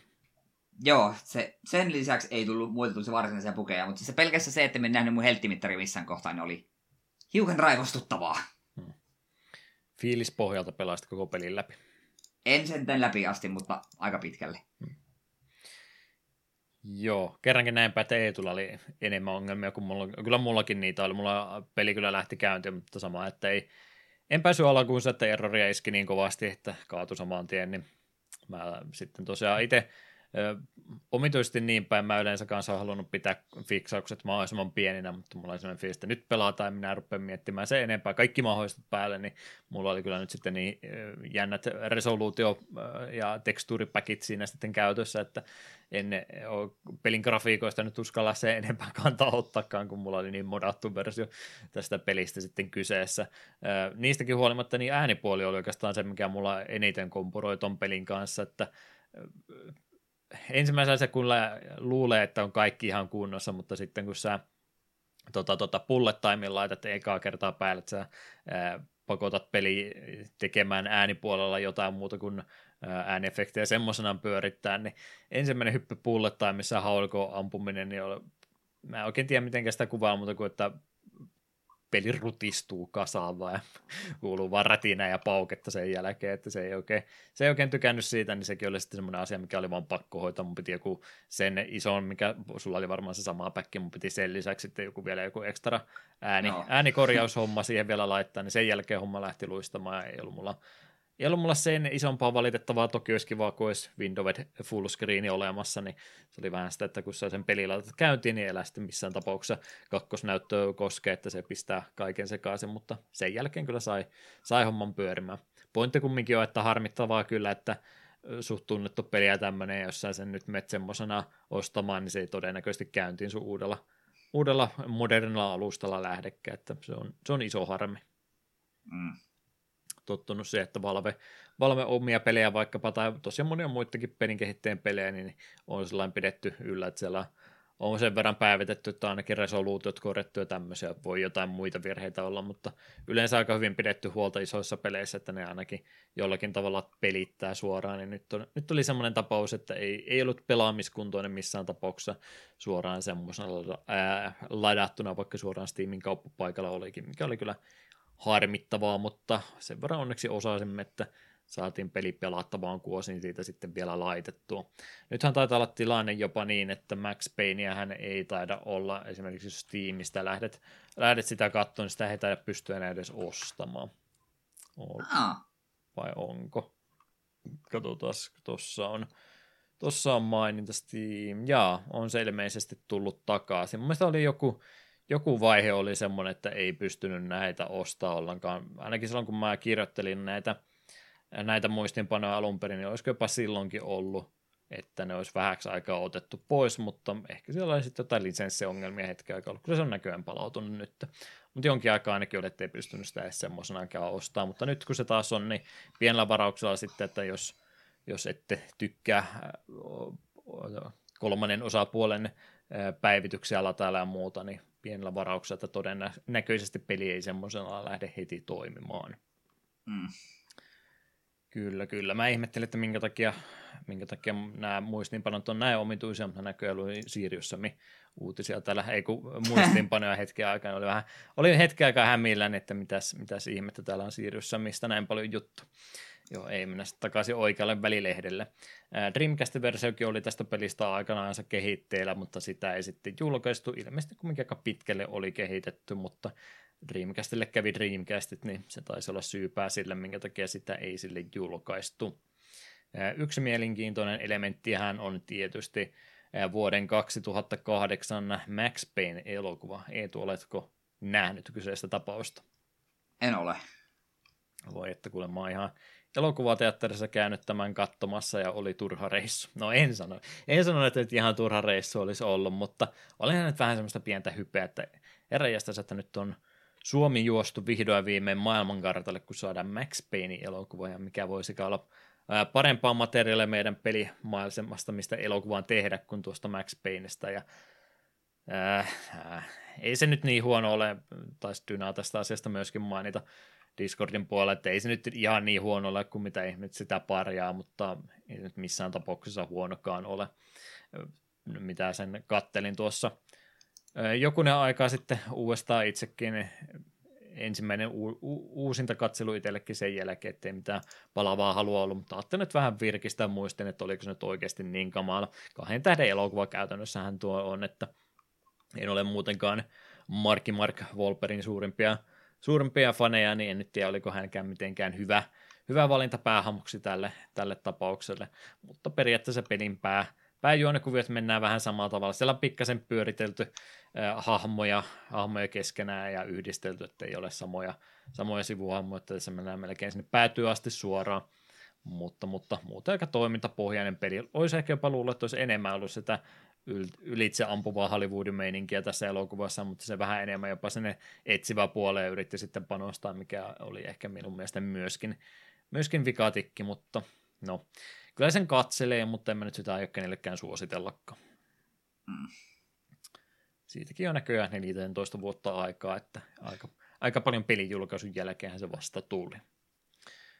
Mutta, mutta pelisarjan muita osia tuosta meninkin jo ne aikaisemmin mainitsemaan, niin nyt erikseen ei tule anna puheenvuoroa, mutta Max Payne 2 Fall of Max Payne julkaistiin sitten 2003 PClle, Xboxille ja Pleikkari 2, ja sitten muiden toimesta Max Payne 3 tuli vuonna 2012, näköjään sekin olisi jo kymmenen vuotta vanha, että koko pelisarjahan on, on jo takapölkkymateriaalia.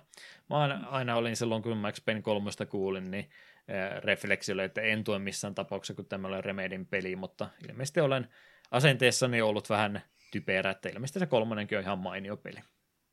Näin mekin on käsittänyt.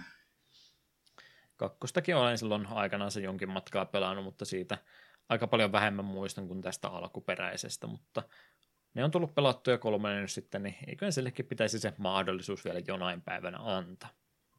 Mm. Näin ollen, mitäs nyt sitten kompuroiden olemme yhden pelin pääaiheen käyneet läpi, niin suositteluvaihe olisi varmaan seuraavaksi kyseessä, plus jotain muuta nyt, jos vielä mielen päällä on, niin tässä kohtaa saa suunsa puhtaaksi puhua. Joo, no onhan tämä niin hyvä peli ja onhan tämä niin suomalaisessa peliteollisuudessa niin varsin merkittävä tapaus. Mutta nykypelaajan silmin niin onhan tämä vähän... Tämä rupeaa toistamaan itse aika nopeasti, koska tämä, kuten me aiemmin mainitsin, että se Bullet Time on sen tämän pelin the-juttu, ja sitten kun siihen alkaa kyllästyä, niin sitten vähän niin kuin huomaa, että tämän pelin muut mekaniikat eivät ole mitään kovin kummoisia. Että tämä niin kuin... Jos tämä ei olisi suomalainen peli, niin minun mielestä tämä olisi varsin unohdettava ja merkityksetön tapaus. Ja tästä syystä me myös veikkaan, että se on sitten Suomen ulkopuolella, niin tuskin kovin moni tätä ykköstä nyt niin lämmöllä muistelee, kun on päässyt bullet timein yli. Kyllä tämä varmaan niin kuin suomalaisen pelaajan yleissivistykseen kuuluu, mutta minun mielestä tämä ei juurikaan muuta ole. Kun mm. Tämä vähän niin kuin kuuluu pelata tai ainakin kokeilla. Joo, enpä se koko juttu edes ajatellutkaan. Huomaan kyllä nyt itsekin, että joo, tulee tällä aika paljon Suomi lisää ehdottomasti annettua. Jälleen kerran pitäisi vähän yrittää miettiä sitä 2001 vuoden aikaa, että missä se e, pelimaailma siihen aikaan oli, että, että, että siihen aikaan vakuuttava peli tänä päivänä ei, ei missään tapauksessa samalla tavalla enää säväytä, mutta kyllä mä itse jäin kumminkin netto, netto positiivisen kanssa tämän pelille, että toki kun vähän käynnistysongelmat ja muut sai hoidettua ja peli, pelityyliin tottu, mihinkään nyt on aika kauaksi tästä tullut, että ei ihan samalla, samoilla ideoilla enää pelejä juurikaan tehdä, niin siihen kun käsiksi sitten ja vauhtiin pääsin mukaan, niin kyllä ihan mielelläni pelin loppuun asti sitten pelailenkin pienissä erissä. Mutta, mutta, mutta en enempää kehuja anna, että netto positiivinen, yksi, yksi peukku ylöspäin, mutta toinen peukku on tiukasti nyt alhaalla, että en uskalla enempää tälle antaa. Ihan, ihan mainio kaikesta huolimatta, vaikka vähän kömpelyksiä varsinkin tänä päivänä tämän päivän lasien läpi katsottuna, niin pelistä kyllä helpostikin löytyy. Jepa jee. Sitten vielä äkkiä ennen kuin tauolle viimeiselle, joka nyt yleensä edes tauko ole, mutta pienelle musiikkibreikille menemme, niin musiikkihan siihen tauolle pitäisi valita ja takapelkyn toistolista on homman nimi, miten me olemme tätä asiaa hoitaneet. Ja, ja siellä oli tullut silloin ehdotuksia jo hyvissä ajoin, emme ole niitä missään tapauksessa unohtaneet, niin käytetään nämä vaihtoehdot tässä kohtaa. Silloin kauan sitten, kun me edellinen jaksolla on julkaistu, niin Eetu oli Valkyrie-profiilista Silmeria osasta nimeä osaan, osaansa, niin Disturb the Doubtful Sleep oli tuo kappaleen valinta sillä kertaa ollut, ja sitten kysyimme kuuntelijoiltamme, että mitä seuraavaksi voitaisiin laittaa, niin kaksi vaihtoehtoa olisi tässä tyrkyllä, ja sainko minä valita, eikö se ole meillä ollut se idea, että sen pelivalinta, niin sen kappalevalintakin. Joo. Joo, kyllä. Joo, kyllä me vuorotella ollaan muistaakseni laiteltu. Niin, niin. Kaksi vaihtoehtoa tuli. Ensimmäisenä niistä apajille ehti Jefu paikalle, joka kommentoi näin, että kuuntelin tämän Disturbed the Doubtful Sleepin ja jotenkin heti sen jälkeen mulla iski olo, että haluaisin nostaa Easia listalle. East Oath in Felkana, eli remake East kolmosesta The Wanderers from Eastistä. Ää, kyseinen peli oli itselle eka East-peli, jota tuli pelattua ja herranjumala, kun siinä on paljon hyvää musiikkia. Mikä se onkaan sitten se biisi, minkä haluan heittää listalle? No, valinta oli vaikea eh, Ilburn's Ruinsin ja Stealing the Will to Fightin välillä, mutta kyllä taitaa valinta olla kumminkin tuo jälkimmäinen taistelutahdon herättämiseksi. Ja vaihtoehto sitten tälle tuli Almost Acrobatin äh, suunnalta tutulta henkilöltä siis, äh, koska Eetu mainitsi viime kappaleen yhteydessä yhden itselleni tärkeimmän pelin, eli Dark Soulsin, äh, samaa säveltäjä, säveltänyt ensimmäisen Dark Soulsin, niin joo, siis se oli sama kuin joo, Valkyrie Profilissa, okei. Okay. niin pakko itsekin kantaa korteni kekoon, vaikka pelisarjasta onkin jo yksi kappale listalla entisestään. Dark Souls 1 on täynnä ikimuistoisia hetkiä ja pomotaisteluita, mutta toisin kuten yleensä toimintapeleissä, pelin viimeiseen taisteluun ei ole valittu supereeppistä pängeriä, vaan äärimmäisen tunnelmallinen ja haikea pianokappale – joka alleviivaa täydellisesti, että tässä tarinassa ei ole sankareita, vaan kukoistuksen päivänsä taakse jättäneitä ja vallastaan väkisin kiinni pitäviä jumalia. Vaikka pelisarjan musiikki onkin kauttaaltaan loistavaa, Quinin nimikkokappale jää varmasti jokaiselle mieleen, eikä itse taistelu itsessään estä musiikkiin keskittymistä. Eli meillä olisi kaksi pelisarjaa, jotka ovat jo toistolistalla olleet. Mitä se veikkaat, kun pääsen valkkaamaan Easyn ja Dark Soulsin välillä, niin kumma puolelle se kaatuu. No kyllä, se siinä tapauksessa saadaan vähän Easyn puolelle mennä. Täytyy kyllä itse myöntää, että tämä olisi ollut itsellekin aika vaikea valinta, koska ensinnäkin molempien pelisarjan musiikki meillä on tässä listalla jo ollut, ja molemmat biisit on todella hyviä. Ei ollut Tämä vaikea niin... valinta. Easy voitti. Nah, nah, sata, kertaa, no, sata kertaa sadasta Easy voittaa Dark Souls. Näillä perusteella Jeffun valinta tällä kertaa, eli Steel and the Will to Fight, Ease pelistä Outin velkaan.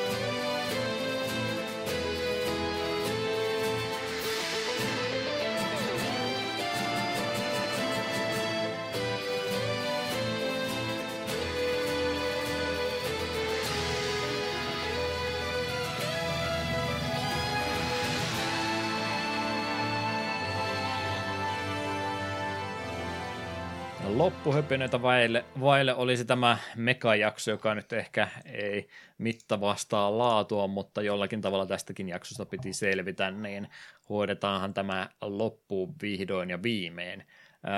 tulevia jaksoja olimme vähän huonosti miettineet, mutta emme pidä välttämättömyytenä näitä nyt edes niin hirveästi etukäteen sanokkaan, mutta oli siellä yksi pelivalinta, niin mitäs me tosiaan kahden viikon päästä oltaisiin harrastamassa. Joo, eli kahden viikon päästä 16.8. olisi DK King of Swing GPAlle, ja valin tähän vaan sen takia, että tuossa meidän loma-aikana veitsen tuossa jonkin aikaa sitten sanoi, että hei tämmöistä peliehdotusta, ja miesten ajattelin tälle loman jälkeen, kun en ollut, en ollut mitään ehdotusta miettinyt, no hitto tartutaan saman tien tuoreempaan ehdotukseen. Se on mainio mainio tapa vähän niitäkin sieltä ottaa pois. Se on tietysti, kun yhdelle kumarat, niin nyt sä pyllistät niille kaikille muille, jotka on silloin kauan kauan sitten ehdottanut jotain jaksoja, joita meillä on vieläkään toteutettu niitä. Että mm, me, me, pyydä me, anteeksi me, kaikilta niiltä. Pyydän kaikilta teille muilta anteeksi. Ja Lionhead, kyllä me muistan, että me lupaisen Black and Whitein. Me te, teemme parhaamme. Hmm. Vuotta on vielä jäljellä, monta kuukautta. Joo.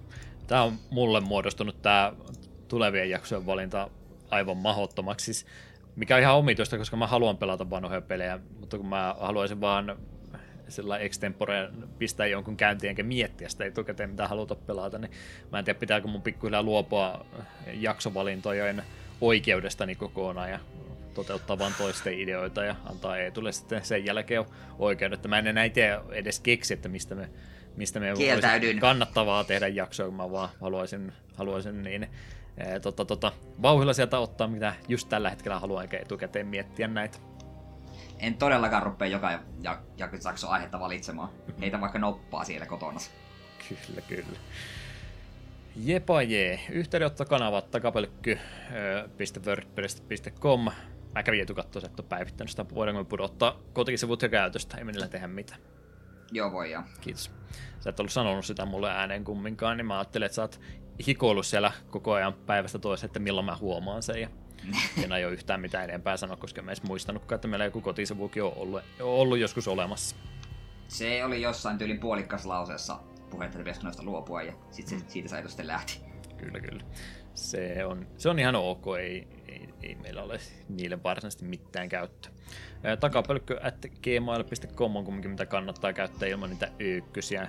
Olisi aina kiva sieltä jotain muuten niitä mainosviestejä, kryptovaluutta, kauppa ja muuta käydä lukemassa, mitä sinne tulee. Mä en tiedä, mistä mä oon niin postituslistalle päässyt, mutta sinne saa kyllä ehdottomasti viestejä laittaa. Discord on kuitenkin se paras paikka, mistä meidät kiinni saa, ja Facebook ja Twitteriä nyt ainakin vielä, vielä jaksamme silloin tällöin päivitellä. Näin ollen, me ei omia kanavia ainakaan tässä vaiheessa mainosteta. Katsotaan sitten, kun mä oon VTuberin modellini itselleni hommannut, nyt ruvetaan sitten striimaamaan, mutta sitä odotellessa, Eetu, onko kauniita päätesanoja tämän hiu, hiukan tota konahtaneen ja väsähtäneen jakson, paluujakson kunniaksi? It's good to be back.